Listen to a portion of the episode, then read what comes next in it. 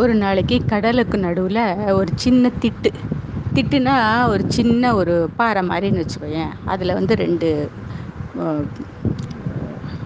வாத்து. ரெண்டு பெரிய வாத்து உட்காந்து பேசுறது. ரெண்டும் ரொம்ப ஃப்ரெண்ட்ஸு இந்த ரெண்டு வாத்தும். ஒன்று பேர் ஒன்று டிக்கு இன்னொன்று பேர் டேக் டிக்கும் டேக்கும் டெய்லி உட்காந்து மணிக்கணக்காக கதை பேசிகிட்டே இருக்கும். ஒரு நாளைக்கு அந்த பக்கமாக ஒரு குட்டி வாத்து ஒன்று வருது. குட்டி வாத்தை வந்து இந்த டிக்கியும் டேக்கையும் பார்த்துட்டு ரொம்ப ஹைட்டாக நல்ல பெருசாக இருக்குது பெரிய வாத்தா இருக்கா? பயந்துடுறது. பயந்துட்டு அந்த தண்ணிக்குள்ளே அவசரமாக ஓடி போகிறது உடனே டிக்கும் டேக்கும் கூப்பிட்றது. கூப்பிட்டு ஏன் நீ எங்களை கண்டு பயப்படுற? அப்படின்னு கேட்குறது அப்போ அந்த குட்டி வாத்து சொல்கிறது நீங்களாம் ரொம்ப பெருசாக இருக்கீங்களா அதனால தான் எனக்கு உங்களெல்லாம் பார்த்தா பயமாக இருக்குது அப்படின்னு. அப்போ டிக்கும் டாக்கும் சொல்கிறது நானும் வந்து உங்களை மாதிரி வாத்து தான் நாங்களும். என்ன நீ வந்து குட்டியாக இருக்க? நாங்களாம் பெரியவங்களாயிட்டோம். அவ்வளோதான் எதுக்கா நீ எங்களை பார்த்து பயப்படுற? அப்படிங்கிறது. அப்போது அந்த குட்டி வார்த்தை சொல்கிறது எனக்கு உங்களெல்லாம் கண்டா பயம் எனக்கு மனுஷங்களை கண்டாலும் பயம் எனக்கு எல்லாரும் கண்டாலும் பயம் அப்படின்னு குட்டி வார்த்தை சொல்கிறது அப்போது டிக்கு சொல்கிறது நீ கவலைப்படாத நீ இது மாதிரி பயப்படாத நீ வந்து எங்களோடெல்லாம் தைரியமாக பழகணும் நீ. உனக்கு வந்து அந்த காலத்தில் சிந்து பாத்துன்னு ஒரு இந்த கடல்லலாம் நீஞ்சி போவான் கடலில் வந்து கடலில் வந்து எப்போ பாரு ட்ராவல் பண்ணிகிட்டே இருக்காங்க இல்லையா கப்பலில். அவங்களுக்கெல்லாம் வந்து செயிலர்ஸ் அப்படின்னு பேர். செயிலர்னால் வந்து கப்பல் ஓட்டுறவன். கப்பலில் போகிறவன் செயிலர் அப்போது அந்த கப்பலில் போகிற ரொம்ப நாளைக்கு முந்தி பாக்தாத்தில் சிந்து பாத் அப்படின்னு ஒரு செயலர் இருந்தான் செயலர்னால் இந்த மாதிரி கப்பலில் அடிக்கடி போயிட்டே இருக்கிறவன். கடல் பயணம் கடல் பயணம் போயிட்டே இருக்கிறவன். அவனோட கதையை நான் உனக்கு சொல்கிறேன் அதை கேட்டாக்க நீ வந்து அவன் வந்து பயங்கர தைரியசாலி எதுக்குமே பயப்பட மாட்டான். எல்லாத்தையும் துணிச்சலாக சமாளிப்பான். என்ன பிரச்சனை வந்தாலும் அதை வந்து தன்னோட புத்திசாலித்தனத்தால் தைரியமாக ஃபேஸ் பண்ணுவான். அவனை மாதிரி தான் நம்மளும் தைரியமாக இருக்கணும். அவனோட கதையை நான் உனக்கு சொல்கிறேன் அப்படின்னு சொல்லிட்டு. உடனே குட்டி வாத்துக்கு ரொம்ப சந்தோஷம். கதை கேட்கணுன்னு ஆசையாக இருக்குது சரி எனக்கு சொல்லுங்க அப்படிங்கிறது. இப்போ டிக்கும் டாக்கும் என்ன பண்ணுறது அந்த குட்டி வாத்தை வந்து கடலை விட்டு பறந்துரு பறந்து மூணுமா கடலை விட்டு பறந்து அங்கே ஒரு சின்ன குட்டி தீவு இருக்குது அந்த தீவுக்கு போகிறது தீவுக்கு போனோன்னா அந்த டிக்கு வந்து டேக்கையும் அந்த குட்டி வாத்தையும் ஒரு இடத்துக்கு கூட்டின்னு போகிறது குட்டி வாத்தையோட பேர் வந்து நாட். அப்போது குட்டி வாத்து வந்து ஆசையாக கேட்குறது எனக்கு சீக்கிரம் கதை சொல்லுங்கள் சீக்கிரம் கதை சொல்லுங்கள் அப்படி. அப்போது டிக்கு வந்து என்ன பண்ணுறது அங்கே ஒரு பெரிய பானை ஒன்று இருக்குது இந்த பானை கிட்ட போகிறது இன்னும் டாக்குக்கு ஒரே ஆச்சரியம். இந்த பானையில் தான் கதை இருக்கா? இங்கே எதுக்கு எங்களை கூட்டின்னு வர? அப்படிங்கிறது இப்போ டிக்கு சொல்கிறது நீ நினைக்கிற மாதிரி இது சாதாரண பானை இல்லை இது வந்து மந்திர பானை. இந்த மந்திர பானையுடைய மேலே இருக்கிற துணியை நான் எடுக்கிறேன். இது உங்களுக்கு நமக்கு வேணுங்கிற கதையெல்லாம் சொல்லும் அப்படின்னு சொல்கிறது அந்த இந்த கதையெல்லாம் தெரியும் அந்த பானைக்குள்ளே தெரியும். சரின்னு ட டிக்கு என்ன பண்ணுறது அந்த பானை மேலே இருக்கிற துணி எடுத்துட்டு அந்த மேலே அழகாக நீல கலரில் தண்ணி இருக்குது அதில். அந்த பெரிய பானை பானை ஃபுல்லாக நீல கலர் தண்ணி இருக்குது இந்த தண்ணியை பார்த்துட்டு டிக்கு சொல்கிறது பானையே பானையே நீல நீர பானையே எனக்கு வந்து சிந்துபாத்தரோட கதையை சொல்லு அப்படின்னு சொல்கிறது உடனே அந்த தண்ணிக்குள்ளே அப்படியே அழகாக சினிமா மாதிரி தெரியறது எல்லாம். பா- பெரிய பாக்தாத் அப்படிங்கிற ஒரு ஊர் தெரியுது. அந்த ஊரில் வந்து சிந்துபாத் அப்படின்னு சொல்லிட்டு ஒரு செயலர் இருக்கான். செயலர்னால் நான் ஆல்ரெடி சொல்லியிருக்கேன் இல்லையா? அடிக்கடி கடலில் போயிட்டு போயிட்டு வரவன் தான் செயலர் கப்பலில் போயிட்டு வரவன் செயலர் அப்போ அது மாதிரி அந்த சிந்துபாத்தோட கதையை நான் அந்த சிந்துபாத் என்ன பண்ணுறான் ஒரு நாளைக்கு இதெல்லாம் வந்து அந்த தண்ணிக்குள்ளே தெரியுது ஒரு பெரிய அரண்மனை தெரியுது பாக்தாது கண்ட்ரி தெரியுது பாக்தாத்துங்கிறது வந்து அந்த பக்கம் அந்த முஸ்லீம் கண்ட்ரிஸ்லாம் இருக்கு இல்லையா? அரேபியன் கண்ட்ரீஸ்லாம் இருக்கு இல்லையா? அதில் பாக்தாத் தான் வந்து அதனோட தலை க- தலைநகரம் கேபிட்டல் அந்த பாக்தாத் கண்ட்ரியில் வந்து சிந்து பாத் அப்படின்னு ஒருத்தர் இருக்கான். அவன் வந்து அவனும் அவங்க அப்பா வந்து அவங்க அப்பாவும் வந்து ஒரு செயலர் தான். அவரும் கப்பலில் அடிக்கடி போயிட்டு போயிட்டு வந்து நிறைய ந நாடுகளுக்கெல்லாம் போய் நிறைய பிஸ்னஸ்லாம் பண்ணி நிறைய பணம் சம்பாதிக்கிறார். ஆனால் இந்த சிந்து பார்த்து என்ன பண்ணுறான் சின்ன வயசில் வந்து பொறுப்பு இல்லாமல் எல்லாத்தையும் கண்டபடி செலவு பண்ணி எல்லா பணத்தையும் தீத்துடுறான் அதனால அவங்க அப்பா கொஞ்ச நாள் கழித்து அவங்க அப்பா செத்துட்டு வயசானோன்னே அவர் செத்துடுறாரா. அப்போ அவன் பணமே இல்லாமல் கஷ்டப்படுறான். அப்போ அவனுக்கு தோன்றுறது நம்மளும் நம்ம அப்பா மாதிரி கப்பலில் பயணம் பண்ணி நிறையா கண்ட்ரீஸ்க்கெல்லாம் போய் நிறைய பிஸ்னஸ் பண்ணி நிறைய பணம் சம்பாதிக்கணும். நம்ம கஷ்டப்பட்டு எல்லா பணத்தையும் அப்பா சம்பாதிச்ச பணத்தெல்லாம் நம்ம வந்து வேஸ்ட் பண்ணிட்டோம் இல்லையா? அதுக்கு பதிலாக நம்மளும் நிறைய பணம் சம்பாதிக்கணும் அப்படின்னு அவனுக்கு தோன்றுறது சரின்னு அவன் என்ன பண்ணுறான் ஒரு நாளைக்கு இந்த மாதிரி கப்பலில் அடிக்கடி பயணம் போவாங்க இல்லையா? மத் ஒரு நாட்டிலேருந்து இன்னொரு நாட்டுக்கு போவாங்க. ஒரு நாட்டிலேருந்து ஏதாவது ஒரு சாமான் வாங்குவாங்க. அந்த நாட்டில் ரொம்ப சீப்பாக கிடைக்கிறது அந்த சாமானை வாங்குவாங்க. அதை கப்பலில் போய் இன்னொரு நாட்டில் கொண்டு போய் அந்த சாமானை விற்பாங்க. விற்றுட்டு அங்கேருந்து நிறைய பணம் கிடைக்கும் இல்லையா? அதை எடுத்துப்பாங்க. எடுத்துட்டு வேற ஒரு கண்ட்ரிக்கு போவாங்க. அந்த கண்ட்ரியில் என்ன சீப்பாக கிடைக்குமோ அதை வாங்குவாங்க. இப்போ சில கண்ட்ரீஸ்லலாம் வந்து தங்கம் சீப்பாக கிடைக்கும். அதை வாங்கின்னு போயிட்டு தங்கம் கிடைக்காத கண்ட்ரியில் நிறைய பணம் வச்சு விற்பாங்க. அதே மாதிரி சில கண்ட்ரீஸில் வந்து இந்த நல்ல மஸ்லின் துணின்னு சொல்லுவாங்க இல்லையா? அப்படியே மெல்லிச சாஃப்டாக இருக்கும் அந்த துணி. அந்த துணி ரொம்ப சீப்பாக இருக்கும். அதை எடுத்துன்னு போயிட்டு அது கிடைக்காத கண்ட்ரீஸில் விற்பாங்க. சில கண்ட்ரியில் வந்து மரங்கள்லாம் ரொம்ப தேக்கு மரம் அந்த மரம் அந்த மாதிரி ரொம்ப சீப்பாக கிடைக்கும். அதை எடுத்துன்னு போய் மரம் கிடைக்கிறதுக்கு கிடைக்காத கண்ட்ரீஸில் அதை கொண்டு போய் விற்பாங்க. இப்படி பண்ணுவாங்க. இந்த வியாபாரத்தை தான் வந்து இந்த செயலர்ஸ்லாம் பண்ணுவாங்க. அது மாதிரி ஒரு நான் ஒரு பத்து பேர் செயலர்ஸ் இந்த மாதிரி அடிக்கடி கப்பலில் போயிட்டு போயிட்டு வருவாங்க. அவங்களில் ஒருத்தரை போய் சிந்து பார்த்து போய் பார்த்து எங்கள் அப்பா பண்ண வியாபாரத்தை நானும் பண்ணலான்னு இருக்கேன். நீங்கள் அடுத்த தடவை வெளியூருக்கு போகும்பொழுது என்னையும் கூட்டின்னு போகிறீங்களா அப்படின்னு கேட்குறான் உடனே அவங்களுக்கும் பிடிச்சிருக்கு. ஏன்னா அவங்களாம் கொஞ்சம் வயசானவங்க. சிந்து பாத் வந்து சின்ன பையன். நல்ல பலசாலியாக இருக்கான். அதனால இவனை கூட வச்சுன்னா நமக்கு நல்லது தான் அப்படின்னு. அவங்கள அதனால நாங்கள் உன்னை கூட்டின்னு போகிறோம் அப்படின்னு சொல்கிறாங்க சரின்னு இப்படியே என்னாச்சு? அந்த கப்பல் கிளம்பும்போது அவங்களோட சிந்து பாத்தும் போய் சேர்ந்துக்கிறார். இந்த தடவை சிந்து பாத்தும் போய் அவங்களோட சேர்ந்துக்கிறார். அப்போது அவர் அப்படி போயின்னு இருக்கும்போது அவர் வந்து ஒரு கப்பலில் முதல்ல வந்து அவருக்கு ரொம்ப பிடிச்சிருக்கு. கப்பலில் போகிறது ரொம்ப பிடிச்சிருக்கு. அந்த குளுமையான காற்று நல்ல ஜில்லுன்னு காற்று நல்ல நிம்மதியாக எந்த சத்தமும் இல்லை. நல்ல அந்த பறவைகளோட சத்தம் மட்டும் இருக்கும். நல்ல சூரிய வெளிச்சம் பார்க்கலாம் சூரிய அஸ்தமனம் பார்க்கலாம் சூரியன் உத் உதயம் ஆறுது பார்க்கலாம். எல்லாம் பார்த்து தண்ணிக்கு நடுவில் போகிறது அவருக்கு ரொம்ப சந்தோஷமாக இருக்கும் முதல்ல. ரொம்ப ஜாலியாக என்ஜாய் பண்ணிகிட்டே இருக்கார் ஆனால் அவங்கெல்லாம் வந்து அந்த கப்பலை அவங்க தானே வந்து இது பண்ணணும் இல்லையா? ஓட்டின்னு போகணும் இல்லையா? அதனால மாற்றி மாற்றி துடுப்பு போட்டு ஓட்டின்னு போவாங்க கப்பலை. சில சமயம் கப்பலை வந்து இயக்குவாங்க. சில சமயம் கப்பலில் வந்து துடுப்பும் போட வேண்டியிருக்கும். அப்படி போய் போகிறதுனால அவங்களுக்கு கொஞ்ச நாள் ஆனோன்னா போர் அடிச்சு போயிடுது அந்த கப்பல் பயணம். எங்கேயாவது சீக்கிரமாக ஏதாவது ஒரு நிலம் கெ ஏதாவது பூமி கிடச்சிதுன்னா அங்கே போய் ஏதாவது மக்கள் இருக்கிற இடத்துக்கு போனால் ஏதாவது அவங்க கொண்டு போன சாமான்கள்லாம் வேறு கொஞ்சம் கொஞ்சமாக தீந்துன்னு வருது. ஸோ அவங்களுக்கு சாப்பாட்டுக்கும் கஷ்டமாயிடுது. சீக்கிரமாக ஏதாவது ஒரு தீவு மாதிரி கிடச்சுன்னா அந்த தீவில் போய் அங்கே இருக்கிற மக்களோட சேர்ந்து ஏதாவது வியாபாரம் பண்ணி பணம் சம்பாதிக்கலாம். ஏதோ கொஞ்சம் சாப்பாடு கிடைக்கும் நிம்மதியாக ரெஸ்ட் எடுக்கலாம் அப்படின்னு கப்ப கடலில் போயிட்டே இருக்கும்போது மாற்றி மாற்றி யாராவது க கடல் கப்பலை ஓட்டிகிட்டே இருக்கணும் இல்லையா? கப்பலுக்கு துடுப்பு போடணும் கப்பலை ஓட்டணும்.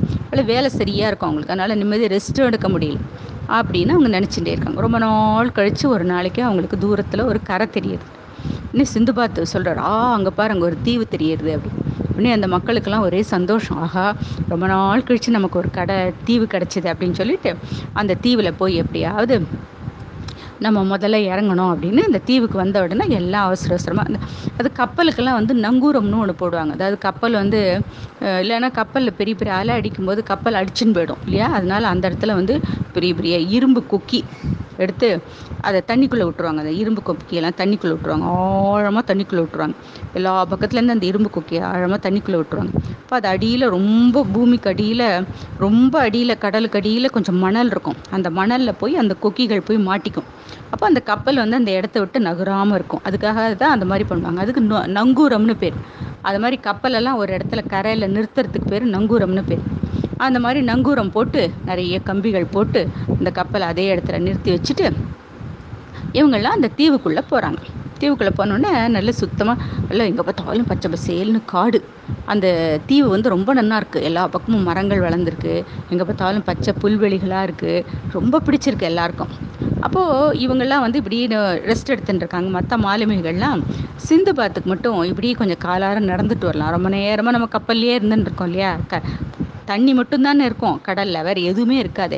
அதனால் இந்த தீவை பார்த்தோன்னே சிந்து பாத்துக்கு ஒரு ஆசை. இதுக்குள்ளே நம்ம போயிட்டு வரலாம் அப்படின்னு சிந்து பாத்துக்கு தோன்றுறது சரின்னு சிந்துபாத் என்ன பண்ணுறாரு அப்படியே நம்ம வந்து அந்த காட்டுக்குள்ளே அப்படியே போயிட்டு வரலான்ட்டு இப்படி போகிறார் இதுக்குள்ளே இந்த மிச்சம் இருக்கிற மாலுமிகள்லாம் அவங்களுக்குலாம் ரொம்ப பசியாக இருக்குது உங்களுக்கு எடுத்துன்னு வந்த சமையல்லாம் தீ- சாப்பாடெல்லாம் தீந்துடுறது.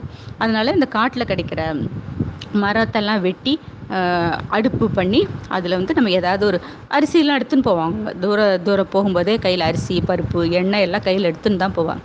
அதையெல்லாம் வச்சு கொஞ்சமாக நல்ல சமையல் மாதிரி பண்ணி நம்ம சாப்பிட்லாம் அப்படின்னு மற்ற மாலுமிகள்லாம் வந்து நெருப்பு பற்ற வைக்கிறாங்க. அங்கே இருக்கிற மரத்தெல்லாம் வெட்டி நெருப்பு பற்ற வச்சு அடுப்பு போ பண்ணி சமையல் ஆரம்பிச்சிட்டோன்னே சிந்து பார்த்து இதுக்குள்ளே காட்டுக்குள்ளே போயிட்டே இருக்கார் இல்லையா? திடீர்னு பார்த்தா அந்த நிலம் அப்படியே ஆடுறது. தர தர தர தர தரன்னு காலுக்கு அடியில் பூமி ஆடினா எப்படி இருக்கும் நமக்கு? ஆடுறது. உடனே சிந்து பாத்துக்கு பயம் வந்துடுது என்னமோ தப்பு நடக்கிறதுன்னு தெரியுது அவருக்கு. என்னன்னு தெரியல.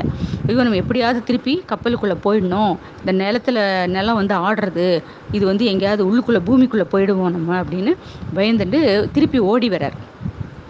காட்டை விட்டு ஓடி வர்றாரு. ஆனால் அவருக்கு வழி தெரியல. அவர் சரியானபடி காட்டில் முள்ள மாட்டின்றார் இல்லையா எந்த பக்கமாக வந்தோம்? எந்த பக்கமாக வெளியில் போனோம்னு அவருக்கு இப்போ புரிய மாட்டேங்கிறது எங்கேயோ போய் மாட்டின்றார். அவரால் வெளியில் வர வழித்தில் ஓடுறார் ஓடுறார் ஓடுறார். எல்லா பக்கமும் ஓடி பார்க்குறாரு. எப்படி வருதுன்னே தெரில அதுக்குள்ளே இந்த மற்ற மாலுமிகள்லாம் செயலர்ஸ் எல்லாம் வந்து அங்கே ச அடுப்பு பற்ற வச்சுருக்காங்களே அவங்க இருக்கிற இடமெல்லாம் ஒரே தட தட தட தடன்னு ஆடுறது. அந்த இடமே அப்படியே விரியிற மாதிரி இருக்குது உடனே அவங்களுக்கும் ஒன்றும் புரியல. அந்த காடே வந்து ரெண்டாக உடையிற மாதிரி இருக்குது அவங்களுக்கும் ஒன்றும் புரியல. ஐயோ நம்ம இங்கே இருந்தோம்னா நம்மளை புதையுண்டு போயிடுவோம் போல் இருக்கு. பூமிக்கு அடியில் போயிடுவோம் அதனால் நம்ம உடனடியாக க கப்பலுக்கு ஓடிடணும் அப்படின்னு அவங்களாம் தலை தெரிக்க ஓடுறாங்க. எல்லா ஆள் ஆளுக்கும் ஓடுறாங்க. இப்போ ஒரு மாலுமி சொல்கிறோம் ஐயோ நம்ம சிந்து பாத்தை விட்டுட்டு வந்துட்டோமே அப்படிங்கிறான்.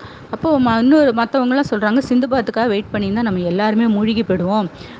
சிந்து பாத்தை யார் வந்து காட்டுக்குள்ளே போச்சு சொன்னது அப்படின்னு சொல்லிட்டு இவங்கெல்லாம் எல்லாம் கிடு கிடு கிடுன்னு எப்படியோ த தப்பிச்சோம் பழிச்சோம் ஓடி போய் ஒரு வழியாக கப்பலில் ஏறிடுறாங்க. எல்லா பேரும் கப்பல் ஆனால் சிந்து பார்த்து மட்டும் அதில் மாட்டிக்கிறார். அவருக்கு எப்படி வெளியில் வருதுன்னே வழி தெரியல.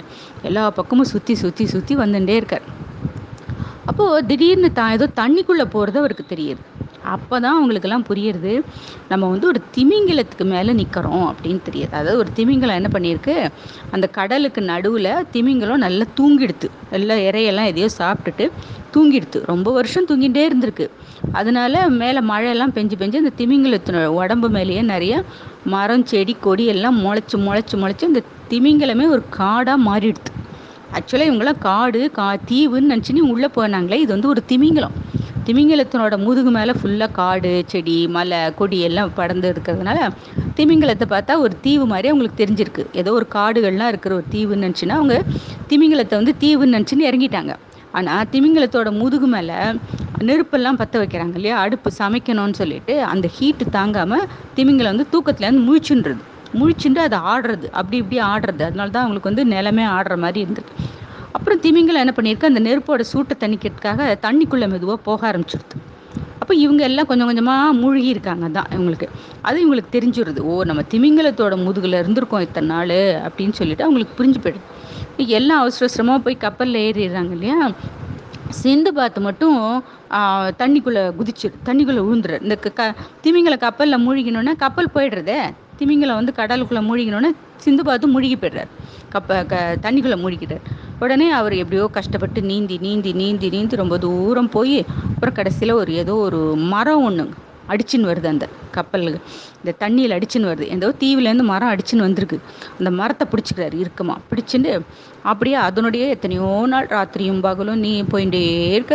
இப்படி கொஞ்சம் கொஞ்சமாக போனோன்னா அவருக்கு ரொம்ப அவர் உடம்புல இருக்கிற சக்தியெல்லாம் போய் அவருக்கு மயக்கம் வந்துடுது. அப்படியே மயங்கி விழப்போகிறோம் இனிமேல் நம்மளால் இருக்கவே முடியாது. அப்படிங்கும் பொழுது அவருக்கு வந்து ஒரு தீவு கிடைக்கிது. ஒரு தீவு ஒரு தீவில் வந்து மயங்கி விழுந்துடுறாரு அவர். தீவுக்குள்ளே வந்து மயங்கி விழுந்தோடனே ரொம்ப நேரம் கழித்து மயக்கம் தெளிஞ்சு எழுந்து பார்க்குறாரு தான் ஏதோ ஒரு தீவில் இருக்கிறது தெரியுது. ஆனால் அந்த தீவில் வந்து மனுஷங்கள்லாம் ஒத்துருமே இல்லை. ஒரு மனுஷங்கள்லாம் ஒத்துருமே இல்லை. உடனே சிந்து பாத்துக்கு வந்து ஒன்றும் புரியல. என்னடா அது? நம்ம ஒத்திரியுமே காணுமே இங்கே? அப்படின்னு போயிட்டே இருக்கும்போது கொஞ்சம் தூரம் பண்ணணும் ஒரு குதிரை வருது. பெரிய பயங்கரமான நல்ல ஒட்ட சட்டமான குதிரை ஒன்று வருது. அந்த குதிரையை பார்த்த உடனே சிந்து பாத்துக்கு வந்து ஒரு நம்பிக்கை வருது. அடுத்த நாள் வந்து டேக் வந்து டிக்கை பார்க்கறதுக்கு வருது. டேக்கும் டிக்கும் தெரியும் இல்லையா? ரெண்டு ரெண்டு வாத்து. பெரிய வாத்து. அப்போ அந்த ரெண்டு வாத்து பேசின்னு இருக்கும்போது அன்னைக்கு மறுபடியும் அந்த குட்டி வாத்து வருது. நோட்டா நோட்டா வாத்து வருது. குட்டி வாத்து. உடனே டிக்கு வந்து மறுபடியும் டேக்குக்கும் குட்டி வாத்துக்கும் கதை சொல்ல ஆரம்பிக்கிறது ஏன்னா இன்னமும் குட்டி வாத்து கொஞ்சம் பயப்படுறது இல்லையா? அதோட பயத்தை முழுக்க போக்கணும். நல்ல தைரியசாலியும் ஆக்கணும் அந்த குட்டி வாத்தை நோட்டாவை. அதுக்காக இன்னைக்கு மறுபடியும் டிக்கு இன்னொரு கதை சொல்றது. அவ உடனே அவங்க வந்து தீவுக்குள்ள போய் அங்க இருக்கிற அந்த மந்திரபாணியை திறந்து நீல தண்ணீரே தண்ணீரே மந்திர தண்ணீரே அழகான நீல தண்ணீரே எங்களுக்கு சிந்து பார்த்த கதையை சொல்லு அப்படின்னு சொல்றது. டிக்கு உடனே அந்த தண்ணியில அந்த கதை ஒரு பெரிய மாளிகை தெரியுது. அது வந்து சிந்து பாத்தோட மாளிகை. சிந்து பாத் வந்து போன தடவை கடல் பயணம் பண்ணிட்டு வந்துட்டார் இல்லையா? அதனால அவர் கொஞ்ச நாளைக்கு ரொம்ப போர் அடிச்சதுன்னு வீட்லயே நிம்மதியா ரெஸ்ட் எடுத்துட்டு இருந்தார். தனக்கு வேணுங்கிற சாமான்கள் எல்லாம் வச்சு வாங்கி சாப்பிட்டு நல்ல திருப்தியா தா தன் குடும்பத்தோட ஒரு பெரிய வீடு கட்டின்னு இருக்கார். போன தடவை சம்பாதிச்சுன்னு வந்த போன தடவை அந்த தீவுக்கு போனாரே. அங்க நிறைய நவரத்னங்கள் எல்லாம் கிடைச்சது இல்லையா? வைரம் நவரத்னம் எல்லாம் கிடைச்சது இல்லையா? அதெல்லாம் வித்து ஒரு பெரிய பங்களா கட்டின்ட்டு அதுல சுகமா இருக்காரு. அது போக தனக்கு தன்னால முடிஞ்ச அளவு எல்லாருக்கும் அந்த ஊர் மக்களுக்கு எல்லாருக்கும் எல்லா உதவியும் செஞ்சுட்டு இருக்காரு அப்படி இருக்கும் பொழுது ஒரு நாளைக்கு அவர் கடத்தெருவில் போய் சாமான்கள் வாங்கிட்டு இருக்காரு அது மறுபடியும் கடல் பயணம் போற ஆசை வந்துடுது சிந்துபாத்துக்கு இப்போ. அது மாதிரி ஆசை வந்ததுன்னா சிந்துபாத் என்ன பண்ணுவாரு? அந்த பாக்தாத்தில் எதெல்லாம் ரொம்ப விசேஷமா இருக்கோ நல்ல ஃபேமஸாக இருக்கோ அதெல்லாம் வாங்கி வாங்கி வாங்கி சேகரம் பண்ணுவார். இந்த மாதிரி கடல் பயணம் கிளம்பும் பொழுது அவர் அவங்களோட கடல் பயணம் போவார். போயிட்டு அந்த ஊர்லலாம் அந்த பொருட்களெல்லாம் விற்று நிறைய பணம் கொண்டு வந்து தன்னோட ஊருக்கு வந்துருவார் பாக்தாத்துக்கு வந்துருவார். வந்து அதில் தனக்கு தேவையான பணத்தை வச்சுன்னு மிச்சத்தை அந்த ஊர் மக்களுக்கெல்லாம் உதவி செய்வார். இதுதானே சிந்துபாத்துடைய வழக்கம். அது மாதிரி இப்போவும் அவர் ஒரு வெளியூர் பயணம் கிளம்பணும்னு சொல்லிட்டு நிறைய புதுசு புதுசான திங்ஸ் எல்லாம் நல்ல நல்ல ஃபேமஸாக இருக்கிறது. நல்ல அழகாக இருக்கிறது. பார்த்து பார்த்து பார்த்து வாங்குறார். லின்னன் துணியெல்லாம் ரொம்ப ஃபேமஸ் அங்கே பாக்தாத்தில். அதே மாதிரி தேக்கு மரக்கட்டைகள் எல்லாம் ரொம்ப ஃபேமஸ்ஸு அது மாதிரி பார்த்து பார்த்து அந்த ஊரில் பாக்தாத்தில் எது எதெல்லாம் ரொம்ப ஃபேமஸோ அதெல்லாம் பார்த்து பார்த்து பார்த்து வாங்குறார். வாங்கிட்டு அதையெல்லாம் வந்து வாங்கிட்டு இருக்கும் பொழுது அந்த ஒரு கேப்டன் அந்த ஒரு செயலர் பார்க்குறாரு இவரை பார்த்துட்டு சிந்துபாத் நான் வந்து வியாபாரம் வியாபாரம் பண்றதுக்காக நான் வெளியூர் போகிறேன் போறேன். நீயும் கப்பல்ல வரியா என் கூட? அப்படின்னு கேட்குறாரு சிந்துபாத்துக்கு ரொம்ப சந்தோஷம். யாராவது கப்பல்ல போலான்னு கூப்பிட்டாலே சிந்துபாத் ஆசையா கிளம்பிடும் சரி நீங்க எப்போ வந்து கப்பல் கிளம்புறதுன்னு சொல்லுங்க. நான் கரெக்டா என்னுடைய நிறைய சாமான்கள்லாம் நான் சேகரம் பண்ணி வச்சிருக்கேன். கடல் பயணத்துக்காக அதெல்லாம் எடுத்து நானும் வந்துடுறேன் அப்படின்னு சிந்துபாத் சொல்றார். சரி சொல்லிட்டு அந்த குறிப்பிட்ட நாளும் வருது. கப்பல் கிளம்புறது. சரின்னு சிந்து பார்த்து நிறைய பார்த்து பார்த்து ரத்தன கம்பளங்கள் அப்புறம் லெனன்ல நிறைய நல்ல துணிமணிகள் அப்புறம் நிறைய க கம்பளி வகைகள் அப்புறம் மர வேலைப்பாடுகள் அதெல்லாம் நிறைய வாங்கி வச்சிருக்கிறார் அதெல்லாம் கொண்டு போய் வெளிநாட்டுல எல்லாம் விற்கணும்னு எல்லாத்தையும் எடுத்துட்டு வந்து அதெல்லாம் தன்னுடைய கப்பல்ல ஏத்திடுறாரு ஏத்திட்டு அவங்க கப்பல்ல போயின்னு இருக்காங்க எப்பவும் போல கடல் பயணம் ரொம்ப சுகமா இருக்கு. ஆனா திடீர்னு ரொம்ப அமைதியாயிடுறது கடல். கடல் வந்து அமைதியானாலே அந்த கடல்ல பயணம் பண்றவங்களுக்கெல்லாம் தெரிஞ்சிரும். அடுத்தது புயல் வரப்போறதுன்னு தெரிஞ்சிரும். அலையே இல்லாம நிசப்தமா காத்தடிக்காம சத்தமே இல்லாம இருந்ததுன்னா புயல் வரப்போறதுன்னு அர்த்தம். அவங்க எதிர்பார்த்த மாதிரியே ஒரு பெரிய புயல் வந்து அந்த கப்பல் வந்து ஆட்டமா ஆடுறது. யாராலையும் ஒரு இடத்துல நிக்கவே முடியல பேலன்ஸ் பண்ணவே முடியல அப்படி ஆடுறது கப்பல். பாவம் அந்த அந்த கேப்டன் இருக்கார் இல்லையா அந்த கப்பலுடைய கேப்டன் அவரும் பாவம் கஷ்டப்பட்டு ப கப்பலை நல்ல விதமாக செலுத்த பார்க்குறார். ஆனால் அந்த கப்பலுடைய ஆட்டத்துக்கு அவரால் ஈடு கொடுக்கவே முடியல. தவிக்கிறார் அவர். அப்போது ஒரு பெரிய அலை வந்து என்ன பண்ணுறது அது அப்படியே சாக்கிறது அந்த கப்பலை. அப்போது இவங்க எல்லாம் ஒரு நாலு பேர் உம் சிந்துபாதியும் சேர்த்து ஒரு நாலு பேர் எல்லாரும் மொத்தமாக தண்ணிக்குள்ளே விழுந்துடுறாங்க. உடனே அவங்க எல்லாரும் தவிக்கிறாங்க அங்கே. கத்துறாங்க. கேப்டன் நாங்களாம் தண்ணியில் விழுந்துட்டோம். எங்களை காப்பாத்துங்க காப்பாத்துங்கன்னு சிந்து பார்த்தும் மற்ற பேரும் கத்துறாங்க. அந்த கேப்டன் பாவம் கொஞ்சம் க கஷ்ட கொஞ்சம் வெயிட் பண்ணுங்க. நான் இந்த கப்பலை வந்து உங்களுக்காக திருப்பி எடுத்துன்னு வரேன் அப்படின்னு சொல்லிட்டு கப்பலை வந்து திருப்ப பார்க்குறாரு திருப்பி அவங்க இருக்கிற இடத்துக்கு கொண்டு போக பார்க்குறாரு ஆனால் கப்பலை வந்து காத்து வேற விதமாக அடிக்கிறது. அதனால கப்பலை வந்து அவரால் திருப்பவே முடியல. அவர் பண்ணுற முயற்சியெல்லாம் வீணாக வீணாதான் போகுது. கடைசியில் அவர் வந்து என்னால் ஒன்றுமே பண்ண முடியலையே. என்னால் கப்பலை திருப்ப முடியலையே. நான் என்ன பண்ணுவேன்? பாவம் நீங்களா தண்ணியில் கஷ்டப்படுறீங்களே. அப்படின்னு ரொம்ப வருத்தப்படுறார். இதுக்குள்ள என்னாச்சு? இந்த கப்பல் வந்து காத்தோட போக்கில் வேற எங்கேயோ அடிச்சுன்னு போயிடுது கப்பல். உடனே இவங்களுக்கெல்லாம் வேற வழி தெரியல. ஏன்னா கடல்ல ரொம்ப நேரம் அவங்களால இருக்க முடியாது இல்லையா? அதனால அவங்க எதிர்நீச்சல் போட்டு கரையை நோக்கி நடக்க ஆரம்பிக்கிறாங்க. க- எங்கேயாவது கரை கரையை நோக்கி வர முடியாது. கப்பல் த நடுக்கடல்ல இருக்காங்க அவங்க. எங்கேயாவது ஒரு தீவு கிடைச்சா அந்த தீவுல போய் ஏறிக்க முடியும். அவ்வளவுதான். சரின்னு எங்கேயாவது ஒரு தீவு கிடைக்காதா அப்படின்னு நாள் கணக்குல மாச கணக்குல தண்ணியில நீஞ்சு நீஞ்சுன்னு வராங்க. அவங்களுக்கு சாப்பிட சாப்பாடு இல்லை குடிக்க தண்ணி இல்லை சோர்ந்து போயிடுறது. கையெல்லாம் வலிச்சு ரொம்ப சோர்ந்து போயிடுறாங்க அவங்க. இனியும் ஒரு செகண்ட் கூட நம்மளால எங்கேயும் நீந்த முடியாது அப்படிங்கிற டயத்துல சிந்துபாத் வந்து சந்தோஷமா கத்துறாரு. அதோ அங்க ஒரு தீவு தெரியுது அப்படின்னு. எல்லாருக்கும் அப்பதான் உயிர் வந்த மாதிரி இருக்கு. சரின்னு எல்லாம் சந்தோஷமா இருக்கிற கொஞ்சம் தெம்ப நல்லா இது பண்ணிட்டு நல்லா அந்த கரையை நோக்கி நீஞ்சி போய் அந்த தீவுக்குள்ள ஒரு வழியா காலடி எடுத்து வச்சு அப்படியே மயங்கி விழுந்துடுறாங்க எல்லாரும். அப்புறம் எவ்வளவு நேரம் அப்படி இருந்தாங்கன்னு தெரியல. அப்புறம் திடீர்னு யாரோ வந்து மேல வந்து விழற மாதிரி அவங்களுக்கெல்லாம் தெரியுது. உடனே எல்லாம் அடிச்சு பிடிச்சுன்னு எழுந்துக்கிறாங்க பார்த்தா ஏதோ ஒரு குரங்கு மாதிரி ஒரு விசித்திரமான ஒரு மிருகம். எல்லார் மேலேயும் உட்காந்து அவங்கள பிடிச்சு இழுத்து கடிச்சு எல்லாம் பண்றது. உடனே அவங்களுக்குலாம் ரொம்ப பயமாயிடுறது. ஐயோ அந்த கடல் தண்ணியிலேருந்து தப்பிச்சு ஒரு வழியா வந்து இந்த தீவுல இறங்கினோன்னு பார்த்தா இங்கே இந்த மிருகங்கள்லாம் என்ன மிருகம்னே தெரியல. பார்த்தா குரங்கு மாதிரியும் இருக்கு மனித குரங்கு மாதிரி இருக்கு அப்புறம் கொஞ்சம் சிங்கம் மாதிரியும் இருக்கு. ஏதோ ஒரு புது வகையான ஒரு மிருகம். எல்லாரையும் போட்டு அடிச்சு தலைமையிலெல்லாம் பிடிச்சி இழுத்து ரொம்ப கஷ்டப்படுத்துறது அந்த மிருகங்கள்லாம். சிந்துபாத் சொல்றாரு பயப்படாதீங்க. இந்த மாதிரி சமயத்துல நம்ம வந்து நம்மளோட தைரியத்தை இழக்கக்கூடாது. அப்படின்னு சொல்லிட்டு அங்க வந்து அந்த சிக்குமுக்கி கல்லுன்னு ஒண்ணு இருக்கும். அந்த கல்லை தட்டினா அதுல இருந்து கொஞ்சம் நெருப்பு பொறி வரும். அது மாதிரி அந்த சிக்குமுக்கி கல்லை வச்சு நல்லா தட்டி அதுல வர நெருப்பு பொறியில ஒரு பந்தம் மாதிரி ஒரு துணியை எடுத்து சுத்தி பந்தம் நெருப்பு பந்தம் மாதிரி பண்ணி அதை எடுத்து அந்த மிருகங்கள் கிட்ட காமிக்கிறார். கிட்ட கொண்டு போனோம்னா அது ஏதோ புதுசா ஏதோ வருதுன்னு நினைச்சுன்னு அந்த சூடு தாங்காம எல்லா மிருகமும் பயந்து ஓடிடுறது. அப்பா ஒரு வழியா தப்பிச்சோன்னா அந்த எல்லாரும் நிம்மதியா பெருமிச்சு விடுறாங்க அப்போ ஒருத்தர் ஒரு மாலுமி கத்துறார். அதோ செயலர். மாலுமின்னா செயலர். கப்பல்ல ப பயணம் பண்றவங்களுக்கு பேர் மாலுமின்னு பேர். செயலர்ஸ்ன்னு சொல்லுவாங்க இங்கிலீஷ்ல. தூரத்துல அங்க ஒரு புகை தெரியறது. அது ஏதோ ஒரு பெரிய அரண்மனை மாதிரி இருக்கு. அங்க போலாமா நம்ம? அப்படின்னு அவர் சொல்றாரு. சிந்துபாத் சொல்றாரு எதுக்கும் நம்ம கொஞ்சம் யோசிச்சுதான் போனோம் இது மாதிரி இந்த புது இடத்துல வந்து டக்குன்னு உள்ள நுழைஞ்சிடக்கூடாது அப்படின்னு சொல்றாரு. இன்னொருத்தர் சொல்றாரு ஆமா நீ சொல்றது கரெக்ட் தான். ஆனா வந்து இப்ப நமக்கு ரொம்ப பசியா இருக்கு.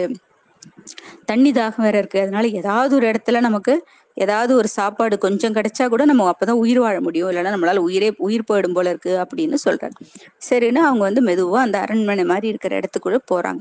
அதை சுத்தி பெரிய கேட் எல்லாம் போட்டிருக்கு. அந்த கேட் வழியா ஏறி உள்ள குதிக்கிறாங்க. குதிச்சு பார்த்தா நிறைய எலும்பு கூடுகள்லாம் இருக்காங்க. அதை பார்த்த உடனே ஒருத்தர் கத்துறாரு. ஐயோ அங்க என்னமோ எலும்பு கூடா இருக்கே என்னன்னு தெரியலையே அப்படின்னு.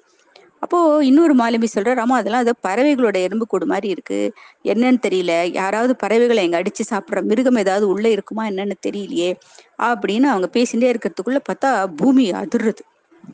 உடனே ஐயோ பூகம்பம் வந்துருத்தான்னு தெரியல அப்படின்னு கத்துறாங்க எல்லாரும். பூமி அவங்க இருக்கிற இடம் நிக்கவே முடியல. அவங்களால அப்படியே தள்ளாடுறாங்க. அப்படியே ஆடுறது பூமி. பார்த்தா ஒரு பெரிய ராட்சசம் ஒரு கண்ணுதான் இருக்கு அந்த ராட்சசனுக்கு. ஒத்த கண் ராட்சசம் வச்சான். பயங்கர பிரம்மாண்டமா ஆகாயம் வரைக்கும் இருக்கும் அந்த ஒத்தக்கண் ராட்சசன். அவன் நடந்து வரான் உள்ளேருந்து அரண்மனைக்குள்ளேருந்து அந்த சத்தத்துலதான் அப்படி பூமி அதிர்றது பூகம்பம் மாதிரி. ஸோ எல்லாரும் அலறி அடிச்சுட்டு அந்த ஒத்தக்கண் ராட்சசனை பார்த்தோம்னா அவன் நிச்சயமா நம்மளை கொன்னு சாப்பிட்டுருவான்னு எல்லாம் அலறி அடிச்சுட்டு கேட்டு மூடி இருக்காது எழுதுன்னு இறங்கி குதிச்சு வந்தாங்க. அதை நோக்கி ஓடுறாங்க எல்லாரும். எல்லாரும் ஒரு வழியா கேட்ல அந்த பக்கம் ஏறி குதிச்சிடுறாங்க. ஒரே ஒரு மாலுமி மட்டும் இந்த பக்கம் மா ஏறும் பொழுது அவன் பிடிச்சிடறான் அந்த ராட்சசன். பிடிச்சிட்டு இன்னும் நான் சாப்பிட போறேன். எனக்கு ரொம்ப பசியா இருக்கு. அப்படின்னு அவரை பிடிச்சு இழுக்கிறான். உடனே இங்கேருந்து சிந்துபாத் என்ன பண்றாரு? ஒரு பெரிய கல் எடுத்து அவனை நோக்கி அடிக்கிறார். அவர் கண்ணில் படுறது அது. உடனே அவனுக்கு பயங்கர கோவம் வந்துடுது கோவம் வந்துட்டு இரு இரு. என்னை வந்து தப்பிச்சு போறியா நீ? உன்னை என்ன பண்றான் பாரு. அப்படின்னு மறுபடியும் அவரை பிடிக்கிறதுக்கு ஓடி வரான். மறுபடியும் ஒரு பெரிய கல்லை தூக்கி அவரோட கையில தூக்கி போடுறான் சிந்துபாத். உடனே அவர் கை அப்படி உதற நேரத்துக்குள்ள இந்த இவன் மாலுமி வந்து அவசரமா அந்த கேட் வழியா இறங்கி குதிச்சு மூணு நாலு பேரும் படகை நோக்கி ஓடுறாங்க. ஆஹ் இதுக்கு சொல்ல மறந்துட்டேனே. இதுக்கு நடுவுல என்னாச்சு?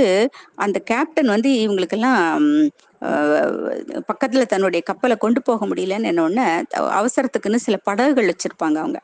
அந்த படகுல ஒரு படகை வந்து அவிழ்த்து அவங்களுக்காக விடுறாரு. அந்த படகு அந்த படகுல தான் அவங்க வந்து துடுப்பு போட்டு துடுப்பு போட்டு இந்த தீவுக்கு வராங்க. இந்த துடுப்பு போட்டு துடுப்பு போட்டு சாப்பாடு இல்லாம தண்ணி இல்லாம தான் அவங்களுக்கு கைவலி வந்து சளைச்சு போய் அவங்க அந்த தீவுக்கு வந்து மயங்கி விழுந்துடுறாங்க. சரின்னு இவங்க நாலு பேரும் அவசரமா நாலு பேர் பிளஸ் சிந்துபாத் அஞ்சு பேர் மொத்தம் அஞ்சு பேரும் அவசரமா ஓடி போய் படகுல ஏறிடுறாங்க. படகுல ஏறினா கூட அந்த ராட்சசம் விட மாட்டேங்கிறான். பின்னாடியே ஓடி வந்து பெரிய பெரிய மரங்கள் எல்லாம் தூக்கி தூக்கி அவங்க மேல அந்த படகு மேல போடுறான். உடனே இவங்க என்ன பண்றதுன்னு தெரியல. படகு பயங்கரமா ஆடுறது. அப்போ என்ன பண்றாரு? சிந்துபாத் என்ன பண்ற அப்போ அது ஆடுற ஆட்டத்துல சிந்துபாத் மட்டும் கீழே விழுந்துடுறாரு. தண்ணியில விழுந்துடுறாரு. உடனே மத்தவங்க எல்லாம் வந்து அவரை தூக்குறதுக்காக கை கொடுக்க வராங்க. இப்ப சிந்துபாத் சொல்றாரு எனக்காக நீங்க யோசிக்காதீங்க. நீங்கள்லாம் பின்னாடி திரும்பியே பார்க்காதீங்க ஃபாஸ்டா போயிடுங்க. கொஞ்சம் நின்னா கூட அந்த ராட்சசன் எப்ப வேணாலும் உள்ள வந்து நம்மளை பிடிச்சிருவான். ஏன்னா அவன் கை நீளமா இருக்கே. அதனால அவன் கடலுக்குள்ளேயே அவன் கை வரும். வந்து அப்படியே பிடிச்சி தூக்கிடுவான் அவங்கள. அதனால அவன் எப்போ வேணா உங்களெல்லாம் பிடிச்சி தூக்கிடுவான். படகோடியே கூட தூக்கினாலும் தூக்கிடுவான். அதனால நீங்க திரும்பிய பார்க்காம வேகமா போங்க. என்னை பத்தி கவலைப்படாதீங்க. போங்க போங்க போங்கன்னு சொல்லி அவங்களெல்லாம் அனுப்பிச்சு விட்டுறாரு. அவங்களும் வேகமா அந்த படகை ஓட்டின்ட்டு போயிடுறாங்க. இப்ப சிந்துபாத் மட்டும் தண்ணியில மாட்டிக்கிறார். இப்போ இவருக்கு பயமா இருக்கு. ஐயோ நம்மள வந்து அந்த ராட்சசம் பார்த்துட்டான்னா பிடிச்சி தூக்கிடுவான் இல்லையா? அதனால இவர் தண்ணிக்கு அடியிலேயே நீஞ்சி நீஞ்சி போறார். அந்த வித்தையும் தெரியும் சிந்து பாத்துக்கு. தண்ணிக்கு அடியிலேயே நீஞ்சிடுது அப்ப தண்ணிக்கு அடியிலேயே நீஞ்சி நீஞ்சி நீஞ்சி ரொம்ப தூரம் போய் கடைசியில மேல வர்றார். அதுக்குள்ள அந்த ராட்சசம் யாரும் இல்லைன்ட்டு அவன் திரும்பி போயிடுறான். அப்போ இந்த மாதிரி ரொம்ப நாட்கள் அந்த தண்ணியில நீஞ்சி நீஞ்சி நீஞ்சி நீஞ்சி கை சோர்ந்து போய் அவர் இன்னொரு தீவு வர்றாரு. கடைசியில ஒரு தீவு தெரியுது அந்த தீவுக்கு வர்றாரு. ஆனா அந்த தீவுக்கு வந்தாலும் பயமா தான் இருக்கு. ஏன்னா எந்த தீவுல என்ன விதமான அபாயம் இருக்குன்னே சொல்ல முடியலையே. ஏதாவது ஒரு ஒரு ஒரு தீவுலயும் ஒரு ஒரு ஆபத்து காத்துன்னு இருக்கு இல்லையா அவங்களுக்கு. ஆனா வேற வழி இல்லை. ரொம்ப முடியல அவருக்கு. கை வலிக்கிறது. அதனால அந்த தீவுல வந்து அப்படியே மயங்கி விழுந்துடுறாரு. எத்தனை நாள் அப்படி மயங்கி இருந்தாருன்னு தெரியல. நல்ல சுள்ளுன்னு வெயில் அடிச்சு ஒரு நாளைக்கு நல்லா முழிச்சுக்கிறார். முழிச்சுட்டு இந்த இந்த தீவு நல்லா அற்புதமா இருக்கு. நல்ல எங்க விதத்தாலும் ஒரே மரமும் கா செடிகளும் கொடிகளும் பூக்களுமா ரொம்ப அற்புதமா இருக்கு இந்த தீவு. ஆனா இந்த தீவுல என்ன ஆபத்து இருக்குமோ தெரியலையே அப்படின்னு சிந்து பார்த்து நினைச்சுன்னு போயிட்டே இருக்காரு. உள்ளுக்குள்ள போகவே திடீர்னு பார்த்தா ஒரு பெரிய பாம்பு. அது மாதிரியான ஒரு பாம்பு இது வரைக்கும் அவர் பார்த்ததே இல்லை. அது கிட்டத்தட்ட ஒரு இருபது அடி இருக்கும் போல் இருக்கு. அவ்வளோ பெரிய பாம்பு அவரை துரத்தின்னு வருது சமுழுங்கிறதுக்காக மலைப்பாம்பு. உடனே இவருக்கு என்ன பண்றதுன்னு தெரியல. அதுக்கிட்ட தப்பிச்சு ரொம்ப நேரம் ஓட முடியாது. அதனால இவருக்கு ஒரு ஐடியா தோன்றுது. பக்கத்துல வந்து ஒரு முள்ளு செடி இருக்கு. அந்த முள்ளு செடியில இருக்கிற முள்ளெல்லாம் வச்சு ஒரு சின்ன தன்னை சுத்தி ஒரு கூண்டு மாதிரி பண்ணின்றார். ஃபுல்லா முள்ளு செடியை வச்சு மறைச்சிட்டு தான் உள்ளுக்குள்ள போய் உட்காந்துடுறாரு அந்த முள்ளுச்செடிக்குள்ள உட்காந்து இப்ப பாம்பால அந்த முள்ளுச்செடியை மீறி அவரை ஒண்ணு க கடிக்க முடியல. ஏன்னா கிட்ட வந்தாலே அந்த முள்ளு குத்தி கிழிக்கிறது பாம்பை. அதனால அந்த பாம்பு என்ன பண்றது தள்ளி நின்றுட்டு பார்த்துட்டு இருக்கு எப்படியும் இவர் இதை விட்டு வெளியில வந்து தான் ஆனோம் அன்னைக்கு நம்ம இவரை முழுங்கிக்கலான்ட்டு அங்கேயே உட்கா பார்த்துட்டு இருக்கு வெயிட் பண்ணிட்டு இருக்கு இவரும் அது உள்ளேயே ஒரு சின்னதா ஒரு அந்த பாம்பு இல்லாத டயத்துல ஒரு அழகா ஒரு வீடு முள்ளிலேயே வீடு பண்ணிட்டு அது உள்ளேயே உட்காந்துருக்காரு ஆனா அப்படி எத்தனை நாளைக்கு உட்காந்துருக்க முடியும்? பசிக்கும் இல்லையா? பசிக்கிறது தாகம் எடுக்கிறது ஒன்னுத்துக்கும் வழி இல்லை. ஏதாவது ஒரு வழி நமக்கு கிடைக்காதான்னு நினைச்சுட்டு அவர் உட்காந்துருக்காரு அப்ப கொஞ்ச நாளைக்கு பார்த்துட்டு அந்த பாம்பு வந்து அந்த இடத்த விட்டு போயிடுறது. சரி இனி இவர் நமக்கு கிடைக்க மாட்டான்ட்டு போயிடுறது. ஆனா கூட சிந்துபாத் வந்து அந்த மர இந்த முள்ளு வீட்டை விட்டு வெளியில வரல. ஏன்னா இது இந்த பாம்பு இல்லாம வேற ஏதாவது ஒரு ஆபத்து வரலாம் இல்லையா? அதனால அது உள்ளே வெயிட் பண்ணிட்டு இருக்காரு. ஏதாவது ஒரு கப்பல் நம்ம அந்த பக்கமா வராதான் அப்போ அவரோட அதிர்ஷ்டம் அந்த பக்கமா ஒரு கப்பல் வருது. அதை பார்த்த உடனே அவருக்கு அப்படியே உயிரே வந்த மாதிரி இருக்கு.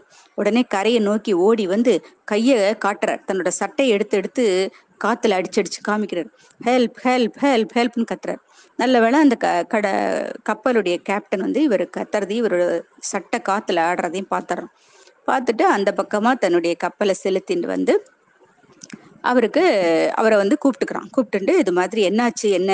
இந்த மாதிரி ஆள் நடமாட்டம் இல்லாத தீவுல நீங்க எப்படி தனியா வந்து மாட்டிட்டீங்க? இங்கெல்லாம் நிறைய ஆபத்துக்கள்லாம் இருக்குமே. இங்க இருக்கிறதெல்லாம் வந்து உங்களுக்கு பாதுகாப்பானதே கிடையாதே அப்படின்னு அந்த அந்த ஜெயிலர் சொல்றாரு. இப்போ இவர் சொல்றாரு நடந்த கதையெல்லாம் சொல்றாரு. இது மாதிரி நாங்க வந்து கப்பல் வந்த போது அந்த கப்பல்ல இருந்து புயல் வந்ததுனால விழுந்துட்டோம். அப்புறம் நாங்கள் அது மாதிரி ஒரு தீவுக்கு போனது. அங்கே வந்து விசித்திரமான பிராணிகள் தங்களை வந்து துன்புறுத்தினது. அதுக்கப்புறம் ஒரு ஒத்தக்கண் ராட்சசன் தங்களை வந்து முழுங்க வந்தது. எல்லா கதையும் சொல்லிட்டு அதுக்கப்புறம் இந்த தீவுக்கு வந்த உடனே இங்கே எப்படி இது வரைக்கும் இந்த மாதிரியான ஒரு பார்க்கவே முடியாதுங்க ஒரு இருபது அடி நில பாம்பு தன்னை துரத்தின்னு வந்தது. அந்த கதையெல்லாம் சொல்றாரு நல்ல வேளை நான் வந்து உங்களை பார்த்தேன். நீங்க எனக்கு பண்ணியிருக்கிறது பெரிய உதவி. இல்லைன்னா நான் வந்து சாப்பாடே இல்லாம இங்கேயே நான் செத்தே போயிருந்திருப்பேன் அப்படின்னு சிந்துபாத் சொல்றாரு. அப்புறம் அவர் சொல்றாரு நீங்க எங்க எந்த ஊரை சேர்ந்தவர் நீங்கன்னு கேக்குறாரு அந்த க கப்பல் செயலர் இவர் சொல்றாரு சிந்துபா சொல்ற நான் பாக்தாத்காரன் அப்படிங்கிற பரவாயில்ல நான் இப்போ வந்து பார்சிலா போறேன். பார்சிலாலேருந்து நீங்க வந்து பாக்தாத் போகலாம் அப்படின்னு சொல்லிட்டு அவரை தன்னோட கப்பல்ல ஏத்திட்டு போய் பார்சிலாலேருந்து பாக்தாத் போறார். இதுக்கு நடுவில் இந்த சிந்துபாத் வந்து ஏகப்பட்ட சாமான்கள் எல்லாம் சேகரம் பண்ணார் இல்லையா வியாபாரம் பண்ணணும்னு. அந்த அதனால அவருக்கு பெரிய நஷ்டம் வந்ததா அப்படின்னா அதுதான் இல்லை. ஏன்னா மற்ற அந்த கேப்டன் வந்து அவருடைய பொருள் எல்லாம் வச்சுட்டு இருக்காரு இல்லையா தன்னுடைய கப்பல்ல. அப்போ அவர் போயிட்டு இருக்கும் பொழுது இந்த படகுல தப்பிச்சு போறாங்களே இந்த நாலு பேரும் சிந்து பாத்தை மட்டும் விட்டுட்டு. இவங்களை வந்து அந்த கப்பல்ல கேப்டன் பாத்துடுறாரு. பார்த்துட்டு அவங்கள தன்னுடைய கப்பல்ல ஏத்திட்டு இவங்க எல்லாருமா மற்ற நாடுகளுக்கு போய் சிந்து பாத்துடைய பொருட்களையும் சேர்த்து வியாபாரம் பண்றாங்க. அவருடைய பொருட்களையும் சேர்த்து நல்ல விலைக்கு வித்து அவரோட வீட்டுல அவரோட மனைவி கிட்ட கொண்டு வந்து ஒரு பெரிய பொட்டி நிறைய இருபது பெரிய பைய நிறைய பொற்காசுகள் கொண்டு வந்து கொடுத்துட்றாங்க. இதெல்லாம் வந்து உங்க சிந்துபாத்துடைய பொருட்களை வித்து நாங்க வித்துட்டு அவர் பாவம் வந்து நடுவழியில மாட்டின்ட்டார். அவர் நிலைமை என்னாச்சுன்னு தெரியல. அதனால நாங்க அவரோட பொருட்களை நாங்களே வித்து உங்களுக்கு கொண்டு வந்திருக்கோம் அப்படின்னு சொல்லிட்டு அவங்க எல்லாத்தையும் அவரோட மனைவி கிட்டையும் குழந்தைகள் கிட்டையும் கொடுத்துட்றாங்க. இதெல்லாம் வந்து சிந்துபாத் மறுபடியும் ஊருக்கு திரும்பி வந்தோன்னா அவருக்கு தெரியாது. அவர் போய் அந்த கேப்டனையும் மற்ற மாலுமிகளுக்கும் தேங்க்ஸ் சொல்றாரு. அதுக்கப்புறம் அவர் அந்த பணத்தை கொண்டு ஒரு பெரிய பங்களா கட்டிண்டு மிச்சம் இருக்கிற பணத்தெல்லாம் தங்க காசு அதுல ஒரு தங்க காசு அவர் வந்து தன்னை காப்பாத்தி கூட்டின்னு வந்தார் இல்லையா ஒரு மாலுமி அவருக்கு கொடுக்குறாரு. மற்றதெல்லாம் வந்து அந்த ஊர் மக்களுக்கு கொடுத்துட்டு தானும் சௌக்கியமா இருக்காரு. இந்த கதையை வந்து டிக்கு வந்து டேக்குக்கு சொல்லி முடிக்கிறது. உடனே நோட்டா வந்து க குதிக்கிறது. ஜிங் ஜிங்குன்னு குதிக்கிறது. ஆ இந்த கதை நல்ல சூப்பரா இருக்கே அப்படின்னு குதிக்கிறது நோட்டா. அப்போ டேக் வந்து எனக்கு இன்னொரு கதை சொல்லு டீக் அப்படிங்கிறது. அப்போ டிக்கும் டேக் டிக்கு சொல்றது இல்ல இல்ல நம்ம ம பானைக்கு வந்து கொஞ்சம் ரெஸ்ட் கொடுக்கணும். அதனால மந்திர பானை கொஞ்சம் ரெஸ்ட் எடுத்துக்கிட்டோம். நம்ம நாளைக்கு இன்னொரு கதை பார்க்கலாம். அப்படின்னு சொல்லிட்டு டிக்கு டேக்கு நோட்டா மூணும் பறந்து அவங்கவுங்க இதுக்கு அவங்களோட பொந்துக்கு போயிடுறதுங்க எல்லாம். சிந்துபாத் மறுபடியும்? கடலுக்கு போகணும்னு ஆசைப்பட்டார். கிளம்பியாச்சு. அவர் அவரோட ஃப்ரெண்டு சஹாரா அப்புறம் ஹக்கீம் அப்புறம் குவாக். நாலு பேரும் சிந்துபாத்தரோட கப்பலில் மறுபடியும் இன்னொரு பயணத்துக்கு ரெடி ஆயிட்டாங்க. அப்போது கப்பல் கிளம்பி பாக்தாத்லேருந்து கிளம்பி கடலில் போயின்னு இருக்கு. அப்போது சிந்துபாத் வந்து ரொம்ப என்ஜாய் பண்ணுறாங்க அவங்க எல்லாமே அந்த படகு ப கப்பல் பயணத்தை ரொம்ப என்ஜாய் பண்ணுறாங்க ஏன்னா நல்ல காற்று அடிக்கிறது அப்புறம் நல்ல பறவைகளோட சத்தம் ரொம்ப எங்கேயும் நிசப்தமாக இருக்குது ஃப்ரெண்ட்ஸ் எல்லாம் ஒருத்தருக்கு ஒருத்தர் ஜாலியாக பேசிட்டு சின்ன வயசுலேருந்து சஹாராவும் சிந்து பாத்தும் ஃப்ரெண்ட்ஸு ஹக்கீமும் நல்ல துரு துரு துருன்னு இருப்பான் பையன். குவாக்கு கேட்கவே வேண்டாம். என்ன ஏதாவது பிரச்சனைனா உடனே சொல்லிடும். எல்லா சமயத்துலையும் ஹெல்ப் பண்ணும். ஸோ நாலு பேரும் அழகாக பேசிட்டு சிரிச்சுட்டு ஜாலியாக போயின்னு இருக்கு பயணம். அப்போ திடீர்னு ஒரு பெரிய பிரச்சனை வருது. அதாவது என்னன்னா ஒரு பெரிய புயல். ஹக்கீம் கத்துறான் திடீர்னு. சிந்துப்பா தங்கப்பா ஒரு பெரிய புயல் நம்மளை நோக்கி வந்துன்னு இருக்கு அப்படின்னு. ஒரு பெரிய சுழல் காத்து அப்படியே சுழண்டு சுழண்டு சுழண்டு அவங்கள நோக்கி வருது. உடனே சஹாரா சொல்றா சரையா சொல்றா சிந்துபாத் நீ வந்து அந்த புயல் இருக்கிறதுக்கு எதிர்த்த திசையில நம்ம படகு திருப்பு அப்படின்னு சத்தம் போடுறான் அப்போ ஹக்கீமும் அதே தான் சொல்றான். ப புயல் வர திசைக்கு எதிர்த்து திசையில போகுது நான் சிந்து பார்த்து என்ன சொல்றேன்னா நான் இத்தனை வருஷமா நான் படகு சின்ன வயசுலேருந்தே நான் ப கப்பல் பயணம் போயிட்டு இருக்கேன் இல்லையா? அதனால எனக்கு எந்த சமயத்துல எப்படி பண்ணணும்னு நல்லா தெரியும். கொஞ்ச நேரம் எல்லாம் பொறுமையா நான் என்ன செய்யறேங்கிறத கவனிங்க அப்படின்னு சொல்லிட்டு சிந்து பார்த்து என்ன பண்றாருன்னா நேரம் அந்த புயல் இருக்கிற திசையிலேயே நேரா புயலை நோக்கி அங்க நிறைய பாறைகள் வேற இருக்கு. அந்த கரை கரையோரமா நிறைய பாறைகள் இருக்கு. அந்த பாறைகளை நோக்கி வேகமா தன்னோட கப்பலை விடுறாரு. உடனே ஹக்கீம் சொல்றான் யூ சிந்துபாத் நீ என்ன பெரிய தப்பு பண்றியே? நீ இதே இதுல போ இப்படி நீ போனீங்கன்னா அந்த பாறையில போய் மோதி நம்முடைய கப்பல் வந்து சுக்குள் சுக்குரா உடஞ்சு போயிடுமே அப்படின்னு கத்துறான். இப்ப சிந்துபாத் சொல்றாரு கொஞ்சம் பொறுமையா இருங்க அப்படின்னு சொல்லிட்டு வேகமா அந்த பாறையை நோக்கி தன்னோட கப்பலை செலுத்துற கப்பல் வந்து அப்படியே கிட்டக்க பாறை கிட்ட போகிற டயத்துல என்னாச்சு புகையிலும் பின்னாடி தொடர்ந்து வந்துட்டே இருக்கு. கிட்டக்க வர புயல் கிட்டக்க வந்துடுது பாறையும் கிட்ட வந்துடுது. அப்போ டக்குன்னு சிந்து பாத்து என்ன பண்றாருன்னா அதுக்கு எதிர் பக்கத்துல தன்னோட படகை செலுத்திடுறாரு. செலுத்தினோடனே புயல் வந்து அந்த பாறைகளுக்குள்ள பூந்து நேரா போயிடுறது அப்போ சிந்து பாத்து வந்து அதுக்கு ஆப்போசிட் சைட்ல அவர் வந்துடுறாரு. ஸோ புயல்ல இருந்தும் தப்பிச்சாச்சு பாறைகள்கிட்ட இருந்தும் தப்பிச்சாச்சு. அப்போ சரின்னு சொல்லிட்டு எதுக்கும் இருக்கட்டும்னு சொல்லிட்டு நங்கூரத்தை போட்டுடலாம் புயல் கடந்து ஃபுல்லா போற வரைக்கும் நம்ம வேற திசைக்கு போகாம இங்கேயே நங்கூரம் போடலான்னு சொல்லிட்டு சிந்துபாத் என்ன சொல்றாருன்னா நங்கூரத்தை ஹக்கீம் வந்து நங்கி நங்கூரம் போட சொல்றாரு. ஏன்னா ஹக்கீமும் வந்து நங்கூரத்தை கீழே இறக்கிடுறான். இறக்கிட்டு அங்கேயே வெயிட் பண்றாங்க. புயல் முழுக்க கடந்து போற வரைக்கும் வெயிட் பண்றாங்க. புயல் கடந்து போனோன்னு தான் ஏன்னா இப்ப அவங்க எந்த திசையில போனோமோ அதுக்கு ஆப்போசிட் சைட்ல திரும்பிட்டார் சிந்துபாத். ஏன்னா புயலுக்காக. இப்ப அவர் நேரா போகணும் இல்லையா அதுக்காக வெயிட் பண்றாங்க. அப்புறம் புயல் முழுக்க கடந்துடுறது. அதுக்குள்ள இவங்களும் நல்லா சாப்பிட்டு ரெஸ்ட் எல்லாம் எடுத்து ரெடியா இருக்காங்க. புயல் கடந்த உடனே சிந்துபாத் மறுபடியும் தன்னோட கப்பலை வந்து நேராக ஸ்ட்ரைட்டாக விடணுங்கிறதுக்காக ஹக்கீம் கிட்ட நங்கூரத்தை எடுக்க சொல்றாரு மேலே. நங்கூரம்ங்கிறது என்னன்னா ஒரு பெரிய இரும்பு கம்பி. அது நுனியில நிறைய வளையம் வளையமா இருக்கும். குக்கிகள் மாதிரி இருக்கும். இந்த குக்கிகளை வந்து கொப்பிகளோடு இருக்கிற அந்த இரும்பு கம்பியை வந்து கீழே இரும்பு வளையத்தை கீழே இறக்குவாங்க. இங்கேயான ஏதாவது ஒரு இடத்துல கப்பல் நிறுத்தணும் கீழே அந்த அதே இடத்துல கப்பல் நிற்கணும் மேலே போகக்கூடாதுன்னா அந்த இடத்துல நங்கூரத்தை இறக்கிடுவாங்க. அந்த கம்பிகள்லாம் கீழே ஆழமா கடலுக்கு ஆழமா அடியில போய் எங்கேயாவது மண் மணல்ல இருக்கும் இல்லையா அதுல போய் சொருகிக்கணும்னா அப்ப கப்பல் அந்த இடத்த விட்டு போகாம அங்கேயே நின்றுடும் சரின்னு கடை ஈத்த நங்கூரத்தை இறக்கி இருக்காங்களே இப்போ சிந்துபாதை வந்து ஹக்கீமை வந்து நங்கூரத்தை மேல எடுக்க சொல்றாரு. அப்போ ஹக்கீம் வந்து நங்கு அந்த நங்கூரத்தை மேலே எடுக்கிறதுக்காக அந்த இரும்பு கம்பி என்ன பண்ணுப்பாங்கன்னா ஒரு பெரிய பெரிய வளையங்களில் சுற்றி இருப்பாங்க. இந்த வளையத்தை வளையங்களை வந்து இவங்க வந்து ஒரு கைப்பிடி வச்சு சுற்றுவாங்க சுற்றினோன்னே அந்த இரும்பு கம்பி மேலே வரும். அதோட சேர்த்து அந்த கொக்கிகளும் மேலே வந்துடும் அது மாதிரி சுற்றும் பொழுது இப்போ அந்த கம்பியை மேலே கொண்டு வரவே முடியல. பயங்கர வெயிட்டாக இருக்குது ஹக்கீம் கத்துறான். சிந்து பாத் என்னன்னு தெரியல. அந்த நங்கூரம் மேல வரவே மாட்டேங்கிறது ரொம்ப வெயிட்டா இருக்கு. ரொம்ப வெயிட்டா சிந்து சிந்துபா சொல்றான் என்னன்னு தெரியலையே நான் பாக்குறேன்னு சொல்லி ட்ரை பண்ணி சொல்லிட்டு அவனும் ட்ரை பண்றான். ட்ரை பண்ணா அவருக்கும் கஷ்டமா இருக்கு. அப்புறம் கடைசியில எப்படியோ ஒரு வழியா அந்த இரும்பு கம்பி மேல வந்துடுறது. அதுல வந்து அந்த கொக்கியில வந்து ஒரு பெரிய இரும்பு பொட்டி மாட்டியிருக்கு. ஓ இதுதான் வெயிட்டுக்கு காரணமா? அப்படின்னு சொல்லிட்டு அந்த இரும்பு பொட்டியை அவங்க எடுக்கிறாங்க எடுத்து கீழே வைக்கிறாங்க. அப்போ சஹரா சொல்றா சிந்துபாத் அந்த பொட்டியை திறந்து பார்க்கலாம் நம்ம அப்படிங்கிறா. ஹக்கீமும் அதே தான் சொல்றான். ஆனா சிந்துபா சொல்றாரு இல்ல அது மேல வந்து மண்டவோட சிம்பல் எல்லாம் போட்டிருக்கு பாத்தீங்களா? அது உள்ளே ஏதோ அபாயம் இருக்குன்னு நான் நினைக்கிறேன். அதை நம்ம திறக்காம இருக்கிறது தான் நமக்கு நல்லது. எனக்கு கேட்டா இந்த பொட்டியை நம்ம இதே இடத்துல கூட தூக்கி கீழே போட்டுடலாம். இதை நம்ம வந்து சுமந்துட்டு போறது நமக்கு வீணான பிரச்சனைகளை தான் தரும்னு நினைக்கிறேன் அப்படின்னு சிந்துபா சொல்றான். ஆனா சகரா சொல்றா இவ்வளவு கஷ்டப்பட்டு அந்த பொட்டியை நம்ம மேல எடுத்திருக்கோம். இது உள்ள என்ன இருக்குன்னு நம்ம திறந்து பார்க்க வேண்டாமா? அப்படிங்கிறான். ஹக்கீமும் அதே தான் சொல்றான். அப்போ சிந்துபாத் சொல்றார் இல்ல இதுல ஏதோ பிரச்சனைகள் வரும்னு எனக்கு தோன்றது. நம்ம இந்த பொட்டியை தொடவே வேண்டாம். இதை அப்படி தூக்கி கீழே போட்டுடலாம் அப்படின்னு சொல்றாரு. இவங்க கேட்க மாட்டேங்கிறாங்க. சரின்னு வேற வழி இல்லாம அவரு அது மேல நிறைய இரும்பு கம்பிகள் எல்லாம் போட்டு கட்டியிருக்கு அந்த பொட்டியை. இந்த இரும்பு கம்பிகள் எல்லாம் கஷ்டப்பட்டு உடச்சு கிடச்சு அந்த பெட்டியை திறக்கிறாங்க. திறந்தோடனே அதுல இருந்து ஒரு குட்டி பையன் குதிச்சு கீழே குதிக்கிறான்.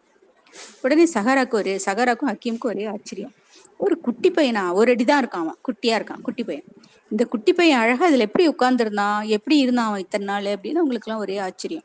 இப்ப அந்த குட்டி பையன் அதுல இருந்து குதிச்சுட்டு நீங்க எனக்கு விடுதலை கொடுத்துட்டீங்க என்னை விடுதலை பண்ணிட்டீங்க அப்படின்னு குதிக்கிறது அப்ப ரொம்ப சந்தோஷம் அதுக்கு. மேல சிந்துபாத்தோட முதுகுல ஏறி உட்காந்துக்கிறது எனக்கு ரொம்ப தேங்க்ஸ் ரொம்ப தேங்க்ஸ் எனக்கு நீ விடுதலை கொடுத்துட்ட எனக்கு விடுதலை கொடுத்துட்ட.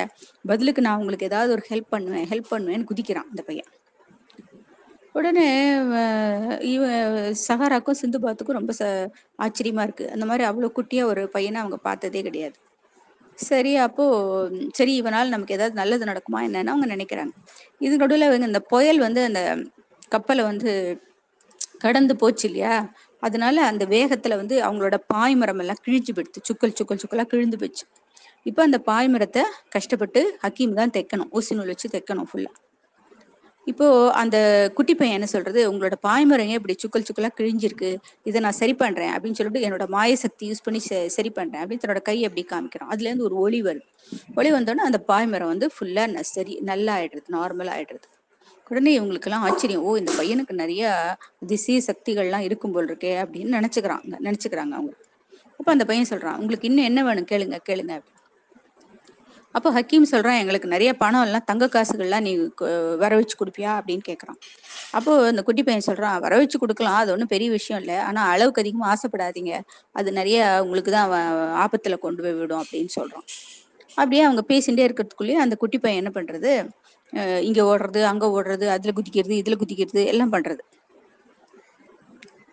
அப்போ சரின்னு சொல்லிட்டு இவங்க அப்படியே போயிட்டே இருக்காங்க. கப்ப சரி அந்த ப குட்டி பையனை கூப்பிட்டு அவனை சாப்பாடெல்லாம் கொடுத்துட்டு அவங்க மறுபடியும் அந்த கப்பல் கிளம்பி போயிட்டே இருக்கு. சிந்துபாத் ஓட்டின்னு போயிட்டு இருக்கான். அப்படி இருக்கும்போது அவ அப்போ ஒரு நாளைக்கு இந்த சரையை வந்து அவன்கிட்ட கேட்குறான் ஆமா இந்த குட்டி பையன் எப்படி இந்த பொட்டியில அடைஞ்சா என்னன்னு நம்ம வந்து கேட்கவே இல்லையா? அது நம்ம கேட்க போறேன் அப்படின்னு சொல்லிட்டு அந்த பையன்கிட்ட போய் கேட்கறான் நீ எப்படி இந்த பொட்டியில அடைஞ்சு கிடந்த? இத்தனை வருஷம் எப்படி உயிரோட இருந்த? யார் ஒண்ணு அந்த பொட்டியில அடிச்சது? அந்த விஷயத்துல எனக்கு சொல்லு அப்படி அந்த பையன் சொல்றான் நான் வந்து ஒரு ஏதோ ஒரு நாடு சொல்றான். சவுதி அரேபியா கிட்ட ஒரு நாடு சொல்றான். அந்த நாட்டுடைய ராஜாக்கு வந்து என்ன ரொம்ப பிடிக்கும். அவர் வந்து என்னை வந்து அவனோட சொந்த மகன் மாதிரி நினைச்சு பார்த்துட்டு இருந்தாரு. அவர் எப்பவும் தன்னோட மடிமேலேயே என்னை வச்சு வச்சு தூங்க பண்ணுவாரு சாப்பாடு கொடுப்பாரு எல்லாம் பண்ணுவாரு. அப்படி இருக்கும் பொழுது அந்த நாட்டுல வந்து சிலருக்கெல்லாம் வந்து ராஜா வந்து எங்கிட்ட ரொம்ப பிரியமா இருக்கிறது பிடிக்கல. அதனால அவங்க எல்லாம் வந்து என்னை வந்து இந்த பொட்டியில ஒரு நாள் நான் தூங்கும்போது என்னை என்னோட வாயை பொத்தி என்னை கூட்டின்னு போய் என்னை இந்த பொட்டியில அடைச்சு என்னை இந்த தண்ணிக்குள்ள போட்டாங்க. அதனாலதான் நான் இவ்வளவு நாள் வந்து இதுக்குள்ளேயே இருந்தேன். இப்ப நீங்க காப்பாத்தினோன்னு எனக்கு விடுதலை ஆயிட்டேன் அப்படி. இப்போ சொல்ற சரையா சொல்ற நீ வந்து எப்படி நீ உயிரோட இருக்க? இவ்வளவு வருஷம் தன் பொட்டியில பூட்டி தண்ணிக்குள்ள கிடந்தா அவன் செத்து போயிருக்கணுமே மூச்சு முட்டி நீ ரொம்ப வருஷமா இருக்கேங்கிறிய எப்படி இருக்கு இருந்த அப்படின்னா அப்ப அந்த பையன் சொல்றான் இல்ல இல்ல எனக்கு மூச்செல்லாம் அடக்கிற வித்தியெல்லாம் தெரியும். எனக்கு அந்த அந்த அந்த பயிற்சியெலாம் எனக்கு தெரியும் மூச்சு எப்படி அடக்கிறது அதனாலதான் அடக்கி நான் உள்ள இருந்தேன். அப்படி அப்போ சரைய சொல்ற சிந்து பார்த்த எனக்கு என்னமோ சொல்றது அவ்வளவா நம்பி நம்புற மாதிரியே இல்லை. இவ ஏதோ பொய் சொல்றானு தோன்றது அப்படின்னு சொல்றா. இவனை நம்ப வேணாம்னு தோன்றது எனக்கு அப்படின்னு சொல்றா. உடனே என்னாச்சு? ஒரு பெயிறு பெரிய கயிறு. அங்கேருந்து வந்து அவளோட காலை சுத்தி கட்டி இழுக்கிறது. உடனே ஆ கத்துறா. ஆ என்னை காப்பாத்துங்க காப்பாத்துங்க. உடனே ஹக்கீம் என்ன பண்றான்? ஓடி போய் அங்கிருந்து ஒரு கத்தி எடுத்து அந்த கயிறை அவுத்து விட்டுறான். உடனே அவள் கால் ரிலீஸ் ஆயிடுது. அப்போ அப்போ சுரையா சொல்றா ஏன் இந்த மாதிரி இந்த பையனை பத்தி சொன்னோடனே நமக்கு இது மாதிரி ஏதோ நடக்கிறதேன்னு அவன் மனசுல நினைச்சுக்கிறான். சரின்னு சொல்லிட்டு விட்டுறாங்க அப்படியே. அப்புறம் இன்னொரு நாளைக்கு மறுபடியும் சுரையா வந்து என்ன பண்ணுறான் இந்த பையன் வந்து என்ன பண்றான் நான் நான் மேலே போய் நின்று காத்து எல்லா இடத்தும் வேடிக்கை பார்க்குறேன் அப்படின்னு சொல்லிட்டு மேலே போய் நின்று வேடிக்கை பார்த்துருக்கான் அப்போ இந்த சுரையா மறுபடியும் சிந்து பார்த்து வந்து எனக்கு என்னமோ அவனை கண்டா பிடிக்கல அவன் ஏதோ சரியில்லைன்னு தோன்றது அவனை. அவன் சொல்றதெல்லாம் நம்புற மாதிரியே இல்லை. அப்படின்னு சொல்றா. இவ்வளவு வருஷம் ஒரு மனுஷன் எப்படி உயிரோடு இருக்க முடியும் அப்படின்னு சொல்றா. இந்த இந்த குட்டி பையன் மேல உட்காந்துருக்கு இல்லையா? அது தன்னோட காதை பெருசாக்கி இவங்க என்ன சொல்றாங்கன்னு கேட்டுன்றது. அதுக்கு எல்லா சக்தியும் இருக்கு. அதனால காது பெருசாயிடுறது. அதுக்கு இவங்க சொல்றதெல்லாம் காதுல விழுந்துடுறது உடனே என்ன பண்றது? அந்த தண்ணிக்குள்ளேருந்து ஒரு பெரிய பாம்பு மாதிரி ஒன்று வெளியில வருது வெளியில வந்து சுரையாவோட காலை பிடிச்சி நல்லா சுத்தி சுரையாவை தண்ணிக்கு இழுக்கிறது அந்த பாம்பு. உடனே சிந்துபாத் என்ன பண்றான் அங்க இருக்கிற ஒரு கோடாலி எடுத்து அந்த பாம்பு மேல குதிச்சு அதனோட காலை வெட்டி விட்டுறான் வெட்டினோடனே பாம்பு வந்து மறுபடியும் தண்ணிக்குள்ள போயிடுது. அப்போ சுரையா சொல்றா பத்தியா நான் இவனை பத்தி ஒரு ஒரு தடவை சொல்லும் பொழுது எனக்கு ஏதாவது ஒரு ஆபத்து வருது. அதனால இவன் வந்து இவன் ஏதோ ம மந்திர சக்தி இவங்கிட்ட இருக்குன்னு நினைக்கிறேன். இவனோட நம்ம இருக்க வேண்டாம் அப்படின்னு சொல்றான். அப்ப அவன் அது சிந்துபா சொல்றான் இல்ல எனக்கு என்னமோ அவன் நல்ல பையன் மாதிரி தான் தோன்றது அவன் பாரு நம்மளோட பாய்மரத்தை எப்படி ஒரு நிமிஷத்துல வந்து நம்ம பாய்மரத்தை அவன் சரி பண்ணி கொடுத்துட்டான். அது இல்லைன்னா நம்ம வந்து இப்போ எவ்வளவு கஷ்டப்பட்டிருக்கணும்? அந்த பாய்மரம் ஃபுல்லா உட்காந்து தைக்கணும். எவ்வளவு கஷ்டம் அது? அதே மாதிரி அவன் அவன் இருக்கிறது நமக்கு எல்லாமே நல்ல விஷயமா தான் தெரியுது எனக்கு. அவனை பத்தி நம்ம வீணா சந்தேகப்படுற நீ அப்படின்னு. எதேச்சியா நடந்திருக்கு. தண்ணில இருந்து ஏதோ ஒரு பாம்பு வந்து உன்னை பிடிச்சிருக்கலாம். நீ நினைக்கிற இவனாலதான்னு. அப்படின்னு அவன் சிந்துபாத் சொல்லிடுறான். சிந்துபாத் என்னமோ அவனை ரொம்ப நம்புறான். அதுக்கப்புறம் போயிட்டே இருக்கு. ஒரு நாளைக்கு என்னாச்சு அந்த குவாக் வந்து இவ குவாக் ஆனா எப்ப பார்த்தாலும் இந்த இந்த பையனை பார்த்தாலே குவாக்குக்கு வந்து அது பூதம் மாதிரி தெரியுது அந்த குவாக்குக்கு மட்டும். மத்தவங்களுக்கு எல்லாம் மனுஷன் மாதிரி தெரியுது குவாக்குக்கு மட்டும் இந்த பையனை பார்த்தா பூதம் மாதிரி தெரியுது. அதனால குவாக் வந்து குலைச்சுட்டே இருக்கு அவனை பார்த்தாக்கா. ஒரு நாள் குவாக் வந்து இது மாதிரி குலைச்சுட்டே இருந்துட்டு குலைச்சுட்டே இருந்தோடனே இந்த பையன் என்ன பண்றான் அந்த இடத்துல ஒரே எண்ணெய் வர மாதிரி ம மந்திர சக்தி தான் இருக்கே. திடீர்னு கை எப்படி காமிக்கிறோம் அந்த இடம் ஃபுல்லா ஒரே சொத சொதன்னு எண்ணெய் வந்துடுது அந்த எண்ணெயில அந்த குவாக் வந்து பாஞ்சு இவங்கிட்ட பாஞ்சு வர பாக்குறது இவனை கடிக்கிறதுக்காக வர பாக்குறது அந்த எண்ணெயில வழுக்கி கீழே விழுந்துடுது கீழே விழுந்து அப்படியே வழுக்கிண்டே போய் தண்ணிக்குள்ள விழுந்துடுது அதை ஹக்கீம்ல பாத்துறான் பார்த்துட்டு ஐயோ என்னோட குவாக் தண்ணியில விழுந்துட்டான் என் கண்ணியில விழுந்துட்டான்னு சொல்லிட்டு அவனும் தண்ணியில குதிச்சிடும் குவாக்கும் ஹக்கீமும் தண்ணியில குதிச்சிடும் உடனே இதெல்லாம் அந்த குட்டி பையன் பார்த்தினா அப்பா ரெண்டுக்கு ரெண்டு தொலைஞ்சுதுங்க ரெண்டு தொலைஞ்சது இன்னும் ஒன்னே ஒன்று ரெண்டு தான் பா இன்னும் ஒன்று தான் பாக்கி இருக்கு. இந்த சரையா சொல்றோம். அந்த சராயாவும் தீத்துட்டோம்னாக்கா அப்புறம் சிந்துபாத்தோட நம்ம நினைச்ச இடத்துக்கு போயிடலாம் அப்படின்னு அது நினைச்சுக்கிறான் அந்த குட்டி பையன். ஆனா உடனே சிந்துபாத் என்ன பண்றான்? அவசர அவசரமா தன்னோட கப்பலை அப்படியே விட்டுட்டு தண்ணிக்குள்ள பாஞ்சு ஹக்கிமையும் அந்த குவாக்கியும் நீஞ்சி அதுக்குள்ள சரையா வந்து கொஞ்சம் ஒரு பெரிய கயிறை உள்ள விடுறா. கயிறை வெளியில விடுறா. அந்த கயிறை பிடிச்சுன்னா அவங்கள மேலே ஏறி வந்துடுறாங்க. உடனே அந்த குட்டி பையனுக்கு ஒரே வருத்தமாயிடுறது. ரெண்டு தப்பிச்சு வந்துருத்துங்களே நம்ம என்ன பண்ணாலும் இந்த சிந்துபாத் காப்பாத்திடுறானே இவங்கள அப்படின்னு நினைச்சுக்கிறான் அதுக்கப்புறம் இப்போ மறுபடியும் ஹக்கீம் சொல்றான் இப்ப என்னமோ எனக்கும் இன்னும் சந்தேகமா தான் இருக்கு. எனக்கு குவாக் வந்து இப்படி எல்லாம் வந்து தண்ணியில எல்லாம் விழாதே அது ரொம்ப கேர்ஃபுல்லா இருக்குமே அப்படிங்கிறான். அப்ப அந்த குட்டி பையன் சொல்றான் ஆமா அங்கெல்லாம் ஒரே எண்ணெயா இருக்கு அதுல வழுக்கி விழுந்துட்டான் அவன். அப்படிதான் அப்படின்னு. அப்போ அக்கீம் சொல்றான் தன் எண்ணெய் யார் அங்க விட்டது? நம்ம எல்லாம் ரொம்ப கேர்ஃபுல்லா தானே இருப்போம். நம்ம எதுக்கு அங்க எண்ணெய் விடுறோம்? அது அப்படியே எண்ணெய் இருந்தா கூட அதுல வந்து குவாக் வந்து அவ்வளவு சீக்கிரம் காலெல்லாம் வச்சிடாது அது ரொம்ப கெட்டிக்கார கெட்டிக்கார பூனை அது. அது காலெல்லாம் ரொம்ப கேர்ஃபுல்லா தான் இருக்கும். அதனால எனக்கு என்னமோ இது சந்தேகமா தான் இருக்கு. இதெல்லாம் இந்த இந்த குட்டி பையன் வந்ததுல இருந்து தான் நானும் பாக்குறேன். என்னமோ நிறைய பிரச்சனைகளா வந்துட்டு இருக்கு. இது ஏதோ சரியில்லை அப்படின்னு ஹக்கீமும் சொல்றான். ஆனா சிந்துபாத் மட்டும் என்ன சொல்றான்? நீங்க எல்லாம் சொல்றதெல்லாம் ரொம்ப தப்பு. நான் நம்ப மாட்டேன். எதேச்சும் அங்கதான் தண்ணி எண்ணெய் சிந்தி இருக்கலாம் அதுல குவாக் வழுக்கி தண்ணிக்குள்ள விழுந்திருக்கான். அதை நம்ம பெருசா எடுத்துக்கூடாதுன்னு அப்பயும் சிந்துபாத் சொல்லிடு அப்புறம் ஒரு நாளைக்கு என்னாச்சு? இந்த அந்த குட்டி பையன் என்ன பண்றது? சிந்து பார்த்து வந்து நீ வந்து ரொம்ப நல்லா தான் நீ தான் கப்பல் ஓட்டுவேன்னு எனக்கு தெரியும். உலகம் ஃபுல்லா பிரசித்தமாச்சு. ரொம்ப ஃபேமஸா தெரியும். நீ வந்து என்னை வந்து இவன் சொன்னானே முன்னாடி ஒரு ராஜா வந்து இவனை ரொம்ப செல்லமா வச்சிருப்பாரு மத்தவங்க எல்லாம் அவனை தூக்கி கடல்ல போட்டாங்கன்னு. அந்த தீவுக்கு மறுபடியும் சிந்துபாத்தை வந்து கூட்டின்னு போக சொல்றான் அந்த குட்டி பையன். அப்ப சிந்துபாத் சொல்றான் ஆஹ் அது பேர் என்னமோ அந்த பேர் ஞாபகம் இல்லை எனக்கு. அந்த தீவா அந்த தீவுக்கு பத்தி நான் நிறைய கேள்விப்பட்டிருக்கேன். அங்க பெரிய நிறைய மர்மமான விஷயங்கள்லாம் நாங்க நிறைய இருக்கும். சீக்ரெட்டான விஷயங்கள்லாம் அங்க நிறைய இருக்கும்னு கேள்விப்பட்டிருக்கேன். எனக்கு அந்த தீவுக்கு போகணும்னு ஆசைதான் அப்படின்னு சிந்துபாத் சொல்றான். அப்போ சுரையா சொல்றா அப்ப நீ வந்து என்னை கொண்டு போய் என்னோட ஊர்ல விட போறது இல்லையா? இந்த பையனோட அவனோட தீவுக்கு போறியா? அப்படின்னு கேக்குறான் அவன் சிந்துவா சொல்றான் முதல்ல இவனை கொண்டு போய் அவனோட ஊர்ல விட்டுட்டு அதுக்கப்புறமா நான் வந்து உன்னை வந்து உன்னோட வீட்டுல உன்னோட ஊர்ல கொண்டு போய் விடுறேன். அப்படின்னு ஒண்ணு சுரையா சொல்ற இல்ல எனக்கு என்னமோ இவனை பார்த்தா நம்பிக்கையாவே இல்லை. இவன் சொல்றதும் நம்பிக்கையா இல்ல. இவனோட இவனோட அவனோட தீவுக்கெல்லாம் போகாத நீ. அப்படின்னு சொன்னோடனே ஒரு பெரிய டிராகன் பறவை ஒரு பெரிய டிராகன் ஒண்ணு தண்ணியில இருந்து வருது. அந்த டிராகன் வந்து பயங்கரமா நெருப்பை கக்கிண்டு வந்து சுராயாவை அப்படியே கடிச்சு முழுங்கறதுக்காக வந்துடுறது. உடனே சிந்து பாத்து என்ன பண்றான்? ஒரு பெரிய ஈட்டி மாதிரி ஒண்ணு இருக்கு. அந்த ஈட்டி எடுத்து அந்த டிராகனோட வாய்க்குள்ள போட்டுறான். போட்டோன்னே அந்த டிராகன் வந்து தண்ணிக்குள்ள போயிடுறது விழுந்துடுறது அப்போ சுரையா சொல்றா பத்தியா இதெல்லாம் வந்து இந்த பையனோட வேலைன்னு நான் சொன்ன நீ நம்ப மாட்டேங்கிறே இப்போ உனக்கே தெரியுதா? அப்படின்னு அப்பதான் சிந்துபாக்கு தெரியுது. ஓ இவன் ஏதோ சாதாரண பையன் இல்ல இவன் ஏதோ மாய சக்தி இருக்கு இவனுக்கு எனக்கு தெரியறது.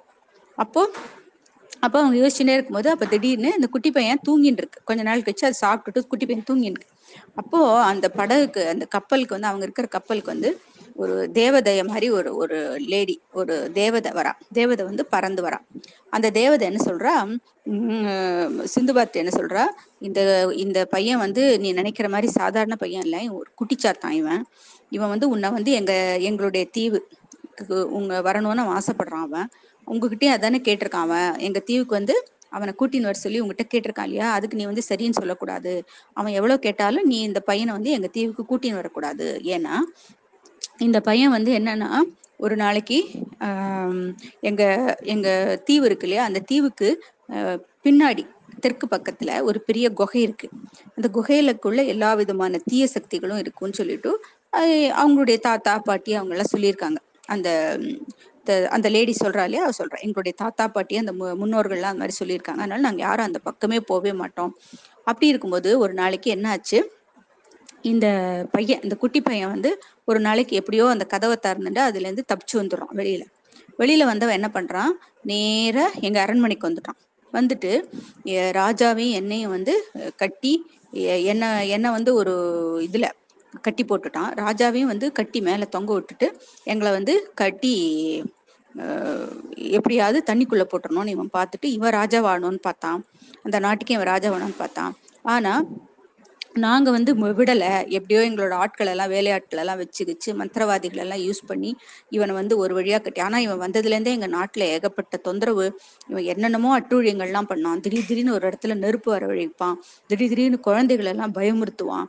அப்புறம் பயிர்கள் எல்லாம் வந்து அரிசி பயிர்கள்லாம் விளைஞ்சிருந்தா அதெல்லாம் எரிச்சிருவான். அவ்வளோ தொந்தரவு பண்ணான் எங்களை. அதனால அதனால நாங்க என்ன பண்ணிட்டோம்? மந்திரவாதிகள் எல்லாம் வச்சு கூப்பிட்டு இவனை ஒரு வழியா ஒரு பெட்டிக்குள்ள அடைச்சு இவனை தண்ணியில போட்டோம். நீங்க தெரியாம போய் அந்த பையனை வந்து நீங்க விடுதலை பண்ணிட்டீங்க.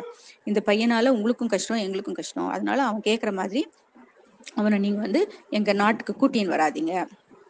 அப்படின்னு அந்த லேடி சொல்றா. அதுக்குள்ள அந்த பையன் குட்டி பையன் முடிச்சுட்டு வந்துடுது ஓ நீங்க வந்துட்டியா? அப்படின்னு சொல்லிட்டு இந்த லேடியை பார்த்துட்டே இறங்கி வருது. உடனே அந்த லேடி வந்து மறைஞ்சு போயிடுறான் மாயமா மறைஞ்சு போயிடுறான் ஆக்சுவலா அந்த லேடி யாருன்னா அந்த அந்த நாட்டு ராஜாவுடைய ஒய்ஃப் தான். ஆனா அவ வந்து அவளுக்கு கொஞ்சம் இதெல்லாம் தெரியும். அவளுக்கு கொஞ்சம் அவ கொஞ்சம் தேவதை மாதிரி தான் அவ. அவளுக்கு கொஞ்சம் மந்திர சக்திகள்லாம் அவளுக்கே கொஞ்சம் மந்திர சக்திகள் கொண்டு ஆனா இந்த குட்டி சாத்தான்ட்டு மோதுற அளவுக்கு மந்திர சக்தி கிடையாது. ஆனா அவ ஒரு குட்டி தேவதை தான் அவ அவளும். மறைஞ்சு போயிடுறான்.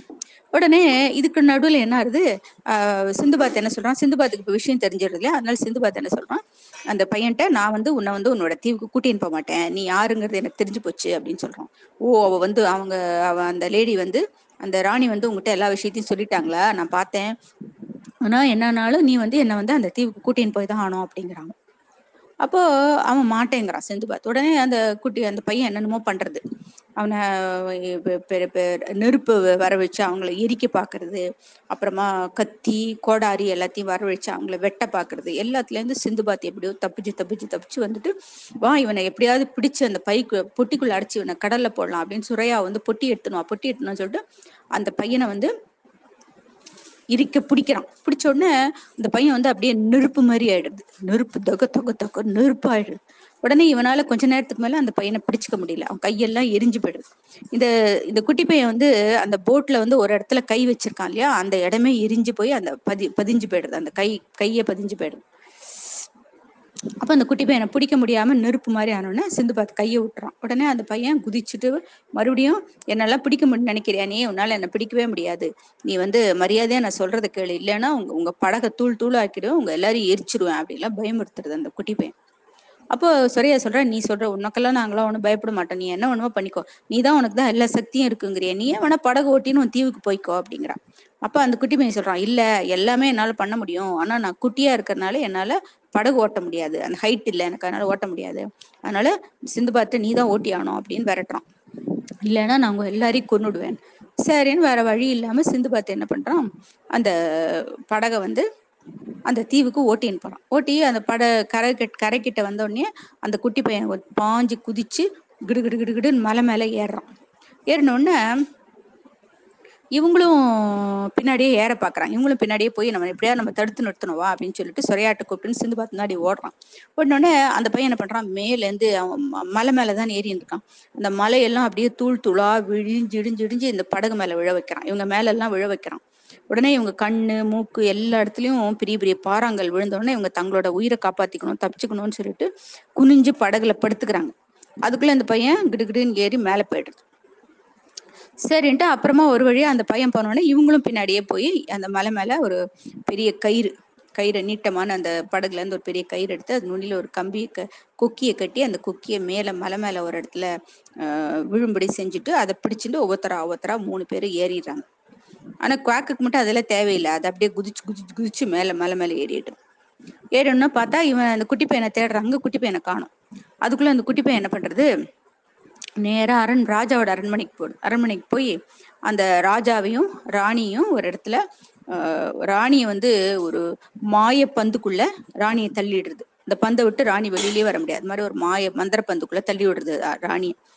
ராஜாவை என்ன பண்றது? மேல கட்டி உத்தரத்துல தொங்க விட்டுறது. தொங்க விட்டுட்டு இரு இரு நீ வந்து என்னை வந்து பொட்டியில அடைச்சு தண்ணியில போட்டல.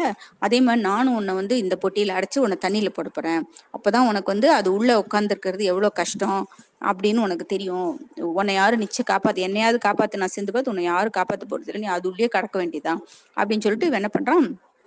அந்த ராஜாவை வந்து கட்டி சுருட்டி அந்த இதுக்குள்ள ப பொட்டிக்குள்ள போடுறதுக்காக பாக்குறான் ராஜா சொல்றார் கத்துறார் ஹெல்ப் ஹெல்ப் யாரும் என்ன காப்பாத்துங்க காப்பாத்து. யார் வர முடியும்? யாரும் வரல. அதுக்குள்ள சிந்து பார்த்து சிந்து பாத்தெல்லாம் வந்துடுறான் இல்லையா இங்க? சிந்து பாத்தெல்லாம் வந்த உடனே இப்போ அந்த பையன் என்ன பண்றான்? அதுக்குள்ள அந்த ராஜாவை வந்து பொட்டிக்குள்ள போட்டுறான். பொட்டிக்குள்ள போட்டோடனே சிந்து பாத்து வந்துடுறான். சிந்து பாத்து வந்துட்டு அவனை போய் அடிக்கிறான். அடிக்கிறதுக்காக ஓடுறான். ஒரே சண்டை வருது. அந்த குட்டி பையனுக்கும் சிந்து பாத்துக்கும் சண்டை வருது. மாறி மாறி தப்பிச்சு தப்பிச்சு தப்பிச்சு தப்பிச்சு எல்லாம் ஓடிண்டே இருக்காங்க. அவனை அந்த சிந்து பாத்தும் சொரையாவும் ஆளுக்கு ஒரு பக்கம் ஹக்கி மூணு பேருமா சேர்ந்து அந்த குட்டி பையனை எப்படியாவது பிடிச்சி அடிச்சு பொட்டிக்குள்ள இந்த பொட்டிக்குள்ள அடிச்சிடணும் அப்படின்னு பாக்குறாங்க. ஆனா என்னன்னாலும் அவனை பிடிக்கவே முடியல. தப்பிச்சு தப்பிச்சு தப்பிச்சு அந்த பையன் ஓடுறான். போறதுக்கு இவங்க மேல எல்லாம் நெருப்பு பந்து விழற மாதிரி பண்றான். இவங்க மேல வந்து இரும்பு கம்பி விழற மாதிரி பண்றான். இவங்க பேர்ல வாள் வீசுற மாதிரி பண்றான். எல்லாத்துக்கும் தப்பிச்சு தப்பிச்சு தப்பிச்சு மூணு பேர் ஓடிட்டு இருக்காங்க. அதுக்குள்ள சுரையா என்ன பண்றா?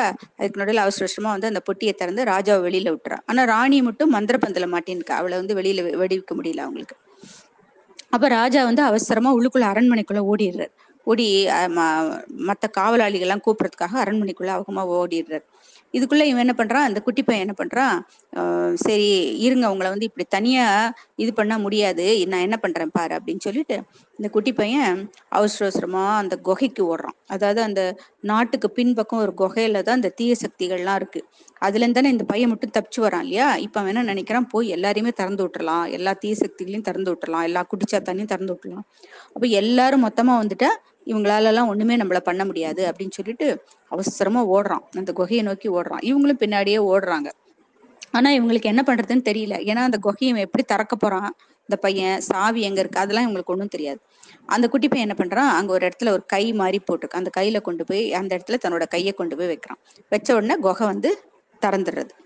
கை வச்சோடனே குகை திறந்து அதுல இருந்து வந்து நிறைய தீய சக்திகள் கோட்டான் அங்கிட்டான் என்னென்னமோ எல்லாம் குட்டிச்சாத்தான் பூதம் பிசாசு எல்லாம் அது இருந்து வெளியில வந்து எல்லாம் வெவ்வேறு ரூபத்துல வருது. ஒண்ணு பாம்பு ரூபத்துல வருது ஒண்ணு வந்து புலி ரூபத்துல வருது ஒண்ணு சிங்கம் மாதிரி வருது ஒண்ணு டிராகன் மாதிரி வருது ஒன்னொன்னு ஒரு மாதிரி வருது. எல்லாம் நெருப்ப கக்கின் கக்கின் எல்லாம் பயங்கரமா அந்த நாட்டை நோக்கி போறதுங்க எல்லாம். நாட்டுக்குள்ள போய் எல்லாம் எல்லாம் போட்டு நாட்டெல்லாம் நாசம் பண்றதுங்க. பயிரெல்லாம் அழிக்கிறதுங்கோ குழந்தைங்களெல்லாம் கடிச்சு சாப்பிட்றதுங்கோ எல்லாம் பண்ண அதுக்குள்ள ஒரு குட்டி சாத்தா என்ன பண்றது? ஹக்கீமை பத்துறது. எனக்கு குட்டி பசங்களை சாப்பிடணும்னா ரொம்ப பிடிக்கும். நீ அழகா குட்டியா இருக்க உன்னை சாப்பிட்றேன் அப்படின்னு அது வந்துடுறது. வந்த உடனே அதுக்குள்ள சிந்து பார்த்து என்ன பண்றான்? ஒரு பெரிய கோடாரி எடுத்து அதனோட வாலை வெட்டிடுறான். வாலை வெட்டினோடனே அந்த டிராகனுடைய சக்தி எல்லாம் அதனோட வாலில் தான் இருக்கு. இவன் வாலை வெட்டினோடனே அது வந்து பய தண்ணிக்குள்ள விழுந்து மறைஞ்சு போய்டுறது அந்த டிராகன். ஒரு வழியா ஹக்கீம் தப்பிச்சிட்டான். ஆனா குவாக்கை வந்து ஒரு ஒரு புலி மாதிரி ஒண்ணு இருக்கு. அது குவாக்கை முழுங்கிறதுக்காக வருது. இந்த புலியை வந்து ஒரு ஈட்டி வச்சு குத்திடுறான். அப்ப அந்த புலியும் தண்ணிக்குள்ள செத்து போயிடுது. அப்படியே ஒவ்வொருத்தரையா ஒவ்வொருத்தரையா சிந்துபாத் காப்பாத்திண்டே வரான். இதுக்கு நடுவில் என்னாச்சு? இவங்களுக்கு அப்போ சிந்துபாத் என்ன சொல்றான்? இது இப்படியே விட்டா பிரயோஜனம் கிடையாது. எப்படியாவது இந்த குட்டி பையனை நம்ம வந்து பொட்டிக்குள்ள அடிச்சு நம்ம தண்ணிக்குள்ள போடணும். அப்பதான் அந்த பிரச்சனை முடியும் அப்படின்னு அவன் சொல்றான்.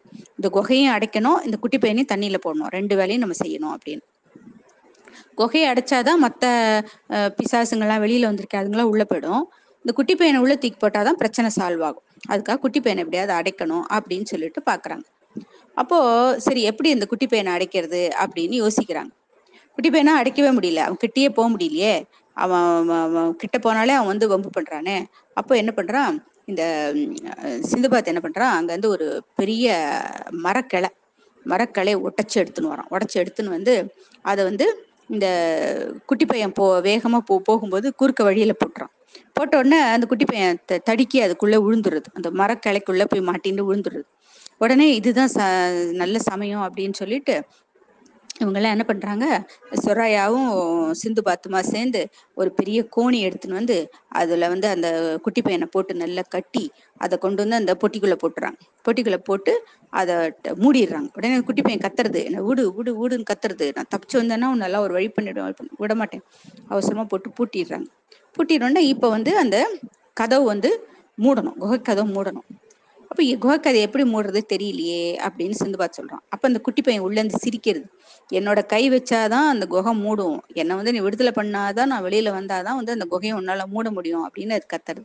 அப்ப சுரையா சொல்றா இல்ல இதுக்கு நாங்க ஒரு ஏற்பாடு நானும் ஹக்கீமும் ஒரு ஏற்பாடு பண்ணியிருக்கோம். வா அப்படின்னு சொல்லிட்டு முன்னாடி வந்து ஒரு சிந்துபாத் வந்து அந்த குட்டி பையனை பிடிக்கும் பொழுது நெருப்பு மாதிரி இருக்கு இல்லையா?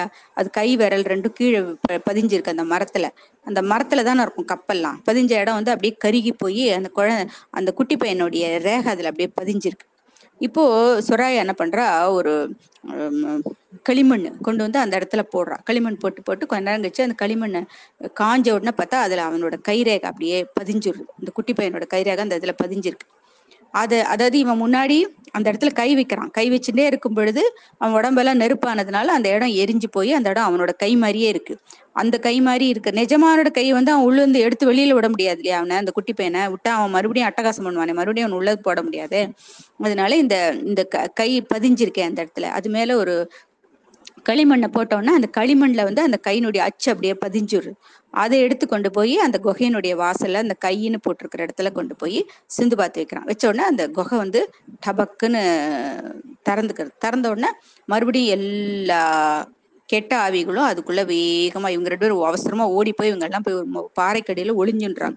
ஏன்னா அவ்வளவு ஃபோர்ஸா அந்த கெட்ட ஆவிகள்லாம் மறுபடியும் அந்த குகையை நோக்கி போறதுங்க எல்லாம். எல்லாம் ஒன்று ஒன்று ஒரு ஒரு ஷேப்பில் இருக்குல்ல. ஒன்று டிராகன் மாதிரி இருக்கு ஒன்று வந்து புலி மாதிரி இருக்கு ஒன்று வந்து பாம்பு மாதிரி இருக்குது எல்லாம் ஒன்று ஒன்று ஒரு ஒரு ஷேப்பில் இருக்குல்ல. எல்லாம் வேகமாக அந்த குகையை நோக்கி போகிறது எல்லாம் போய் முடிச்ச உடனே சிந்து பாத்து என்ன பண்ணுறான் மறுபடியும் அந்த கை அங்கே வைக்கிறான். வச்ச உடனே அந்த குகை கதவை மூடிடுது. அவ்வளோதான் இப்போ கேட்டால் அவங்களெல்லாம் பிடிச்சி உள்ளுக்குள்ளே குகைக்குள்ளே தள்ளியாச்சு. இந்த குட்டி பையனையும் இப்போ இதில் போட்டு அடைச்சாச்சு. சரின்னு சொல்லிட்டு இவங்கெல்லாம் வந்துட்டு இந்த ராஜாவையும் அந்த ராணி வந்து ஒரு மந்திர பந்துக்குள்ள அடைச்சி வச்சிருக்கான் இல்லையா அந்த குட்டி பையன். இப்போ அந்த குட்டி பையனை வந்து அடைச்சதுன்னா அவனோட மந்திர சக்தி போயிடுறதுனால ராணி வழியில் வந்துடுறா ராணி வழியில் வந்து ராணி வழியில் வந்துடுறா அப்புறம் ராஜாவும் இதுக்கு நடுவில் பத்திரமா தான் இருக்கார். அவரும் உள்ள போய் ஒளிஞ்சின்னு இருக்கிறது அவரும் பத்திரமா அப்புறம் எல்லாருக்கும் ரொம்ப சந்தோஷம். அந்த குட்டி பையனை பிடிச்சிட்டாங்க சிந்து பாத்துங்கிறதுல ரொம்ப சந்தோஷம். ராஜா சொல்லிட்டார் எப்படியோ ஒரு வழியா நீ வந்து பண்ணிட்டியப்பா. பெரிய வேலை எப்படி நீ செஞ்சத? அப்படின்னு கேக்குறாரு. இப்ப ராணி சொல்றா இல்ல சிந்து பாத்தால இதை செய்ய முடியும்னு எனக்கு நல்லா தெரியும். அதனாலதான் நான் சிந்து பாத்தை வந்து கப்பல்லே போய் பார்த்து சொன்னேன் அன்னைக்கே.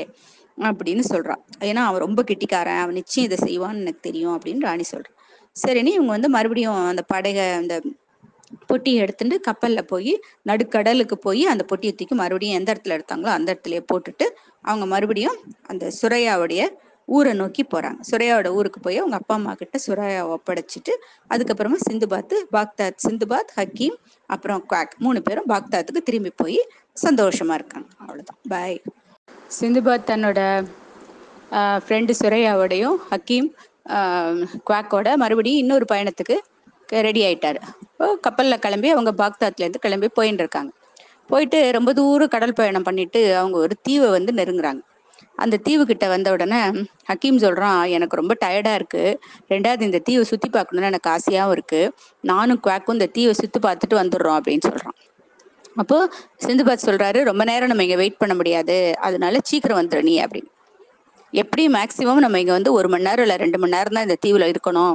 அதனால நீ சீக்கிரம் இருட்டுறதுக்குள்ள வந்துரு அப்படின்னு சிந்துபாத் சொல்றாரு.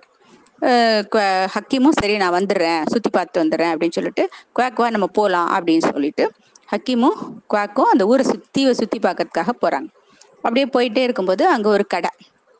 அந்த கடையில ஒரு நிறைய கம்பளங்கள். கம்பளம்னா அந்த கீழே விரிப்பாங்க இல்லையா? சாஃப்டா வெல்வெட் மாதிரி மெத்து மெத்து மெத்து மெத்துன்னு இருக்கும். அழகா அது விரிப்பாங்க. தரையில எல்லாம் விரிச்சிருப்பாங்க. அது மேல உட்காந்துக்கலாம் அது மேல உட்காந்து பூஜைகள் பண்ணலாம். ரொம்ப நல்லா இருக்கும். ஒரு பத்து பேர் பதினஞ்சு பேர் அதுல உட்காந்துக்கலாம் அழகா. நல்லா சாஃப்டா வெல்மெட் மாதிரி மெத்து மெத்து மெத்துன்னு நம்ம பாய் மாதிரி இருக்கும் அது. அது அதுக்கு பேரு கம்பளம்னு பேரு. அந்த கம்பளங்கள்லாம் அந்த ஊர்ல ரொம்ப அழகழகா இருக்கு ஒவ்வொரு கடையிலயும். அதை பார்த்தோன்னே ஹக்கீமுக்கு அதுல ஒரு கம்பளத்தை வாங்கணும்னு ஆசையா இருக்கு. உடனே கடைக்குள்ள போய் அங்க மேல இருக்கிற ஒரு கம்பளத்தை பார்க்கணும். அந்த கம்பளத்தை பார்த்துட்டு ஆ இந்த கம்பளம் ரொம்ப நன்னா இருக்கு. இந்த கம்பளத்தை எனக்கு பார்க்கணும்னு வாங்கணும்னு ஆசையா இருக்கு அப்படின்னு ஹக்கீம் சொல்றான். அந்த கம்பளம் வந்து திடீர்னு பார்த்துட்டு இருக்க பார்த்துட்டு இருக்க அதுல மேல இருக்கிற டிசைன்லாம் மாறுறது.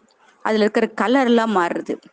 உடனே ஹக்கீமுக்கு ரொம்ப ச- ஆச்சரியமா இருக்கு. இது என்ன இந்த கம்பளம் ரொம்ப வித்தியாசமா இருக்கே? இது ஏதாவது ஒரு மந்திர கம்பளமா இருக்குமோ? இதனோட கலர்கள்லாம் மாறிண்டே இருக்கு. இதனோட டிசைன்லாம் மாறுறது அப்படின்னு சொல்லிட்டு ஹக்கீமை கூப்பிடுறான். ஹக்கீம் இங்க வந்து பாரு இந்த கம்பளம் எவ்வளவு அழகா இருக்கு எவ்வளவு ஜோரா இருக்கு. இதனோட கலர்ஸ் எல்லாம் மாறிண்டே இருக்கு பத்தியா? இதனோட டிசைன்ஸ் எல்லாம் மாறிண்டே இருக்கு பத்தியா? எவ்வளவு நல்லா இருக்கு. வா வந்து பாரு ஹக்கீம் வா வா வா அப்படின்னு கூப்பிடுறான். குவாக் வந்து பாரு பாரு அப்படின்னு சொல்லிட்டு ஹக்கீம் கூப்பிடுறான். சரின்னு சொல்லிட்டு இவங்க பார்த்துட்டு இருக்க பார்த்துட்டு இருக்க அந்த கம்பளம் வந்து கலர் மாறுறது டிசைன் மாறுறது. சரின்னு இந்த கம்பளம் ரொம்ப நல்லா இருக்கு. இதனோட விலை என்னன்னு தெரியல. என்கிட்ட கொஞ்சம் பொற்காசுகள் இருக்கு. அதை வச்சு நான் இதை வாங்கலாம்னு பாக்குறேன் அப்படின்னு ஹக்கீம் மனசுல நினைச்சுக்கிறான். அதுக்குள்ள அங்கேருந்து அந்த ம், கடைக்காரன் ஓடி வரான். ஓடி வந்து இதையெல்லாம் ஒன்றும் தொடக்கூடாது. நீ உடனே இந்த இடத்த விட்டு போயிடு. இல்லைன்னா நான் உன்னை வந்து என்ன பண்ணுவேன்னு எனக்கே தெரியாது. அப்படின்னு சொல்லி விரட்டுறான். சரின்னு ஹக்கீம் வந்து குவாக்கோட அந்த கடையை விட்டு வெளியில வந்துடுறான். அப்போ வந்து ஹக்கீம் வந்து க- குவாக்கிட்ட சொல்லிட்டே வரான். என்னன்னு தெரியல குவாக் எனக்கு அந்த கம்பளம் ரொம்ப பிடிச்சிருக்கு அதை வாங்கணும்னு எனக்கு ஆசையா இருக்கு அப்படின்னு சொல்லிட்டே வரான். அதுக்கு நடுவில் குவாக் ஒரு இடத்துல வந்து நின்றுடுறது அதுக்கு அங்கே ஏதோ ஒரு ப- பால்ல பண்ண ஏதோ ஒரு ஸ்வீட் அந்த கடையில் இருக்கு. அதை பார்த்தோன்னே அந்த ஆசையில அது நின்றுடுறது சரின்னு ஹக்கீம் வந்து அந்த பூனைக்கு வந்து சில பால் கேக்குகள் வாங்கி கொடுக்குறான். அதை அது ஆசையா குவாக் வாங்கி சாப்பிடுறது. அப்புறம் இவங்க வந்து இப்படி போயிட்டே இருக்காங்க. போயிட்டே இருக்கிறதுக்குள்ள இந்த மந்திர கம்பளத்தை வந்து ஒரு மந்திரவாதி வந்து கண்டுபிடிக்கணும்னு பார்த்துட்டு இருக்கான். அவன் வந்து ஒரு மந்திர பந்து வச்சிருக்கான். அந்த பந்து கண்ணாடி பந்து. அந்த கண்ணாடி பந்துல கண்ணாடி பந்து கிட்ட கேட்கறான் கண்ணாடி பந்தே கண்ணாடி பந்தே அந்த மந்திர கம்பளம் எங்க இருக்குன்னு காமி அப்படின்னு அந்த மந்திர கம்பளம் வந்து அந்த கடைக்குள்ள தொங்குறது தெரியறது அவனுக்கு. உடனே அவன் தன்னுடைய சொந்தக்கார பையன். அவனை கூப்பிட்டு நீ போய் அந்த கம்பளத்தை எப்படியாவது எடுத்துன்னு வந்துரு. அந்த கம்பளம் ரொம்ப மாய கம்பளம். அது எனக்கு வேணும் அந்த கம்பளம் அப்படின்னு சொல்றான். சரின்னு அவனும் சரி நான் போயிட்டு வரேன் அப்படின்னு சொல்லிட்டு வரான். ஒரு கழுகு மாதிரி அந்த கம்பளத்தை தேடிட்டு அவன் வரான். கழுகு மாதிரி ஒரு உருவம் எடுத்துட்டு தேடின்னு வந்துட்டு இருக்கான். இதுக்கு நடுவில் ஹக்கீமும் அந்த குவாக்கும் போயிட்டே இருக்கிறச்சே திடீர்னு ஒரு இடத்துல குறுக்க வந்து அந்த கம்பளி வந்து ஒரு கொடியில தொங்கின்னு இருக்கு. உடனே ஹக்கீமுக்கு ஒரே ஆச்சரியம். நம்ம போகும்பொழுது இந்த பக்கமா தான் நம்ம போனோம். அப்ப இந்த கம்பளி இல்ல கம்பளம் இல்ல. திடீர்னு இந்த பக்கத்துல இந்த கம்பளம் வந்து இங்க தொங்குறது என்னன்னு தெரியலையே அப்படின்னு சொல்லிட்டு நல்லாதான் இருக்கு இந்த கம்பளம் அப்படின்னு வந்து ஆசையா அதை தடவி கொடுக்குறான். உடனே அந்த கம்பளம் என்ன பண்றது? கீழே தொப்புன்னு இறங்கி அவனை சுத்திக்கிறது. அதாவது என்ன நீ தூக்கி என்ன நீ ஏன் வச்சுக்கோ அப்படின்னு அது சொல்றது. அவனை க அவனை திருப்பி திருப்பி அவனை வந்து வந்து சுத்திக்கிறது இவன் வந்து ஐயோ உன்னோட க இந்த கம்பளமெல்லாம் எனக்கு வேண்டாம். இதை வச்சுட்டு அந்த ஏற்கனவே அந்த கடைக்காரன் என்னை வந்து திட்டினான். இதனால எனக்கு வேற ஏதாவது பொல்லா போறோம் அப்படின்னு சொல்லிட்டு ஹக்கீம் என்ன பண்றான்? அந்த கம்பளத்தை எடுத்து பிரிச்சு கீழே போட்டுறான். அப்படியே அந்த கம்பளம் விடாம மறுபடியும் மறுபடியும் அவனை வந்து சுத்திக்கிறது சரின்னு சொல்லிட்டு இவன் வே- சரி போ வேண்டான்னு சொல்லிட்டு ஹக்கீமும் குவாக்கும் அந்த கம்பளத்தை அப்படியே விட்டுட்டு அந்த ஓடுறாங்க. ஓடினோடனே இதுக்கு நடுவில் அந்த மந்திர மந்திரவாதி இருக்கான் இல்லையா? அவன் வந்து இன்னும் ரெண்டு பேர் அவனோட காவலாளிகள் ரெண்டு பேரை கூப்பிட்டு நீங்க ரெண்டு பேரும் போய் உடனடியாக அந்த கம்பளத்தை எடுத்துன்னு வாங்க அப்படின்னு சொல்லி அனுப்பி வைக்கிறான்.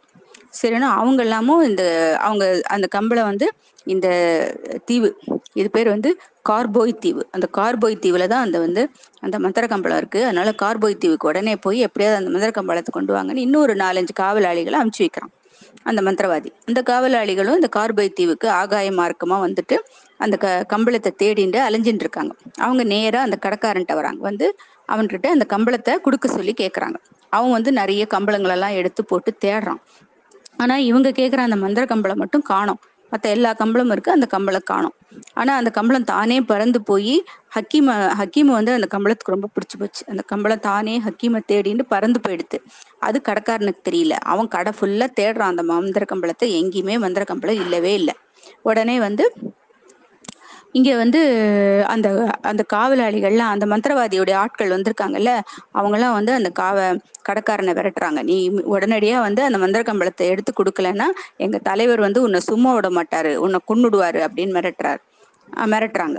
அப்போ அந்த காவலாளி சொல்கிறான் எனக்கு தெரியலையே கம்பளம் எங்கே போச்சுன்னு தெரியலையே கொஞ்சம் முன்னாடி ஒரு பையன் வந்து இந்த கம்பளத்தை வேணும்னு சொல்லிட்டு கேட்டான். நான் தான் வந்து அதெல்லாம் தொடாதன்னு சொல்லி விரட்டி விட்டேன். ஒருவேளை அந்த பையன் ஏதாவது திருடின்னு போயிட்டானா என்னன்னு தெரியல. அந்த பையன் எப்படி இருப்பான்? அப்படின்னு கேட்குறான் ஒரு சின்ன பையன் தான். அவனை பார்த்தா வந்து ஒரு செயலர் மாதிரி இருப்பான். அவன் கூட ஒரு பூனைக்குட்டியும் இருந்தது. அந்த பூனைக்குட்டியை கூட அவன் குவாக் குவாக்னு சொல்லி கூப்பிட்டான். அந்த பையன் அநேகமாக இந்த தீவுக்குள்ளே தான் எங்கேயாவது இருப்பான். அவன் அவன்கிட்ட தான் அந்த கம்பளம் இருக்கும் அப்படின்னு அந்த கடைக்காரன் சொல்கிறான் சரி நீ இந்த ஆட்கள்லாம் வந்து குவாக்கையும் ஹக்கீமையும் தேடிண்டு ஒரு ஒரு தெரு தெருவா சுத்தின்னு வராங்க. வரச்சே ஒரு தெ தெருவில் வந்துட்டு இருக்காங்க. அப்போ ஹக்கீம் வந்து குவாக்கு கிட்ட வா வா இந்த கம்பளம் நம்மளை வந்து விடவே மாட்டேங்கிறது எப்படியாவது இந்த கம்பளத்துக்கிட்ட இருந்து தப்பிச்சு நம்ம ஓடி போயிடலாம் அப்படின்னு சொல்லிட்டு ஹக்கீம் வந்து குவாக்கோட கையை பிடிச்சு இழுத்துண்டு ஹக்கீமையும் குவாக்கை கூப்பிட்டு ஓடுறான். ஓடுறச்சே இதுக்கு நடுவில் இந்த காவலாளிகள் வந்து துரத்தின்னு வராங்க இல்லையா? அவங்க வந்து இவனை வந்து பா பாத்திர போறாங்கன்னு சொல்லிட்டு அந்த கம்பளம் என்ன பண்றது? ஹக்கியமையும் காக்கையும் அங்க இருக்கிற ஒரு தூண்ல வந்து மறைவா வச்சு அவங்க மேல சுத்தி போத்தின்றது. வெளியிலேயே தெரியாம. அவங்க வாயை சத்தம் போட முடியாம முடியாது அவங்க வாயையும் வந்து அடைச்சிடுறது அந்த கம்பளம். அப்போ அந்த பக்கமா தேடின்னு வந்த காவலாளிகள் அங்க யாருமே இல்லைன்னு சொல்லிட்டு அந்த இடத்த விட்டு போயிடுறாங்க. அவங்க போன உடனே தான் வந்து அந்த கம்பளம் வந்து அவங்க ரெண்டு பேரையும் விடுறது. அப்பதான் ஹக்கீமுக்கு தெரியுது இந்த கம்பளம் வந்து நம்மளுக்கு ஹெல்ப் பண்றதுக்கு தான் வந்திருக்கு. நம்மள வந்து அந்த ஆட்கள் கிட்ட இருந்து காப்பாத்துறதுக்காக தான் நம்மளை கொண்டு போய் அந்த இருட்டு மூலையில வச்சு சுத்திட்டு நம்மளை சுத்தின்ட்டு நம்மளோட வாயும் அடைச்சு நம்ம சத்தம் போட முடியாம செஞ்சு அவங்க கிட்ட இருந்து நம்மளை வந்து இந்த கம்பளம் காப்பாத்திருக்கு அப்படின்னு சொல்லிட்டு ஹக்கீமுக்கு வந்து அந்த கம்பளத்தை ரொம்ப பிடிச்சு போயிடுறது. ஆகா நீ எனக்கு ரொம்ப ஃப்ரெண்டு அப்படின்னு சொல்லிட்டு இருக்கான். இதுக்கு நடுவில் இந்த ஆட்கள் மறுபடியும் அந்த இடத்துக்கு வந்துடுறாங்க. இந்த ஒண்ணு ஆஹா பொடிப்பையில நீ தான் வந்து அந்த கம்பளத்தை திருடின்னு வந்திருக்கியா? நீ மரியாதையா அந்த கம்பளத்தை எங்ககிட்ட கொடுத்துரு இல்லைன்னா உன்னை வந்து எங்க தலைவர் வந்து கொன்னுடுவாரு அப்படின்னு விரட்டுறாங்க அந்த ஆட்கள். அப்போ அந்த ஹக்கீம் சொல்றான் இல்ல இல்ல இந்த கம்பளத்தை நான் ஒன்னும் திருடல. இந்த கம்பளமே தான் என்னை வந்து விடாம துரத்தி துரத்தி வந்துட்டு இருக்கு இதுகிட்ட இருந்து தப்பிச்சுதான் நானும் போயின்னு இருக்கேன் நீங்க தாராளமா இந்த கம்பளத்தை எடுத்துக்குங்க. எனக்கும் இதுக்கும் சம்மந்தம் இல்லை. அப்படின்னு பேசிட்டே வரான். அப்போ அந்த ரெண்டு ஆட்களும் இல்ல இல்ல நீ வந்து ஏமாத்து வேலை பண்ற. நீ வந்து அந்த கம்பளத்தை வந்து அந்த கடையில நீ திருடின்னு வந்து அந்த கடைக்காரன் எங்க கிட்ட சொல்லிட்டான். உன்னை வந்து நாங்க கொல்லாம விட மாட்டோம் அப்படின்னு சொல்லிட்டு கத்தி எடுத்துட்டு அவனை குத்துறதுக்காக வராங்க. இவன் பின்னாடியே போயின்னு இருக்கான் அவங்க தொடர்ந்து முன்னாடி அவனை நோக்கி வந்துட்டே இருக்கும்போது எதேச்சியா ஹக்கீமும் அந்த குவாக்கும் அந்த கம்பளத்து மேல ஏறிடுறாங்க. ஏறினோடனே அப்ப அந்த கம்பளம் திடீர்னு ஒரு செகண்ட்ல மேல பறக்க ஆரம்பிச்சிடுறது. அது மந்திர கம்பளம் இல்லையா? அதனால மேல பறக்க ஆரம்பிச்சிருது இப்ப இந்த ஆட்கள்லாம் வந்து அவனை பிடிக்க முடியாம அவன் கூடவே துரத்தின்னு ஓடி வராங்க. ஆனா மேல ஆகாசத்துல போயிடுறது அந்த கம்பளம். இவங்களால ஒண்ணும் செய்ய முடியல. உடனே நம்ம போய் இந்த தலைவர்கிட்ட இதை உடனே இந்த விஷயத்த சொல்லணும். இவனை எப்படியாவது இவங்கிட்ட அந்த கம்பளத்தை பிடுக்கணும்னா அந்த ஆட்கள்லாம் ஓடி போறாங்க. அவங்களோட மந்திரவாதி கிட்ட ஓடி போய் விஷயத்த சொல்றாங்க. உடனே மந்திரவாதி வந்து அந்த கம்பளம் எங்க இருக்கு? அப்படின்னு சொல்லிட்டு தன்னுடைய மந்திர கண்ணாடி கிட்ட கேட்கறான் உடனே அந்த மந்திர பந்து மந்திர கண்ணாடி பந்து அந்த கண்ணாடி பந்து சொல்றது அவன் இருக்கிற இடத்த காமிக்கிறது. அந்த ஹக்கீமும் அப்புறம் குவாக்கும் அந்த மந்திர கம்பளத்து மேல ஏறி எங்கேயோ தூரத்துல மலைகள்லாம் இருக்கு. மலைகள் கடல் எல்லாத்தையும் தாண்டி தாண்டி பறந்து பறந்து போயிட்டே இருக்காங்க. ஹக்கீமுக்கு அந்த கம்பளம் வந்து அவனை எங்கெங்கயோ கூட்டின்னு போறது எத்தனையோ மலைகளெல்லாம் தாண்டி போறது கடலெல்லாம் தாண்டி போறது ஹக்கீமுக்கும் குவாக்குக்கும் ரொம்ப பயமா இருக்கு. எங்கேயோ கீழே விழுந்துருமோன்னு ஹக்கீம் கத்துறான். ஐயோ எனக்கு ரொம்ப பயமா இருக்கு குவாக். தெரியாதனமா அந்த கம்பளத்து மேல ஏறிட்டோம். நம்ம நம்ம கீழே விழுந்துருமோன்னு பயமா இருக்கு. நல்லா கெட்டியமா பிடிச்சிக்கோ குவாக் அப்படின்னு சொல்லிட்டு அவன் கத்துறான். சரினா அவனும் கெட்டியமா பிடிச்சுக்கிறான் ஹக்கீமும் கடைசியில ரொம்ப நேரம் கழிச்சு அந்த மாய கம்பளம் அவங்க ரெண்டு பேரையும் ஒரு பாலைவனத்துல தீவுல கொண்டு வந்து விடுறது. ஒரு வழியா இறங்குறான். கீழே ஹக்கி இறங்கிட்டு நீ நல்ல பாடுபடுத்தி வச்ச பார் நீ. இனி வந்து உன் உன் மேல நாங்க ஏறவே மாட்டோம். நீ முதல்ல அந்த இடத்த விட்டு போயிடு. தெரியாதனமா உன் மேல ஏறிட்டோம் நாங்க. நீ பாரு எங்களை எங்கேயோ கூட்டின்னு வந்து இறக்கிட்டியே. அங்க வந்து சுந்து பாத் வந்து எங்களுக்காக வெயிட் பண்ணிட்டு இருப்பான். ரெண்டு மணி நேரம் தான் டைம் கொடுத்தான். உடனே வர சொல்லி கப்பலுக்கு வர சொல்லி அவன் கூப்பிட்டு இருக்கான். நீ பாட்டுக்கு எங்களை கண்காணாம எங்கேயோ ஒரு தீவுல கொண்டு வந்து இறக்கிட்ட. இனிமே நாங்க எப்படி அந்த இடத்துக்கு போறது? பாவம் சிந்து பாத் எங்களுக்காக அங்க தவிச்சுன்னு இருப்பான். நீ இந்த மாதிரி எங்களை பண்ணிட்டியே அப்படின்னு திட்டுறான். ஹக்கீம். அப் அப்போ வந்து அந்த கம்பளம் வந்து அவனை சுத்தி கட்டிக்கிறது. நீ வந்து என்னை விட்டுட்டு போயிடாத அப்படிங்கிற மாதிரி கட்டிக்கிறது. உடனே ஹக்கீமுக்கு என்ன பண்றதுன்னு தெரியல. கம்பளம் வந்து பிரியமா இருக்கு. ஆனா இந்த மாதிரி எங்கெங்கயோ கொண்டு வந்து இறக்கிடுறது அப்படின்னு யோசிச்சுட்டே இருக்கிறதுக்குள்ள சரி வா உன்னையும் கூட்டிட்டு உன்னை தூக்கின்னு இனிமே நான் உங்க மேல ஏற மாட்டேன். உன்னையும் கூட்டிட்டு நம்ம எப்படியாவது இந்த இடத்த விட்டு வெளியில போயிடலாம் அப்படின்னு சொல்லிட்டு ஹக்கீம் வந்து குவாக்கோட அந்த கம்பளியை தூக்கி சுருட்டி தலை மேல வச்சு நடந்து போயின்னு இருக்கான். அப்ப திடீர்னு அந்த பக்கமா ஒரு பெரிய பயங்கரமான கழுகு வருது. இந்த கழுகு யாருன்னா மந்திரவாதி முதல்ல தன்னோட சொந்தக்காரன் ஒருத்தன் அமிச்சான் இல்லையா? போய் எப்படியாவது அந்த பையன்கிட்ட இருந்து மந்திர கம்பளத்தை எடுத்துனுவான்னு அந்த அந்த அந்த அவனோட சொந்தக்கார மந்திரவாதியோட சொந்தக்காரன் அவன் தான் இப்ப கழுகு ரூபத்துல வந்திருக்கான். அவ வந்து ரெண்டு பேரையும் கொத்துறான். ஹக்கீமையும் குவாக்கையும் கொத்துறான். உடனே ஹக்கீம் வந்து தன்னோட கம்பளத்தை கீழே போட்டுட்டு ஓடுறான். தப்பிச்சு ஓட பாக்குறான். அப்போ அந்த மந்திர கம்பளத்து மேல அவன் வந்து அந்த அந்த மந்திரவாதியுடைய சொந்தக்காரன் ஏறி உட்காந்துட்டு மந்திர கம்பளமே என்னை வந்து மந்திரவாதி கிட்ட கூட்டின்னு போன்னு சொல்றான். ஆனா அந்த மந்திர கம்பளம் என்ன பண்றது? அவனை பிடிச்சி நல்ல சுருட்டி தூக்கி எரிஞ்சிடுறது. தூக்கி எரிஞ்சிட்டு மறுபடியும் ஹக்கீமை வந்து கட்டிக்கிறது உடனே ஹக்கீம் வந்து என்ன பண்றதுன்னு தெரியல. என்னடா இது? இந்த கம்பளம் நம்மள விடவும் மாட்டேங்கிறது. ஆனா இது மேல ஏறினா இது எங்கெங்கயோ பறக்கிறது. என்ன பண்றதுன்னு தெரியலையே அப்படின்னு சொல்லிட்டு சரின்னு மறுபடியும் அந்த கம்பளத்து மேல ஏறிண்டு கம்பளத்து மேல ஹக்கீமும் குவாக்கும் இரண்டு. மறுபடியும் நம்மளை வந்து அந்த க அந்த முன்னாடி சிந்து பாத்தி இறங்கினானே அந்த தீவு. அந்த தீவுக்கு வந்து தன்னை கூட்டின்னு போக சொல்லி கம்பளத்துக்கிட்ட கேட்குறான் ஹக்கீம். சரின்னு கம்பளமும் மேல பறந்து போறது. பறந்து அந்த தீவை நோக்கி போயின்னு இருக்கு இதுக்கு நடுவில் சிந்து பாத்தும் சொராயாவும் அந்த தீவுக்குள்ள ஹக்கீமை தேடிட்டு வராங்க. வந்த உடனே ஒவ்வொரு இடமா தேடின்னு தேடின்னு வராங்க. எங்க போயிருப்பாங்க எங்க போயிருப்பாங்கன்னு. இப்போ அந்த மங்க மந்திர மந்திர கம்பளம் வந்து ஆக்சுவலா வந்து வேற ஒரு தேசத்து ராஜாவுடைய ராஜாவுடைய சொத்து அந்த மந்திர கம்பளம். அந்த ராஜா வந்து அதை பத்திரமா வச்சுட்டு இருந்திருக்கான். அப்போ அந்த மந்திர கம்பளத்தை எப்படியோ வந்து இந்த கடைக்காரன் வந்து திருடின் வந்து இங்க வச்சுட்டு வித்துன்னு இருக்கான். இதுக்கு வந்து நல்ல பணம் கொடுத்து யாருக்கிட்டயாவது வித்துடணும்னு சொல்லிட்டு வச்சுட்டு இருக்கான். அதுக்கு நடுவில் தான் ஹக்கீம் வந்து அதை பார்த்து ஆசைப்பட அந்த கம்பளம் வந்து அவன் பின்னாடியே வந்துடுது. இதெல்லாம் தான் நடந்த கதை. இப்போ அந்த தேசத்து ராஜா வந்து தன்னோட பையனை வந்து எப்படியாவது போய் அந்த மந்திர கம்பளத்தை திருப்பி எடுத்துன்னு வர சொல்லி அமைச்சிருக்கான். அந்த இப்போ வந்து சிந்து பாத்தும் சொரையாவும் தீவுக்குள்ள வந்து ஹக்கீமை தேடின்னு வரும்பொழுது அவங்க தூரத்துல ஒரு கப்பல் வரதை பாக்குறாங்க. அப்போ இந்த தீவுக்கு யாரோ புதுசா விருந்தாளிகள் வராங்க அப்படின்னா அவங்க தங்களுக்குள்ள பேசிக்கிறாங்க. இப்போ இந்த கடத்தருவுக்கு வந்த உடனே கடத்தருவுல அந்த இளவரசன் வந்து தன்னோட ஆட்களோட நின்றுட்டு அந்த கடைக்காரன்ட்ட விசாரிச்சுட்டு இருக்கான். அந்த கம்பளத்தை யார் எடுத்தாங்கன்னு கம்பள அப்ப கடைக்காரனுக்கு என்ன பண்றதுனே தெரியல. ஒரு பக்கம் மந்திரவாதியுடைய ஆட்கள் வந்து விசாரிக்கிறாங்க ஒரு பக்கம் ஒரு ராஜா வந்து விசாரிக்கிறான். ஆனா வந்து கம்பளம் தொலைஞ்சு போச்சு அப்படின்னு அவன் சொல்லிட்டு இருக்கான். இதெல்லாம் வந்து சிந்து பாத்தும் சுரையாவும் கேட்டுட்டு அப்போ இவங்கெல்லாம் வந்து அதை தூக்கின் போனதா அந்த கம்பளத்தை தூக்கின் ஒரு சின்ன பையனும் பூனைக்குட்டியும் தூக்கின் போனதா சொல்றாங்க. அப்ப அது அநேகமா ஹக்கீமும் குவாக்குமா தான் இருக்கும். அப்படின்னு நினச்சி பேசிட்டு அந்த இளவரசர்கிட்ட வந்து கேட்குறாங்க என்ன விஷயம்? என்ன நடந்தது? அப்படின்னு அந்த இளவரசர் சொல்கிறாரு இந்த இந்த கடைக்காரன் வந்து எங்கள் நாட்டை சேர்ந்த ஒரு மந்திர கம்பளத்தை திருடின் வந்து இங்கே வச்சு விற்கிறதுக்காக வச்சுருந்துருக்கான். நிறைய பணம் யார் கொடுக்குறாங்களோ அவங்கள கொடுக்கணும்னு வச்சுருந்துருக்கான். அது ஆக்சுவலாக எங்களுடைய ராஜ்யத்தினுடைய சொத்து அது. எங்கள் ராஜாவுடைய உயிர் அந்த கம்பளம் தான். அந்த கம்பளம் இல்லாமல் எங்கள் ராஜாவால் ஒன்றுமே பண்ண முடியாது. அதனால அந்த கம்பளத்தை தேடி எங்கள் அப்பா வந்து என்னை இங்கே அனுப்பிச்சிருக்காரு ஆனால் அந்த கம்பளம் வந்து தீய சக்தி படைச்சவங்க கையில் கிடச்சதுன்னா அவங்க அதை வந்து தப்பான விஷயங்களுக்கு உபயோகிப்பாங்க. அதனால அது அவங்க கையில எல்லாம் கிடைக்காம அதை மறுபடியும் திருப்பி எடுத்துன்னு போயிடணும். எங்க தீவுக்கு அதுக்காக தான் நான் வந்திருக்கேன் அப்படின்னு ஒண்ணு அப்ப சிந்துபாத் சொல்றான் அநேகமா அந்த கம்பளம் வந்து ஹக்கீம் கையில தான் இருக்கும்னு நினைக்கிறேன். அதனால அந்த நம்ம ஹக்கீமை பிடிச்சிட்டா நம்ம கம்பளமும் உங்களுக்கு கிடைச்சிரும் ஹக்கீமும் எங்களுக்கு கிடைச்சிருவான். நாங்க உடனடியாக அந்த தீவை விட்டு நாங்களும் போனோம் அப்படின்னு சொல்லிட்டு சரி நம்ம எல்லாரும் ஒன்னாவே சேர்ந்து நம்ம அந்த கம்பளத்தை தேடுவோம். அப்படின்னு சொல்லிட்டு பேச சொல்கிறோம் அப்ப சுரையா சொல்கிறோம் நம்ம வந்து கப்பல்லையே போவோம். கப்பல்ல போய் எங்க போயிருக்க முடியும்? ஸோ ஹக்கீம் எங்க போயிருப்பான்? அப்படின்னு சொல்லிட்டு நம்ம தேடலாம் அப்படின்னு சொல்லிட்டு சரின்னு கப்பல். சிந்துபாத்தோட கப்பல்ல சுரையா ஆஹ் அந்த இளவரசனோட அவனோட ஆட்களோட போய் அந்த க அந்த தீவை நோக்கி வராங்க.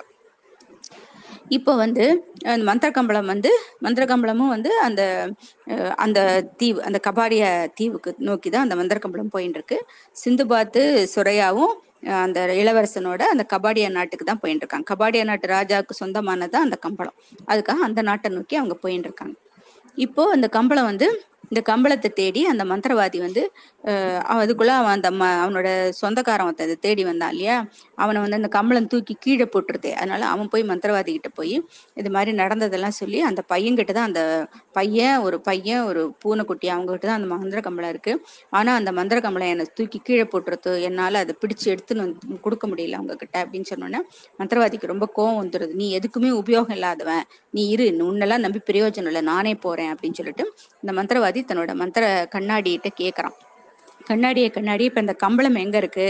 அப்படின்னு கேட்குறான் அப்போ அந்த கம்பளத்தில் வந்து ஹக்கீமும் குவாக்கும் அதை அந்த கபாடியா நாட்டை நோக்கி போகிறது தெரியுது அப்போ அந்த மந்திரவாதி சொல்கிறான் அவங்க கபாடியா நாட்டுக்கு போயிட்டாங்கன்னா அந்த கம்பளம் வந்து அந்த ராஜா கிட்ட போயிடும். அப்புறம் மறுபடியும் நம்மளால் அந்த மந்திர கம்பளத்தை எடுக்க முடியாது. அதனால அதுக்கு முன்னாடி நம்ம அவனை தடுத்து ஹக்கீமை தடுத்து நம்ம அதை வாங்கிடணும் அப்படின்னு சொல்லிட்டு அவன் வந்து தன்னோட மாய சக்தி யூஸ் பண்ணி ஒரு சுறாமான் சுறாமின் ரூபத்தில் அவன் வரான். வந்து வரான் வர வழியில அவன் வந்து சிந்துபாத்து அஹ், சுராயாவோட அந்த இளவரசனோட கபாடியா நாட்- நா- நாட்டை நோக்கி போறத அவன் பார்த்துடுறான். அப்ப இந்த இளவரசனை எப்படியாவது கொண்டுடணும் அப்பதான் வந்து அந்த கம்பளம் நமக்கு கிடைக்கும். அதை தடுத்து நிறுத்தினான்னா சிந்துபாத்தையும் கொண்டுடணும் சுரையாவையும் கொண்டுடணும் அப்படின்னு நினைச்சுட்டு அந்த மந்திரவாதி என்ன பண்றான்? ஒரு பயங்கரமான ஒரு சுறாமியின் ரூபத்துல வந்து அந்த சிந்துபாத் போற கப்பலை வந்து அடிக்கிறான். அடிக்கிறான் சுராயாவை கொ- கொல்ல வரான் எல்லாரையும் கொல்ல வரான். அப்போ சிந்துபாத் வந்து எப்படி இந்த சு- கொல்றது அப்படின்னு சொல்லிட்டு என்னென்னவோ பண்றான். கட்டைகளை தூக்கி அது மேல அடிக்கிறான். அப்புறம் வந்து இது கத்தி கத்தி ஈட்டியெல்லாம் அதனோட முதுகுல பாய்ச்சறான். என்ன பண்ணாலும் அது மாய சுறாமன் தானே. அதனால அது போயிட்டு போயிட்டு திருப்பி திருப்பி வருது. அப்ப சிந்துபாத் கண்டுபிடிச்சிடறான். இது வந்து ஆக்சுவலா ஒரு மந்திரவாதி இது. இது நெஜோ சுறாமீன் இல்லை அப்படின்னு கண்டுபிடிச்சிடுறான். அப்ப ஆனா அது எதுக்காக மந்திரவாதி தன்னை துரத்துறாங்கிறது அவனுக்கு தெரியல. ஒருவேளை அந்த மந்திர கம்பளத்துக்காக தன்னை துரத்துறானோ அப்படின்னா அவங்களுக்குள்ள பேசிக்கிறாங்க. அப்போ அந்த இளவரசன் சொல்றான் ஆமா இது அநேகமா அந்த மந்திரவாதி தான் ரொம்ப நாளா அந்த மந்திர கம்பளத்தை எடுக்கணும்னு ஆசைப்பட்டுருக்கான். அநேகமா இது அந்த மந்திரவாதியா தான் இருக்கணும் அப்படின்னு சொல்றதுக்குள்ள அந்த மந்திரவாதியே என்ன பண்றான்? சுறாமின் ரூபத்துல இருந்து அவனோட ம மந்திரவாதி ரூபத்துல இந்த சிந்துபாத்துடைய கப்பல்ல வந்து குதிக்கிறான். குதிச்சுட்டு இது மாதிரி உங்களெல்லாம் நான் வந்து ஒரு நிமிஷத்துல கொன்னு இந்த படகை வந்து சுக்கல் சுக்கலா ஆக்கிடுவேன் இந்த இடத்துலயே. ஆனா நீங்க நான் சொன்னதை கேட்கணும். அப்படின்னு சிந்துபா சொல்றான் நீ என்ன செய்ய என்ன வேணும் என்ன செய்யணும்? அப்படின்னு கேக்குறான் அப்ப அந்த மந்திரவாதி சொல்றான் இது மாதிரி அந்த கபாடிய நாட்டை நோக்கி ஹக்கீம் அந்த குட்டி பையனும் பூனைக்குட்டியும் அந்த மந்திர கம்பளத்தை எடுத்துன்னு போயின்னு இருக்காங்க. அவங்க அநேகமா அந்த கம்பளத்தை கொண்டு போய் அந்த நாட்டு ராஜா கிட்ட கொடுத்துருவாங்க. அப்ப நீயும் அஹ், நீ இப்ப நீ போய் நீயும் இந்த இளவரசனும் போய் தான் அந்த கம்பளியை எடுத்துன்னு வந்து மாயக்கம்பளத்தை எங்கிட்ட கொண்டு வந்து கொடுக்கணும். நான் இதே இடத்துல வெயிட் பண்ணுவேன். என்கிட்ட கொண்டு வந்து கொடுக்கணும். நீங்க வர வரைக்கும் நான் அந்த சுராயா வந்து கட்டி தொங்க விட்டுருப்பேன். அப்படின்னு சொல்லிட்டு அந்த சுராயாவை மேல கப்பலோட மேல ஒரு கொக்கியில கட்டி அவளை தொங்க விட்டுறான். நீங்க வந்து கொண்டு கொடுக்கலன்னா நான் இவளை பார்ப்பேன். நான் கொஞ்ச நாள் பார்ப்பேன். வெயிட் பண்ணி பார்ப்பேன். நீங்க யாரும் கொண்டு வந்து கொடுக்கலன்னா இவளை வந்து நான் வெட்டி இங்க இருக்கிற சுறா மீன்களுக்கு இரையா போட்டுருவேன் அப்படின்னு அவன் பயமுறுத்துறான். சரின்னு சிந்துபா சொல்றான் அதெல்லாம் பண்ணாத. நீ பத்திரமா பாத்துக்கோ. நான் நிச்சயமா உனக்கு அந்த கம்பளத்தை கொண்டு வந்து கொடுக்குறேன். அப்படின்னு சொல்லிட்டு அந்த இளவரசனும் சிந்துபாத்தும் இப்போ ஆஹ் இன்னொரு படகை எடுத்துட்டு அந்த கபாடியா நாட்டை நோக்கி போறாங்க. இப்ப இந்த குட்டி பையன் ஹக்கீம் என்ன பண்றான்? அந்த கம்பளியை கொண்டு போய் அந்த நாட்டு தீவுக்கு போய் கபாடியா தீவுக்கு போய் அங்க இருக்கிற ராஜா கிட்ட அந்த கம்பளியை கொடுத்துட்றான். ஆனா அந்த ராஜா என்ன நினைச்சுக்கிறான்? ஹக்கீம் தான் வந்து அந்த இதை கம்பளியை திருடின்னு போனான் அந்த நாட்டை விட்டு அப்படின்னு நினைச்சிட்டு அவன்ட்டு அவனை திட்டுறான் விரட்டுறான். இந்த மாதிரி இந்த கம்பளியை நீ தானே திருடின்னு போன உண்மையை ஒத்துக்கோ.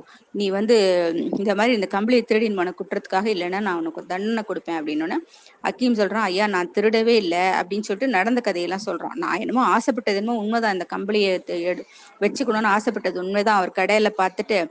ஆனா அதுக்கப்புறம் நான் அந்த கம்பளி மேல ஆசைப்படல. ஆனா இந்த கம்பளி தான் என்னை விட மாட்டேங்கிறது நான் எங்க போனாலும் என் பின்னாடியே துரத்தி துரத்தி வந்து என்னை கட்டிண்டு தன் கூடயே என்னை தன்னை என் கூடவே அது தன்னை வச்சுக்க சொல்லி சொல்றது. அதுதான் என்னை துரத்தி துரத்தி வந்துட்டு இருக்கு எனக்கு வந்து இந்த கம்பளி வேண்டாம். இதை நீங்க தாராளமா வச்சுக்கோங்க.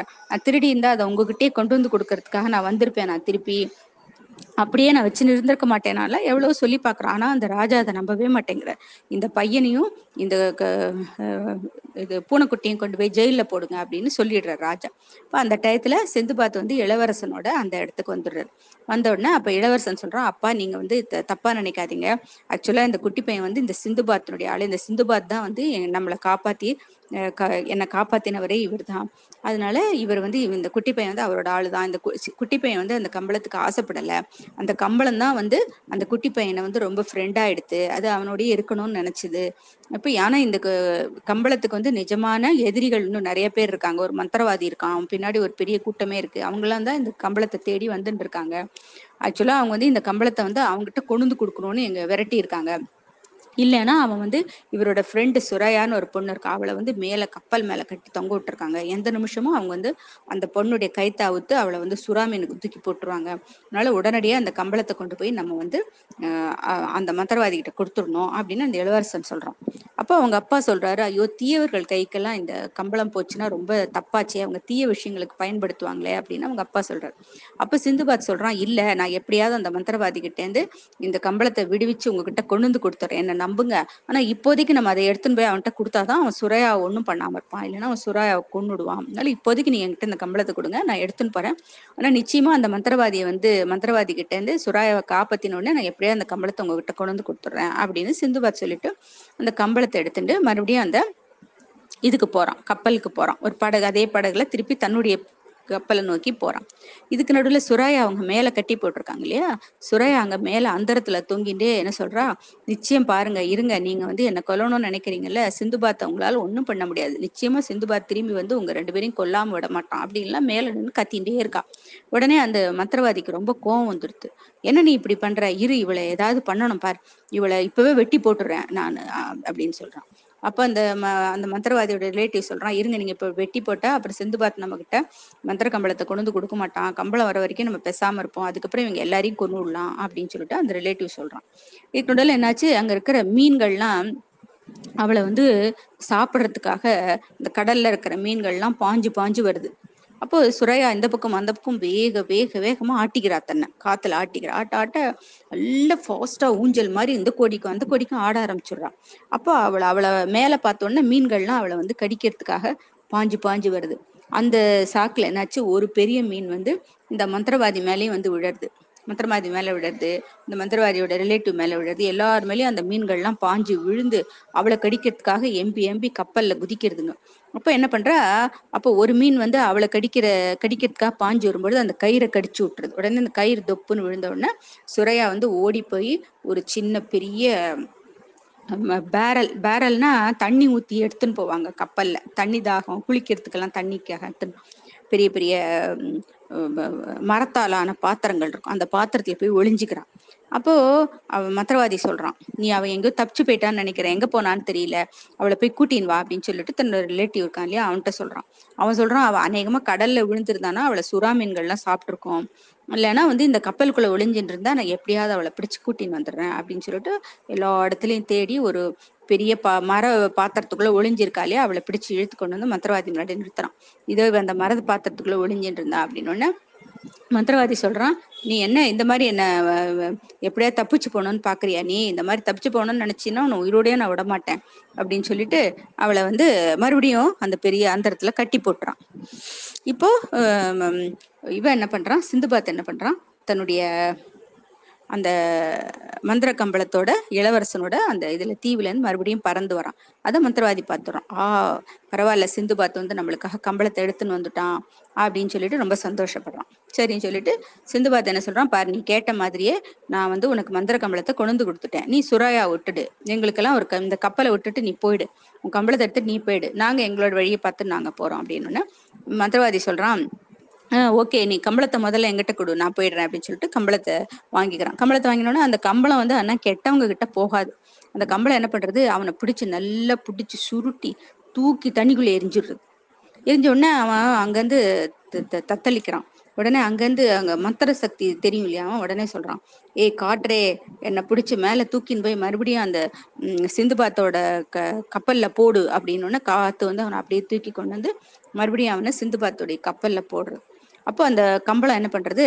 தன்னை ஒரு பெரிய நெருப்பை கக்கிறது அவன் பேர்ல. நக்கினோடனே கக்கினோடனே அப்படியே எரிஞ்சு தண்ணியில விழுந்துடும் உடனே சிந்துபாத் சொல்றான் ஆஹா இந்த கம்பளத்தை வந்து கெட்டவங்க எல்லாம் யாரும் வந்து யூஸ் தொடவே முடியாது போல் இருக்கே அப்படின்னு சொல்லிட்டு மறுபடியும் கபோடியா கம்போடியா நாட்டுக்கு வந்து அந்த இளவரசரை கூட்டின்னு போயிட்டு அவர்கிட்ட அந்த கம்பளத்தை ஒப்படைச்சிடுறோம் அப்போ அந்த ராஜாவுக்கு ரொம்ப சந்தோஷம். அந்த ரொம்ப அவர் நன்றி சொல்றார்.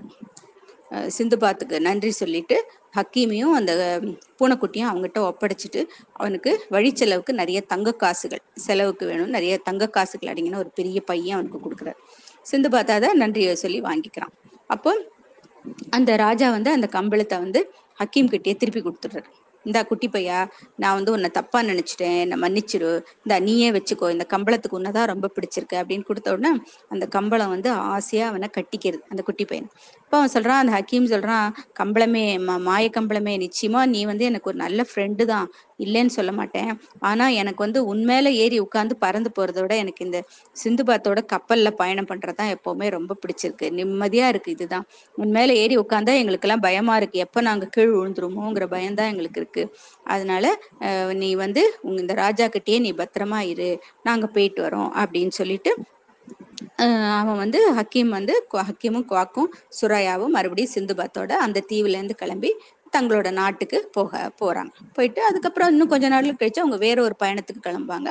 அந்த கதையை நான் அப்புறம் சொல்றேன். பாய் சிந்துபாத் மறுபடியும் ஹக்கீமோடையும் குவாக்கோடையும் இன்னொரு கடல் பயணம் புறப்படுறதுக்கு ரெடி பண்ணிட்டு இருக்காரு. அந்த கடல் பயணத்துக்கு தேவையான சாமான்கள் எல்லாம் வாங்குறதுக்காக ஹக்கீமும் சிந்துபாத்தும் கடத்தருவுக்கு வராங்க. அப்போ ஹக்கீம் சொல்றாரு ஹக்கீம் குட்டி பையன் தான் சொல்றான் ஹக்கீம் சொல்றான் அவருக்கு ஒரு நாலஞ்சு வயசு தான் இருக்கும். அவன் என்ன சொல்றான்? நான் வந்து கொஞ்சம் பணம் சேர்த்து வச்சிருக்கேன். அந்த பணத்தை வச்சு நான் எனக்கு தேவையான ஏதாவது ஒரு சாமான் வாங்கிக்க போறேன் அப்படின்னு சொல்லிட்டு கடத்தருக்கு போறான். இப்போ சிந்துபாத் சொல்றாரு சீக்கிரம் வந்துரு ரொம்ப லேட் பண்ணாத நம்ம கடலுக்கு கிளம்பணும் அப்படின்னு சொல்றாரு. சரின்னு ஹக்கீம் வந்து குவாக்காட கடைக்கடையா போறார்.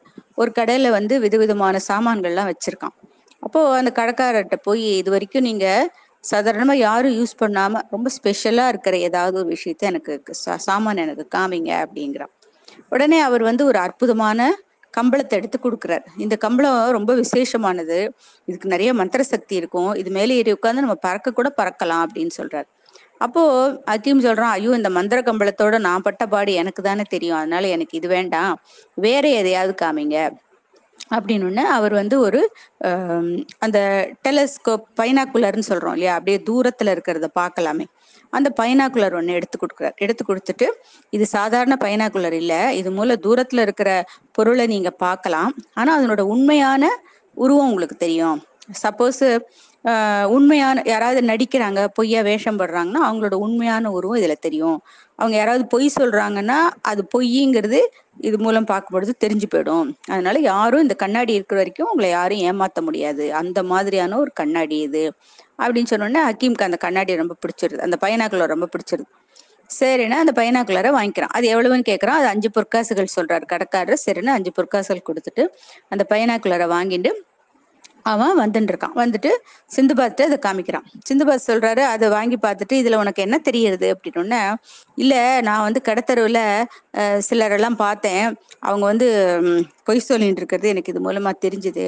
அதனால இந்த கண்ணாடி வந்து நிஜமாவே மந்திர சக்தி கண்ணாடி தான் அப்படின்னு சொன்னோன்னே சிந்துபாத் சொல்றாரு பரவாயில்ல நீ இந்த மாதிரி உபயோகமா தான் பணத்தை செலவு பண்ற அப்படின்னு சொல்லிட்டு அவனை பாராட்டுற பாராட்டிட்டு அப்புறம் அவங்க வந்து கப்பலுக்கு போறதுக்காக கிளம்பிட்டு இருக்காங்க அப்போ ஒரு ஒரு ஒரு மனு ஒரு ம மனுஷர் ஓடி வர்றார்.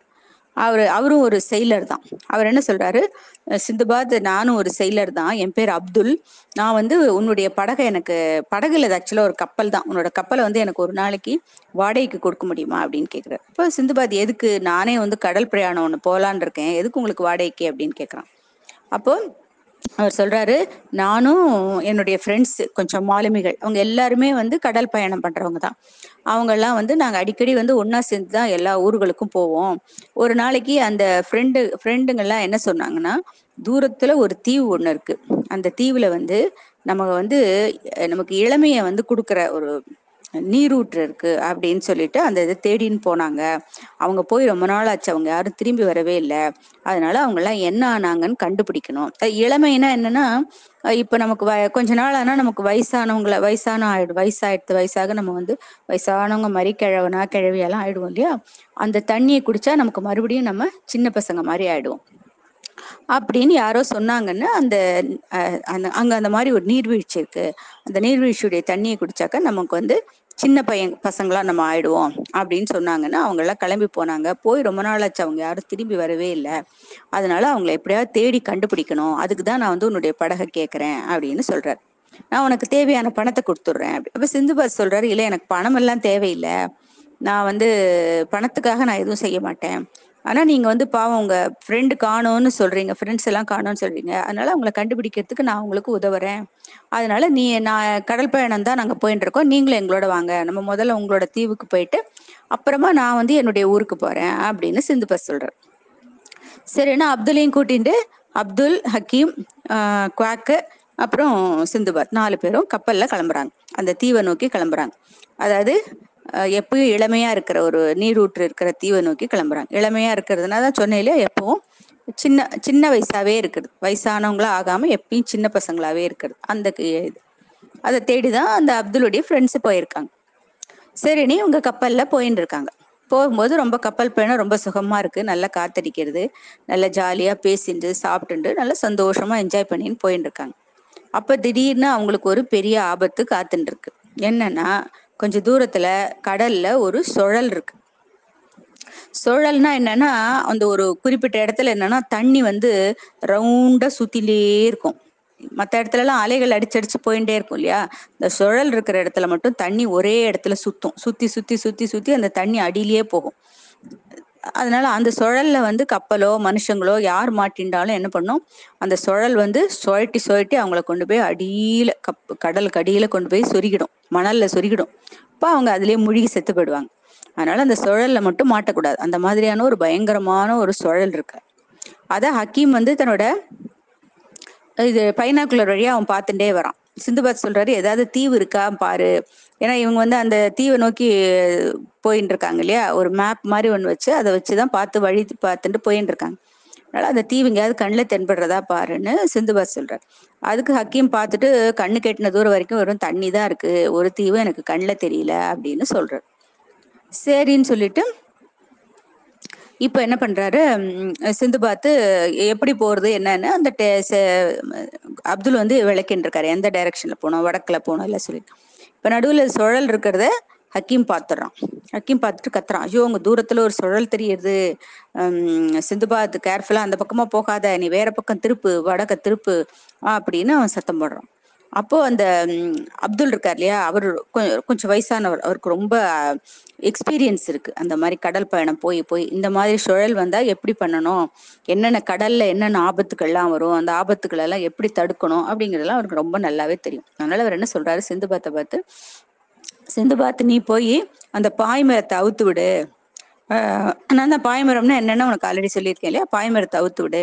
நான் வந்து இந்த கப்பலை நான் ஓட்டுறேன் அப்படின்னு சொல்லிட்டு அவர் கப்பலை அவரே ஓட்டுறார். ஓட்டி என்ன பண்றாரு? நல்ல அந்த சுழல்ல சுழலை தாண்டுறாரு. அப்படியே பயங்கர ஃபாஸ்டா போய் இந்த சுழலுக்குள்ள மாட்டாம சுழலை தாண்டி அந்த பக்கம் கொண்டு போய் கப்பலை இறக்கிடுறாரு. அது மாதிரி எல்லாராலையும் பண்ண முடியாது. அவர் ரொம்ப வருஷம் அவருக்கு பழக்கம். அந்த கப்பல்ல பழக்கம் இருக்கிறதுனால தான் அவரால் அது மாதிரி செய்ய முடியும். அப்போ எல்லாரும் பயங்கரமா இறுக்கி பிடிச்சுக்கிறாங்க கப்பலை. எல்லாம் ஒரு பெரிய ஆட்டம் ஆடி அந்த கப்பல் வந்து கீழே பள்ளத்தை தாண்டி இறங்குறது இந்த சுழலை தாண்டி இறங்குறது. அப்போ சிந்துபாத் சொல்றாரு எங்க எல்லாரோட உயிரையும் நீங்க காப்பாத்திட்டீங்க. உங்களோட வந்தது ரொம்ப நல்லதா போச்சு. இல்லைன்னா நாங்க எல்லாம் நிச்சயம் இந்த சுழலை வந்து எங்களால சமாளிச்சிருக்கவே முடியாது. இந்த சுழல்ல மாட்டி நாங்க செத்துருப்போம். அப்படின்னு சிந்துபாத் வந்து அப்துலுக்கு நன்றி சொல்றார். ஹக்கீமும் ஆமான்னு சொல்றோம் ஆமா இந்த சுழலை நாங்க நிச்சயம் மாட்டிருப்போம் நீங்க தான் வந்து நல்ல வேலையா எங்களை காப்பாத்தினீங்க. அப்படின்னு ஹக்கீமும் நன்றி சொல்றான். அப்புறம் இந்த சுழலை தாண்டி இப்போ படகு போயிட்டே இருக்கு. போயிட்டே இருக்கும் பொழுது கொஞ்சம் தூரத்துல ஹக்கீம் திடீர்னு கத்துறான். ஆ அங்க தூரத்துல ஒரு தீவு தெரியறது. நம்ம வந்து ஒரு வழியா கண்டுபிடிச்சிட்டோம் தீவை அப்படின்னு சந்தோஷமா குதிக்கிறான். ஆனால் வந்து அந்த பைனாக்குலர்ல பார்க்கும் பொழுது பைனாக்குலர் வழியாக பார்க்கும் பொழுது அந்த தீவு வந்து ஒரு மாதிரி பயங்கரமான ஒரு தோற்றத்தோட இருக்கு. ஒரு மண்ட ஓடுகள்லாம் இருக்கிற மாதிரியும் கட்டடங்கள்லாம் இடிஞ்சு இருக்கிற மாதிரியும் ஒரு பாழடைஞ்சு இருக்கிற மாதிரி அந்த கைனாக்குலர் வழியா பார்க்கும் பொழுது அந்த தீவு தெரியாது ஆனா நேரடியா பார்க்கும் பொழுது பச்சை பசேல்னு எங்கேயும் ஒரே மரங்களும் செடி கொடிகளும் அப்படியே இது பூஞ்செடிகளும் எல்லாமே அப்படியே ரொம்ப பசுமையா இருக்கு நேரில் பார்க்கும்போது. ஆனால் பைலாக்குலர் வழியாக பார்க்கும் பொழுது ஒரே மண்டை ஓடும் அதுவும் இதுவும் பயங்கரமான தீவா தெரியுது. உடனே சிந்து பாத்துக்கும் ஹக்கீம் உடனே புரியல ஒண்ணு. ஹக்கீம் வந்து சிந்து பாத்து காமிக்கிறான். இது பாரு சிந்து பாத் நம்ம நேர்ல பார்க்கும் பொழுது அந்த ப- தீவு ரொம்ப பசுமையா நிறைய பூஞ்செடிகள்லாம் இருக்கிற மாதிரி ரொம்ப அழகா இருக்கிற மாதிரி தெரியுது. நான் பைனாகுலர் வழியா பார்க்கும் பொழுது ஒரு பயங்கரமான தீவா தெரியுது. அதனால வந்து இதனோட உண்மை தோற்றம் தானே தெரியும் பைனாக்குலர் வழியா. அப்படிதான் அந்த கடைக்காரன் சொல்றான். உண்மையாலே அது பயங்கரமான தீவா தான் இருக்கும் போல் இருக்கு. ஆனா இது நேரடியா பார்க்கும்போது அது நல்லா இருக்கிற மாதிரி தெரியுது அப்படின்னு எங்களுக்கு ஒன்றும் புரியல.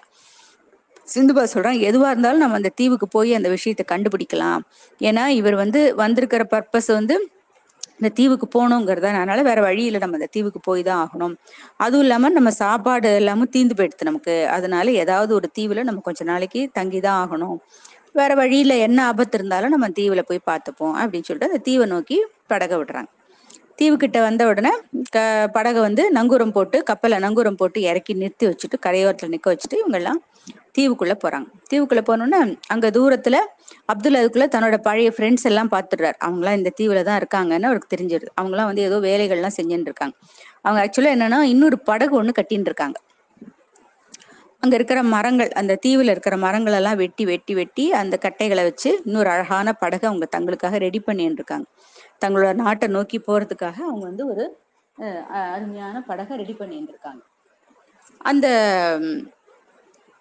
அப்போ அவங்களுக்கு அவங்களுக்குலாம் அப்துல்லா உடனே அடையாளம் தெரிஞ்சிருச்சு ஆனா அப்துலுக்கு அவங்கள யாரையும் அடையாளம் தெரியல. ஏன்னா அவங்களாம் ரொம்ப சின்ன வயசு பசங்க மாதிரி இருக்காங்க. ஆக்சுவலா அவங்களுக்கெல்லாம் ஒரு நாற்பது ஐம்பது வயசு ஆயிருக்கும் எல்லாருக்குமே. அவங்களாம் அப்துல் வயசு தான் எல்லாருக்கும். ஆனா அவங்களெல்லாம் பார்த்தா ஒரு இருபது வயசு தான் இருக்கு. இருபது இருபத்தஞ்சு வயசு தான் இருக்கு. அந்த மாதிரி சின்ன பசங்களா இருக்காங்க. அதனால அப்துலுக்கு அவங்களெல்லாம் பார்த்தா அடையாளமே தெரியல. ஆனா அவங்க வந்து அப்துல்ல கரெக்டா அடையாளம் கண்டுபிடிச்சு ஓடி வந்து கட்டிக்கிறாங்க. நண்பா நீ வந்துட்டியா எங்களை பார்க்க? அப்படின்னு சொல்லிட்டு. அப்போ அப்துல் சொல்றார் நீ யாரு? என்னுடைய நண்பனா? உன்னை பார்த்தா என்னுடைய நண்பன் மாதிரியே இல்லையே அப்படிங்கிறான். அப்ப அந்த மாலுமிகள் அந்த செயலர்ஸ் எல்லாம் சொல்றாங்க நாங்கெல்லாம் உன்னோட ஃப்ரெண்ட்ஸ் தான். நம்மெல்லாம் தான் எப்பவும் ஒன்னா வந்து கப்பல் ஓட்டிட்டு போவோம். ஆனா நாங்க இங்க இருக்கிற ஒரு இளமை இளமையை கொடுக்குற ஒரு அஹ், நீர்வீழ்ச்சியினுடைய தண்ணியை குடிச்சோம். அதனால நாங்கெல்லாம் இவ்வளவு யங்கா மாறிட்டோம் அப்படின்னு அந்த மாலுமிகள் சொல்றாங்க. உடனே அப்துலுக்கு ரொம்ப ஆச்சரியமா இருக்கு. ஓ அப்படி ஒரு நிஜமாவே இங்க ஒரு நீரூற்று இருக்காங்க. ஒரு வாட்டர் ஃபால்ஸ் இருக்கா? அந்த தண்ணியை குடிச்சா நம்ம யங்கா ஆயிடுமா? அப்படின்னு அவருக்கும் கொஞ்சம் ஆசை வருது. அவங்க பேசிட்டு இருக்கிறதுக்குள்ளேயே அங்கேருந்து ஒரு அழகான ஒரு லேடி வரா. அவ என்ன பண்றா? ஒரு பெரிய பாத்திரம் நிறைய அந்த நீரூற்றுடைய தண்ணியை எடுத்து அப்துலுக்கு கொண்டு வந்து கொடுக்குறா இந்த மாதிரி இதை குடிங்க நீங்க நீங்களும் எ- யங்கா மாறிடலாம் நல்ல அழகா சின்ன மாதிரி ஆடி ஆயிடலாம் அப்படின்னு சொல்றா ஏன்னா அப்துல்லும் ஆசையா வாங்கிக்கிறார். அப்ப சிந்துவர் சொல்றாரு அப்துல் தயவு செய்து நீங்க அதை குடிக்காதீங்க. எனக்கு என்னமோ இதுல ஏதோ தப்பு இருக்குன்னு தோன்றது. அதனால நீங்க அதை குடிக்காதீங்க அப்படிங்கிறார் ஆனா அந்த லேடி வந்து விட மாட்டேங்கிறா. இல்ல நீ குடி குடிங்க. ஒன்னும் ஆகாது. இவங்களெல்லாம் பாருங்க. இவங்க எல்லாம் எவ்வளவு யங்கா இருக்காங்க. இவங்கள மாதிரி நீங்களும் ஆயிடலாம். குடிங்க அப்படின்னு சொல்றேன். இப்ப அந்த மாலுமிகளும் வந்து ரொம்ப வற்புறுத்துறாங்க அப்துல்ல. இல்ல பரவாயில்ல குடி ஒண்ணும் ஆகாது. எங்களை மாதிரி நீயும் சின்ன பையனும் ஆயிடலாம். இவ்வளவு கஷ்டப்பட்டு இந்த தீவுக்கு வந்ததே வந்து இந்த நீரோட்டோட தண்ணி குடிக்கணும் தானே. இப்ப நீ குடிக்க மாட்டேங்கிறியே அப்படின்னு. இப்ப ஹக்கீம் என்ன பண்றான்? தன்னுடைய பைனாக்குலர் மூலமா அந்த மாலுமிகள் எல்லாம் பாக்குறான். அவங்க எல்லாம் பார்த்தா பைனாக்குலர் வழியா பார்க்கும்போது அவங்க எல்லாம் கிழவங்களா இருக்காங்க. ஆனா நேரடியா பார்த்தா அவங்க எல்லாம் சின்னவங்களா தெரியுறாங்க. அதனால ஹக்கீம் சொல்றான் சிந்து பார்த்துட்டு இல்லை இந்த பைனாக்குலர் வழியாக பார்க்கும்போது இவங்கெல்லாம் கிழவங்களா தான் தெரியுறாங்க அப்படின்னு சொல்கிறான் அப்படின்ட்டு சிந்து பார்த்து காமிக்கிறான். சிந்து பா பார்த்தாலும் அவங்களாம் கிழவங்களா தெரியுறாங்க. உடனே சிந்து பார்த்து என்ன பண்ணுறாரு இதுக்குள்ள அப்துல் கையில கொண்டு வந்து அந்த லேடி தண்ணியை கொடுத்தோன்னா அந்த ஃப்ரெண்ட்ஸ் எல்லாம் வற்புறுத்துறாங்க. குடி குடி தண்ணியை குடி தண்ணி குடின்னு. அவர் குடிக்க போகும்போது சிந்து பார்த்து ஓடி வந்து அந்த தண்ணியை தட்டி விட்டுறான். தட்டி விட்டுட்டு குடிக்க கூடாதுன்றான். அப்போ சரின்னா அப்துலும் சரி வேண்டான்ட்டு விட்டுறாரு. அப்போ அந்த அந்த லேடி வந்து வருத்தமா திரும்பி போயிடுறான் அப்புறம் இப்போ வந்து என்னாச்சு இந்த குவாக் வந்து அந்த இடத்த விட்டு எங்கேயோ ஓடுறது. உடனே அக்கீமுக்கு வந்து குவாக் விட்டு ஒரு நிமிஷம் கூட இருக்க முடியாது. உடனே அவனும் பின்னாடியே ஓடுறான். குவாக் ஓடாத ஓடாத இந்த தீவுல எந்தெந்த இடத்துல என்னென்ன இருக்குன்னு நமக்கு எதுவுமே தெரியாது. நீ பாட்டுக்கு எல்லா இடத்துக்கும் ஓடாத ஏதாவது ஆபத்துக்கள் வரலாம் அப்படின்னு அக்கீம் தொடர்ந்து ஓடுறான். அப்படியே ஓடிண்டே இருக்கும் பொழுது கடைசியில் என்னாச்சு இந்த குவாக் என்ன தெரியுமா பண்றது? ஓடி ஓடி போய் ஒரு இடத்துல வந்து ஒரு இந்த தண்ணியை குடிச்சிடுறது அது. இந்த நீரூற்றுடைய தண்ணி எடுத்து அது குடிச்சிடுது குடிச்சிட்டு என்னாச்சு? அது ரொம்ப மிஸ்டிவஸா ஆயிடுறது ரொம்ப விஷமம் ஜாஸ்தியாயிடுது அதுக்கு. இந்த தண்ணி குடிச்ச அதுக்கு ரொம்ப ஸ்ட்ரென்த் வந்து அது ரொம்ப விஷமம் பண்றது. எல்லாத்தையும் குதிக்கிறது பறவைகள்ல இருந்து பறவைகள் எல்லாம் போய் பயமுறுத்துறது அப்புறம் மற்ற மத்த இது பூனைகள் அதெல்லாம் குட்டி குட்டி முயல் அதெல்லாம் இருக்கு இல்லையா? அதையெல்லாம் போய் பயமுறுத்துறது குதிக்கிறது மரத்து மேலே ஏறது கீழே குதிக்கிறது ஒரே விஷமம் பண்றது அது. அப்படியே பண்ணி பண்ணி பண்ணி அது எங்கேயோ ஓடிண்டே இருக்கு. ஹக்கீம் பாவம் அதை தொடர்ந்து தொடர்ந்து துரத்திட்டு போயிட்டே இருக்கான். போறவன் என்ன பண்றான்? கடைசியில வந்து ஒரு குகைக்குள்ள போயிடுறான். இந்த குகைக்குள்ள யாருமே இல்லை. இவன் வந்து ஹக்கீம குவாக்க தேடினா அந்த குகைக்குள்ள போறான். குகைக்குள்ள போனோம்னா அங்க ஒரே இருட்டா இருக்கு. அங்க ஏதோ நிறைய எலும்பு கூடெல்லாம் வேற கிடக்குறது. அதெல்லாம் பார்த்தோன்னே ஹக்கீமுக்கு பயமா தான் இருக்கு. இருந்தாலும் குவாக் எங்கேயாவது போய் மாட்டின்னு போனோம் அவனை காப்பாத்தணுமேன்ட்டு அவன் உள்ள வந்துட்டே இருக்கான். அப்போ அங்க வந்து என்னாச்சு? அந்த ஒரு அந்த செவுத்துல வந்து ஏதோ சித் படங்கள்லாம் வரைஞ்சிருக்கு. அதையெல்லாம் பார்த்துட்டே இருக்கான். அப்ப பார்த்துட்டு இருக்கும்போது இதுக்குள்ள சிந்து பாத் என்ன பண்றான்? ஹக்கீமை தேடிட்டு அவனும் பின்னாடியே ஓடி வரான். ஓடி வந்து எல்லா இடமும் தேடிட்டு கடைசியில இந்த குகைக்குள்ள அவனும் வந்துடுறான். வந்து பார்த்தாக்கா அங்க அவங்க ரெண்டு பேருமா சேர்ந்து அந்த குகையினுடைய செவுத்துல நிறைய படங்கள்லாம் வரைஞ்சிருக்கிறத பாக்குறாங்க அந்த படங்கள்லாம் பார்த்தா அந்த படங்கள்லாம் வந்து அதுல எல்லாரும் வயசான கிழவங்களா இருக்கிற மாதிரி படம் இருக்கு. அப்புறம் கடைசியில ஒரு கடிகாரம் இருக்கு. அந்த காலத்து கடிகாரம். அந்த கடிகாரத்து அந்த காலத்து கடிகாரம்னா எப்படி இருக்கும்னா மேல வந்து விரிவா இருக்கும் கீழே விரிவா இருக்கும் நடுவுல ஒரே ஒரு இடத்துல மட்டும் ரொம்ப குறுகலா இருக்கும். அதாவது மேலேயும் நல்ல பெருசா இருக்கும் கீழே நல்ல பெருசா இருக்கும் நடுவுல மட்டும் குறுகலா ரொம்ப குறுகலா இருக்கும். இப்ப என்ன பண்ணுவாங்க? காத்தால எழுந்த உடனே அது ஃபுல்லா மணலை வந்து மேல இருக்கிறதெல்லாம் போட்டுருவாங்க மணலை போட்டுருவாங்க. அந்த மணல் என்ன பண்ணும்? கொஞ்சம் கொஞ்சமா கொஞ்சம் கொஞ்சமா கீழே சு- விழுந்துட்டே இருக்கும். இப்ப அந்த அந்த அதுக்கு பேரு கடிகைன்னு பேர் காலக்கடிகைன்னு பேர் அதுக்கு பேர். அதுல அந்த கீழே இருக்கிற பாத்திரத்துல எவ்வளவு மண்ணு சேர்ந்துருக்கு அப்படிங்கிறத வச்சு என்ன டைம்ங்கிறத அந்த காலத்துல சொல்லுவாங்க. அந்த காலத்துல எல்லாம் கடிகாரம் எல்லாம் கண்டுபிடிக்கல. அப்ப எப்படி டைம் கண்டுபிடிக்கிறது? இப்ப பன்னெண்டு மணி ஒரு மணி மத்தியானம் ஆச்சா ராத்திரி ஆச்சா சாயந்தரம் ஆச்சான்லாம் நமக்கு கடிகாரமே கிடையாது பாக்குறதுக்கு. எப்படி தெரியும்னா இந்த கால கடிகை வச்சுதான் கண்டுபிடிப்பாங்க. காத்தால எழுந்தோடனே மணல் போட்டுறாங்க இல்லையா? அந்த மணல் பாதி வந்துருத்துனா முக்க கால் வந்துருத்துனா என்ன அர்த்தம்? மத்தியானம் பன்னெண்டு மணி ஆயிடுத்துன்னு அர்த்தம். அரை வந்துருத்துனாக்கா சாயந்தரம் ஆச்சுன்னு அர்த்தம்.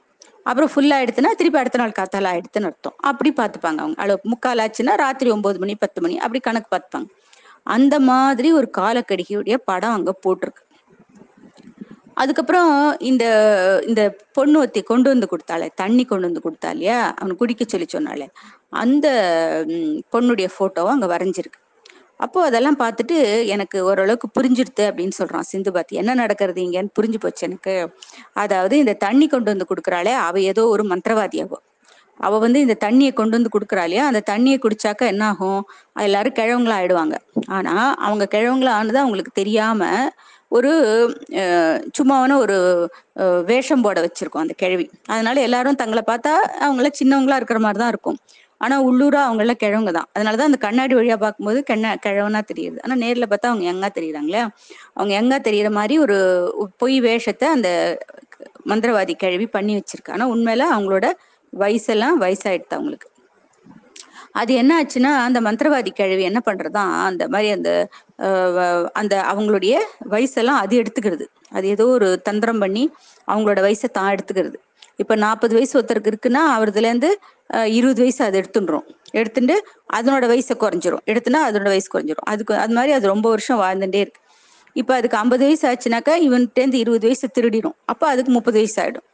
அப்புறம் இன்னூத்தெட்டுலேருந்து இன்னொரு ஐம்பது மறுபடியும் ஐம்பது வயசு ஆச்சுன்னா மறுபடியும் இன்னொருட்டேருந்து இருபது வயசு திருடும். மறுபடியும் முப்பது ஆயிடும் அப்படியே அது எப்பயும் முப்பது வயசுலயே இருந்துட்டு இருக்கும் ஆனால் அதுக்கு ஆக்சுவலாக பார்த்தா நூறு நூற்றம்பது இரநூறு அப்படி வயசாகிட்டே இருக்கும். அதனால அது என்ன பண்ணும்? இந்த க- அந்த நீரூற்றை தேடி அந்த தீவுக்கு வரவங்களுடைய வயசெல்லாம் அது திருடிடும். அது மாதிரி இந்த மாலுமிகளுடைய வயசெல்லாம் அது திருடின்னு இருக்கு இப்போ நாற்பது வயசு ஆச்சு இல்லையா அந்த மாலுமிகளுக்கு? அவங்களதுல இருந்தெல்லாம் ஆளுக்கு இருபது வருஷம் இருபது வருஷம் அது திருடி இருக்கு திருடி திருடி திருடி எல்லாரும் ஒரு நூறு வயசு அது ஆச்சுனோன்னா அது அது நூறு வயசு அது கழிச்சிரும். எல்லார்ட்டேருந்து இருபது இருபதா திருடி அஞ்சு பேர்ட்டு திருடி அதுக்கு நூறு வயசு ஆச்சு ஆனோன்னா அது மறுபடியும் குழந்தையாயிடும். மறுபடியும் கொஞ்சம் பெருசானோன்னா மறுபடியும் யார்கிட்டேருந்தானோ அந்த வயசு திருடி மறுபடியும் சின்னதாயிடும். அப்படியே பண்ணிட்டு இருக்கு அந்த கேள்வி. அது ஏதோ மந்திரவாதி கேள்வி அது. அதெல்லாம் அந்த படத்து மூலமா சிந்து பார்த்து கண்டுபிடிச்சிடுறோம். இதெல்லாம் புரியுது. ஆனா இந்த காலக்கடிகை மாதிரி போட்டிருக்கு பத்தியா? இதனோட அர்த்தம் தான் எனக்கு ஒன்றும் புரியல அப்படின்னு சொல்றான் அப்ப ஹக்கீம் சொல்றான் அது ஏதோ ஒரு டயத்தை குறிக்கிறதுன்னு நான் நினைக்கிறேன் அப்படின்னு பார்த்து சொல்றான் ஆமா நீ சொல்றது கரெக்டு தான். அது என்ன? இது எங்க இருக்கு இந்த இது காலக்கடிகை? என்னங்கிறதெல்லாம் நம்ம கண்டுபிடிக்கணும் அப்படின்னு சொல்றோம் இப்படி இவங்க பேசிட்டே இருக்கிறதுக்குள்ள அந்த தண்ணி கொண்டு வந்து கொடுக்குறாளே. ஆவோ வந்துடுறான் அந்த கே அந்த பொண்ணு வந்துடுறா. வந்துட்டு நீங்களாம் இங்க என்ன பண்ணிட்டு இருக்கீங்க? அப்படின்னு கேக்குறான். ஹக்கீம் சொல்றான் என்னுடைய பூனைக்குட்டி குவாக்க காணோம் அதை தேடிட்டு தான் நான் இந்த குகைக்கு வந்துட்டேன் அப்படிங்கிறான். அப்போ அவ சொல்றா அப்படியா? நீ வந்து இங்கெல்லாம் வரக்கூடாது தெரியாதா உனக்கு? அப்படின்னு பேசிட்டு இருக்கா. அதுக்குள்ள இவன் கையில வச்சுட்டு இருக்கிற அந்த மாய பைனாக்குள்ளரா அவ பாத்துடுறா பார்த்துட்டு இது மூலமா இவங்க எதையோ கண்டுபிடிக்கிறாங்கிறத அவ தெரிஞ்சுன்றா. அதனால அவன்கிட்ட இருந்து அதை புடுங்குறான். பிடிங்கணுன்னா ஹக்கீம் சொல்றான் நான் கொடுக்க மாட்டேன்னு அவனும் புடுங்குறான். ரெண்டு பேரும் மாறி மாறி புடுங்குறதுல அது கீழே விழுந்து உடஞ்சு போயிடுறது அந்த கண்ணாடி. யாருக்கும் பிரயோஜனம் இல்லாமல் உடஞ்சு போயிடும். அது உடஞ்சி போனது தெரியாம அவ தூக்கிட்டு வந்துட்டு இருக்கான். ஹக்கீம் வந்துட்டு இருக்கான். இங்க வந்த உடனே அப்புறம் சிந்துபாத் என்ன சொல்றான்? அந்த மாலிவிகள்லாம் இருக்காங்க இல்லையா? அவங்க கிட்ட வந்து இது மாதிரி இந்த குகையினுடைய செவுத்துல நாங்க இந்த சில விஷயங்கள் எல்லாம் கண்டுபிடிச்சோம். இப்போ உங்களுக்கு தண்ணி கொண்டு வந்து கொடுத்தாலே அவ வந்து சாதாரண பொண்ணு இல்ல. அவ வந்து ஒரு மந்திரவாதி. அவ வந்து உங்களோட வயசெல்லாம் திருடி திருடி உங்ககிட்ட இருந்து வயசு எடுத்துட்டு அவ வந்து சின்ன பொண்ணா ஆயிட்டு இருக்கா ஆனா உங்ககிட்ட இருந்து வயசு திருடினது தெரியாம இருக்கணும் இல்லையா? அவங்களுக்கு அதுக்காக அவங்கள சின்னவங்களா ஆக்கி வச்சிருக்கா அவ. ஆக்சுவலா பார்த்தா உங்களுக்கு எல்லாம் ஐம்பது அறுபது வயசு ஆயிடுத்து. உங்க வயசெல்லாம் திருடி எடுத்துட்டா அதனால உங்களுக்கு ஐம்பது அறுபது வயசு ஆயிடுத்து எல்லாருக்கும். ஆனா உங்களுக்கு வந்து அது தெரியாம நீங்க சின்ன பசங்களா இருக்கிற மாதிரி உங்களுக்கு ஒரு வேஷம் போட்டு வச்சிருக்காவோ அப்படின்னு அவன் சொல்றான். சிந்துபாத் சொல்றான். ஆனா அந்த அவங்க அவங்க எல்லாம் நம்ப மாட்டேங்கிறாங்க. என்ன நீ இப்படி சொல்ற? எங்களெல்லாம் பார்த்தா வயசானவங்க மாதிரியா இருக்கு? எங்க உடம்பெல்லாம் பாரு எவ்வளவு அழகா சின்ன பசங்க உடம்பு மாதிரி இருக்கு எங்க உடம்பு. வயசானவங்கன்னா எல்லாம் தோல் எல்லாம் சுருங்கி வயசானமா தாடி எல்லாம் நரைச்சு அது மாதிரிலாம் இருக்காதா? அப்படியா இருக்கோம். நாங்கெல்லாம் எவ்வளவு நல்லா இருக்கோம் பார் அப்படின்னு சொல்றோம் அப்போ சிந்துபா சொல்றான் இல்ல ஏதோ ஒரு காரணத்துக்காக அவ வந்து உங்களெல்லாம் இந்த மாதிரி சின்னவங்களை மாதிரி கா வச்சிருக்கா. அப்புறம் ஆக்சுவலா கொஞ்ச நாள் கழிச்சு பார்த்தா உங்களுக்கே தெரியும் உங்களுக்கு எல்லாம் வயசாயிடுதுங்கிறது தெரியும் அப்படின்னு சிந்துபாத் சொல்றான். அப்போ அந்த அக்கீம் சொல்றான் ஆமா அவங்களுக்கு வேணா சந்தேகமா இருந்தா இந்த பைனாக்குலர் வழியா பாருங்க உங்களோட உண்மையான தோற்றம் தெரியும் அப்படின்னு இந்த பைனாக்குலர் கொடுக்குறோம் ஆனா அந்த பைனாக்குலர் தான் உடஞ்சு போயிடுது இல்லையா? அதனால அது வழியா பார்த்தா ஒண்ணுமே தெரியல. வெறும் கண்ணாடி தான் இருக்கு. அது வழியா ஒரு மாலுமி வாங்கி பார்த்துட்டு வெறும் கண்ணாடி தான் இருக்கு அதுல. அதை பார்த்தோன்னா அவனுக்கு கோவம் வந்துடுது நீங்க ரெண்டு பேரும் ஏதோ வளர்றீங்க. உங்க பேச்செல்லாம் நாங்க நம்ப மாட்டோம். வாங்க நம்ம போய் படகு ரெடி பண்ணலாம் அப்படின்னு சொல்லிட்டு அவங்க போயிடுறாங்க. சரி சிந்துபா சொல்றான் இவங்க நம்ம என்ன சொன்னாலும் இவங்க ஒன்றும் நம்ப போறது கிடையாது. அதனால இவங்க கிட்ட நம்ம இப்ப வீணா பேசின்னு இருக்க வேண்டாம். நம்ம போய் அந்த காலக்கடிகை எங்க இருக்குன்னு கண்டுபிடிப்போம் அப்படின்னு சொல்லிட்டு போறாங்க. அப்புறம் இப்படியே அவங்க அந்த தீவு ஃபுல்லா தேடிண்டே இருக்காங்க. அந்த காலக்கடிகை எங்கேயாவது இருக்கா இருக்கான்னு பாக்குறான் கடைசியில சிந்துபாத் வந்து அது அந்த மலை உச்சி ஒரு மலை உச்சியில அந்த காலக்கடிகை இருக்கிறத அவன் பாத்துடுறான். இவங்க பா பார்த்தோன்னே சரின்ட்டு சிந்துபா சொல்கிறான் அக்கிமா நீ என் கூட வரியா? நம்ம போய் அந்த கடிகையை பார்க்கலாம். அப்படின்னு சொல்லணும் ஹக்கீம் சொல்கிறான் நீ உன்னை விட்டு நான் இருக்கவே மாட்டேன் நானும் வரேன் அப்படின்னு சொல்லிட்டு வரான் அவனு வரான். வந்த உடனே இவங்க வந்து அந்த மலை மேல கஷ்டப்பட்டு ஒரு கயிறை கட்டி கட்டி மேல தூக்கி விசிறி அடிச்சு அடிச்சு ஆணி மாதிரி அந்த கொக்கி மாதிரி பண்ணி அந்த மலையில ஒரு இடத்துல நிக்க வச்சுட்டு அந்த கயிறை பிடிச்சுன்னு ஏறி ஏறி மேலே ஏறுறாங்க. மேலே ஏறிண்டே இருக்கும்போது திடீர்னு என்னாச்சு? மேலேருந்து ஒரு பெரிய அந்த மந்திரவாதி கிழவி வந்து என்ன பண்றது? மேலேருந்து நிறைய கல்லெல்லாம் அவங்க மேல உருட்டி விடுறது. அதனால அது அவங்க மேலெல்லாம் விழாம அவங்க வந்து பயங்கரமான கற்கள் அவங்கள நோக்கி வருது. இப்போ ஹக்கீம் சொல்றான் அவ்வளவுதான் நம்ம தொலைஞ்சோம் இன்னைக்கு அப்படின்னு சொல்லிட்டே இருக்கான். சிந்து பார்த்து சொல்றான் கவலைப்படாத நம்பிக்கையோட என் கையை பிடிச்சிட்டு நம்ம ரெண்டு பேரும் அந்த எண்டுக்கு மலையினுடைய அந்த எண்டுக்கு தாவிடலாம் அப்படின்னு சொல்லிட்டு மலையினுடைய இன்னொரு எண்டுக்கு அவங்க ரெண்டு பேரும் தாங்கி தாவிடுறாங்க. அதனால அதுக்கப்புறம் அந்த பாறைகள்லாம் இந்த இடத்துல தான் உருண்டு விழறது இவங்க அந்த எண்டுக்கு தாவிடுறாங்க. அப்போ அந்த கிழவி வந்து மந்திர கிழவி என்னன்னு நினைக்கிறது ஓ இவங்கெல்லாம் வந்து போயிட்டாங்க செத்து போயிட்டாங்க போல் இருக்கு காணும் அப்படின்னு நினைச்சுட்டு அந்த கிழவி போயிடுறது அதுக்கப்புறம் இவங்க மெதுவா ஊர்ந்து ஊர்ந்து ஏறி ஏறி மலை உச்சிக்கு வந்துடுறாங்க. மலை உச்சிக்கு வந்து பார்த்தா அங்கதான் குவாக் இருக்கு. அது ஓடின்னு இருக்கு. ஓ குவாக் நீ இங்க இருக்கியா? உன்னை எங்க தீவு ஃபுல்லா நாங்க தேடின்னு இருக்கோம் பாரு அப்படின்னா அது ஒரே விஷமமா எடுத்து இல்லையா அது ரொம்ப பயங்கரமா இங்க குதிக்கிறது அங்க குதிக்கிறது அதை பிடிச்சே பிடிக்கவே முடியல அவங்களால. அப்ப சிந்துபா சொல்ல நம்ம வந்த வேலையை நம்ம முதல்ல கவனிப்போம். அந்த கிழவி எப்போ வேணா திரும்பி வந்துருவாங்க அப்படின்னு சொல்லிட்டு பாக்குறான். பார்த்தா அங்க வந்து ஒரு பெரிய காலக்கடிகை மாதிரி அவங்க சொன்ன மாதிரி அந்த இது வச்சிருக்கு காலக்கடிகை வச்சிருக்கு. அதுல வந்து அதுல இருந்து ஏதோ ஒரு திரவம் மாதிரி மேல இருந்து கீழே ஒரு லிக்விட் வந்து சொட்டின்னு இருக்கு கீழே. அது முக்கால்வாசி சொட்டிடுத்துன்னு கொஞ்சம் தான் சொட்டணும். அதை இவங்க பார்த்துட்டு இருக்காங்க பார்த்துட்டு இருக்கிறதுக்குள்ள அந்த கேள்வி வந்துடுறது மறுபடியும். என்ன தைரியம் உங்களுக்கு? இந்த இடத்துக்கே நீங்க வந்துட்டீங்களா? நான் வந்து உங்களெல்லாம் இங்க எல்லாம் வரக்கூடாதுன்னு நான் சொன்னேன்ல. உங்களெல்லாம் யார் இங்க வர சொன்னது? அப்படின்னு சொல்லிட்டு உங்களை நான் என்ன பண்றேன் பார்? அப்படின்னு சொல்லிட்டு நான் ஒரு நிறைய தேளு பாம்பு எல்லாத்தையும் உருவாக்குறது உருவாக்கிட்டு இன்னொரு பக்கத்துல ஒரு பயங்கரமான கொதிக்கிற அக்னி பிழம்பு. அக்னி ஒரு பக்கம் உரு உண்டாக்குறது. அது அக்னியே வந்து அப்படியே நெருப்பு கடல் மாதிரி ஒரு பக்கம் உருவாக்குறது. ஒரு பக்கம் நெருப்பு கடல் இன்னொரு பக்கம் பயங்கரமான தேழு பாம்பு அதெல்லாம் உருவாக்குறது.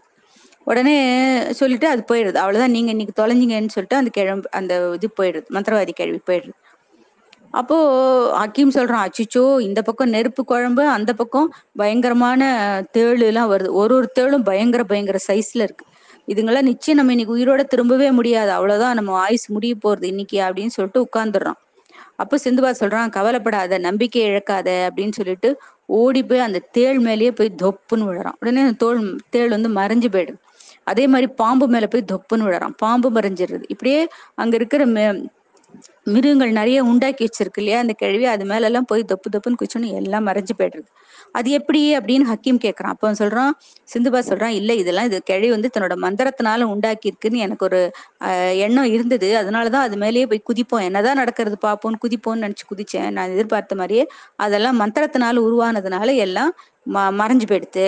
அப்போ அதனால நம்ம வந்து அதே மாதிரி இந்த நெருப்பு குழம்பை பத்தி நம்ம இனிமே கவலைப்பட வேண்டாம். நம்ம இந்த பக்கமா ஓடி தப்பிச்சு நம்ம வந்து கீழே போகலாம் அப்படின்னு சொல்லிட்டு அவங்க வேற ஒரு பக்கமா இறங்கி போறாங்க. அதுக்கப்புறம் குவாக்கு கிட்ட சொல்றாங்க. காக்கியும் வந்து அதுக்குள்ள ஹக்கீம் தூக்கின்றான். கையில தூக்கிட்டு எப்படியோ கஷ்டப்பட்டு அவங்க வந்து அந்த இடத்த விட்டு எப்படியாவது போயிடணும் அப்படின்னு சொல்லிட்டு வந்துட்டு இருக்காங்க. அதுக்குள்ள அந்த அப்போ அப்ப என்ன சொல்றான்? சிந்துபாஸ் சொல்றான் நம்ம வந்து என்ன பண்ணலாம்? இப்போ மேலே ஏறி போய் அந்த கடிகை இருக்கு இல்லையா? காலக்கடிகை அதை தூக்கி கீழே பாறையிலேருந்து கீழே தூக்கி போட்டுடலாம். அப்போ அது சுக்கல் சுக்கலாக உடஞ்சி போயிடும்.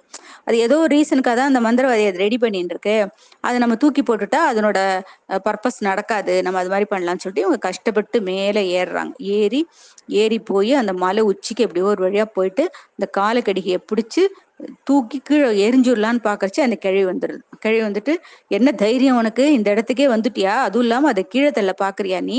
நான் வந்து எவ்வளவு கஷ்டப்பட்டு எத்தனை வருஷங்களா எல்லாரோடைய வயசையும் திருடி திருடி திருடி இதுக்குள்ள போட்டுன்னு இருக்கேன் இந்த வயசெல்லாம் ஒன்னா கொஞ்சம் கொஞ்சமா ரொம்ப ரொம்ப நான் வந்து சின்ன பொண்ணா மாறிண்டே வரேன். இது முழுக்க அந்த மேல இருக்கிற வயசு அத்தனையும் கீழே இறங்கிடுத்து அப்படின்னா நான் வந்து சின்ன பொண்ணு பதினஞ்சு வயசு பொண்ணா மாறிடுவேன். அதுக்கப்புறமா நான் சொர்க்கத்துக்கு போயிடுவேன். எனக்கு இதெல்லாம் ஒண்ணுமே தேவை கிடையாது. அப்படின்னு அதுக்கப்புறம் நீங்களாம் எப்படியோ போங்க அப்படின்னு சொல்றது. அது வரைக்கும் நீ வந்து இதுல எல்லாம் தலையக்கூடாது போ அப்படின்னு. ஆனா சிந்துவா சொல்றான் அவனோட எண்ணம் எல்லாம் நடக்கவே நடக்காது. நீ எவ்வளவு கொடுமையானவ எத்தனை பேருடைய வயசை நீ திருடி இருக்க. அதனால உனக்கு தண்டனை கடவுள் கொடுத்துதான் தீர்வார். அப்படின்னு சொல்லிட்டு உன்னை நான் வந்து இந்த கடிகையை நான் வந்து ஃபுல்லா ரொம்பி ரொம்பறதுக்கு நான் விட மாட்டேன் அப்படின்னு அப்போ அவ சொல்றா இரு இரு நீ தான் இருக்கிறதுக்குள்ளேயே சின்ன பையன்.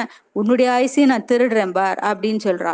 அப்ப அவன் சொல்றான் எங்க எப்படி திருட முடியும்? நான் தான் வந்து அந்த தண்ணி குடிக்க மாட்டேனே அப்படிங்கிறான் சிந்துபாத் தண்ணி குடிக்கலன்னா பரவாயில்ல என்கிட்ட அந்த தண்ணி நிறைய கொண்டு வந்திருக்கேன் நான். அதை உன் மேல விட விடுவேன். அப்ப எப்படியோ ஒரு சொட்டு உன்னோட வாய் வழியே உள்ள போயிடும். அப்போ நீ அதுலயே நீ வந்து கிழவன் ஆயிடுவ உன்னோட ஆயுசை நான் திருடிடுவேன் அப்படின்னு சொல்லிட்டு நிறைய ஒரு பெரிய பாத்திரம் நிறைய தண்ணி வச்சுருக்கால அது அத்தனையும் தொட தொட தொட தொடன்னு சிந்து பாத்து மேல ஊத்துறா. ஊத்துறோன்னா அவனையும் அறியாம கொஞ்சம் தண்ணி வாய்க்குள்ள மூக்குக்குள்ள எல்லாம் போகல. அதனால அவன் வயசான கிழவன் ஆயிடுறான் அவனோட வயசு அவனுக்கு வந்து இருபது வயசு ஆறுது இல்லையா? அவனோட வயசுல இருபது வயசா அந்த கேள்வி திருடின்றது. திருடின்ட்டு அதுக்கு இன்னும் கொஞ்சம் இருபது வயசு கம்மி பண்ணிட்டு இப்ப சிந்து பாத்து வந்து நாற்பது வயசு கிழவனா ஆயிடுறான் உடனே சிந்து பாத்துக்கு வயசாயிடுது ரொம்ப வயசானவனா ஆயிடுறான் ஐம்பது அறுபது வயசு ஆயிடுறான் கிழவனா ஆயிடுறான் அவன் நடக்கவே முடியாம சிந்துபாத் ரொம்ப கவலைப்படுறான். அப்போ இதுக்கு நடுவில் என்னாச்சு? இந்த மற்ற மாலுமிகள்லாம் இருக்காங்க இல்லையா? இவங்கெல்லாம் வந்து என்ன பண்றாங்க? ஒரு நாளைக்கு அந்த கப்பல் கட்டின்னு இருக்கச்சே அவங்களுக்கு வந்து இதில் ஒருத்தன் சொல்கிறான் இல்ல நம்ம வந்து அப்துல் வந்து இல்ல அப்துல் மட்டும் சொல்றான். இல்ல எனக்கு என்னமோ அப்துல் வந்து மத்த மாலுமிகள்கிட்ட வந்து சொல்றான். இது மாதிரி சிந்துபாத் சொல்றது உண்மைன்னு எனக்கு என்னமோ தோன்றது. நீங்க எல்லாம் வந்து இங்க ஏதோ ஒரு மர்மம் இருக்கு இந்த தீவுல. இப்போ அந்த பைனாக்குலர் வழியா பார்த்துட்டு அவங்க கூட சொன்னான் ஹக்கீம் கூட சொன்னான் நீங்களா வயசானவங்களா இருக்கீங்கன்னு சொல்லிட்டு. அதனால வந்து நிச்சயமா அதுல ஏதோ மர்மம் இருக்கு. அதை நம்ம எப்படி கண்டுபிடிச்சுதான் ஆகணும் அப்படின்னு சொல்றோம். அப்ப சிந்துபாத் அதுவும் இல்லாம சிந்துபாத் வந்து இந்த தீவுக்கு நான் வர்றதுக்கே எனக்கு சிந்துபாத் தான் பாவம் உதவி பண்ணான் அவனுக்கு என்ன ஆபத்து வந்ததுன்னு தெரியல. அவனையும் காணும் ஹக்கீமையும் காணும் குவாக்கையும் காணும். அதனால அவங்களெல்லாம் நம்ம கண்டுபிடிச்சுதான் ஆகணும் அப்படின்னு சொல்லிட்டு நான் எப்படியாவது போய் அவங்கள கண்டுபிடிக்கிறேன். அப்படின்னு சொல்லிட்டு ஓடுறான். உடனே மற்ற மாலுமிகள்லாம் என்ன சொல்றாங்க? நாங்களும் உங்களோட வரோம். அவனை கண்டுபிடிச்சு அவனையும் நம்ம திருப்பி கூட்டின்னு போலாம் நம்மளோட. அவனை தனியாக அந்த தீவுல விட்டுட்டு போக வேண்டாம் அப்படின்னு சொல்லிட்டு இதுக்கு ஏன்னா அவங்க எல்லாம் தனியா ஒரு படகு ரெடி பண்ணிட்டு இருக்காங்களே இல்லையா? அந்த படகுல அவங்க பாக்தா திரும்பி போறாங்க மற்ற மாலுமிகள்லாம். அதனால நம்ம கூட சிந்துபாத்தையும் கூட்டின்னு போயிடலாம் அப்படின்னு அவங்க எல்லாம் முடிவு பண்றாங்க. சரின்னா அவங்க ஒவ்வொரு இடமா தேடின்னு வராங்க. சிந்துபாத்தையும் ஆஹ் அக்கிமையும் எல்லா இடத்தையும் தேடின்னு வராங்க. அவங்க கடைசியில மலை உச்சியில சிந்துபாத்தை பாத்துடுறாங்க. ஆனா அங்க ஒரு வயசான கிழவனா அவன் அப்ப இருக்கான் இல்லையா? அதனால அவங்களுக்கு ஒன்றும் புரியல. என்னது?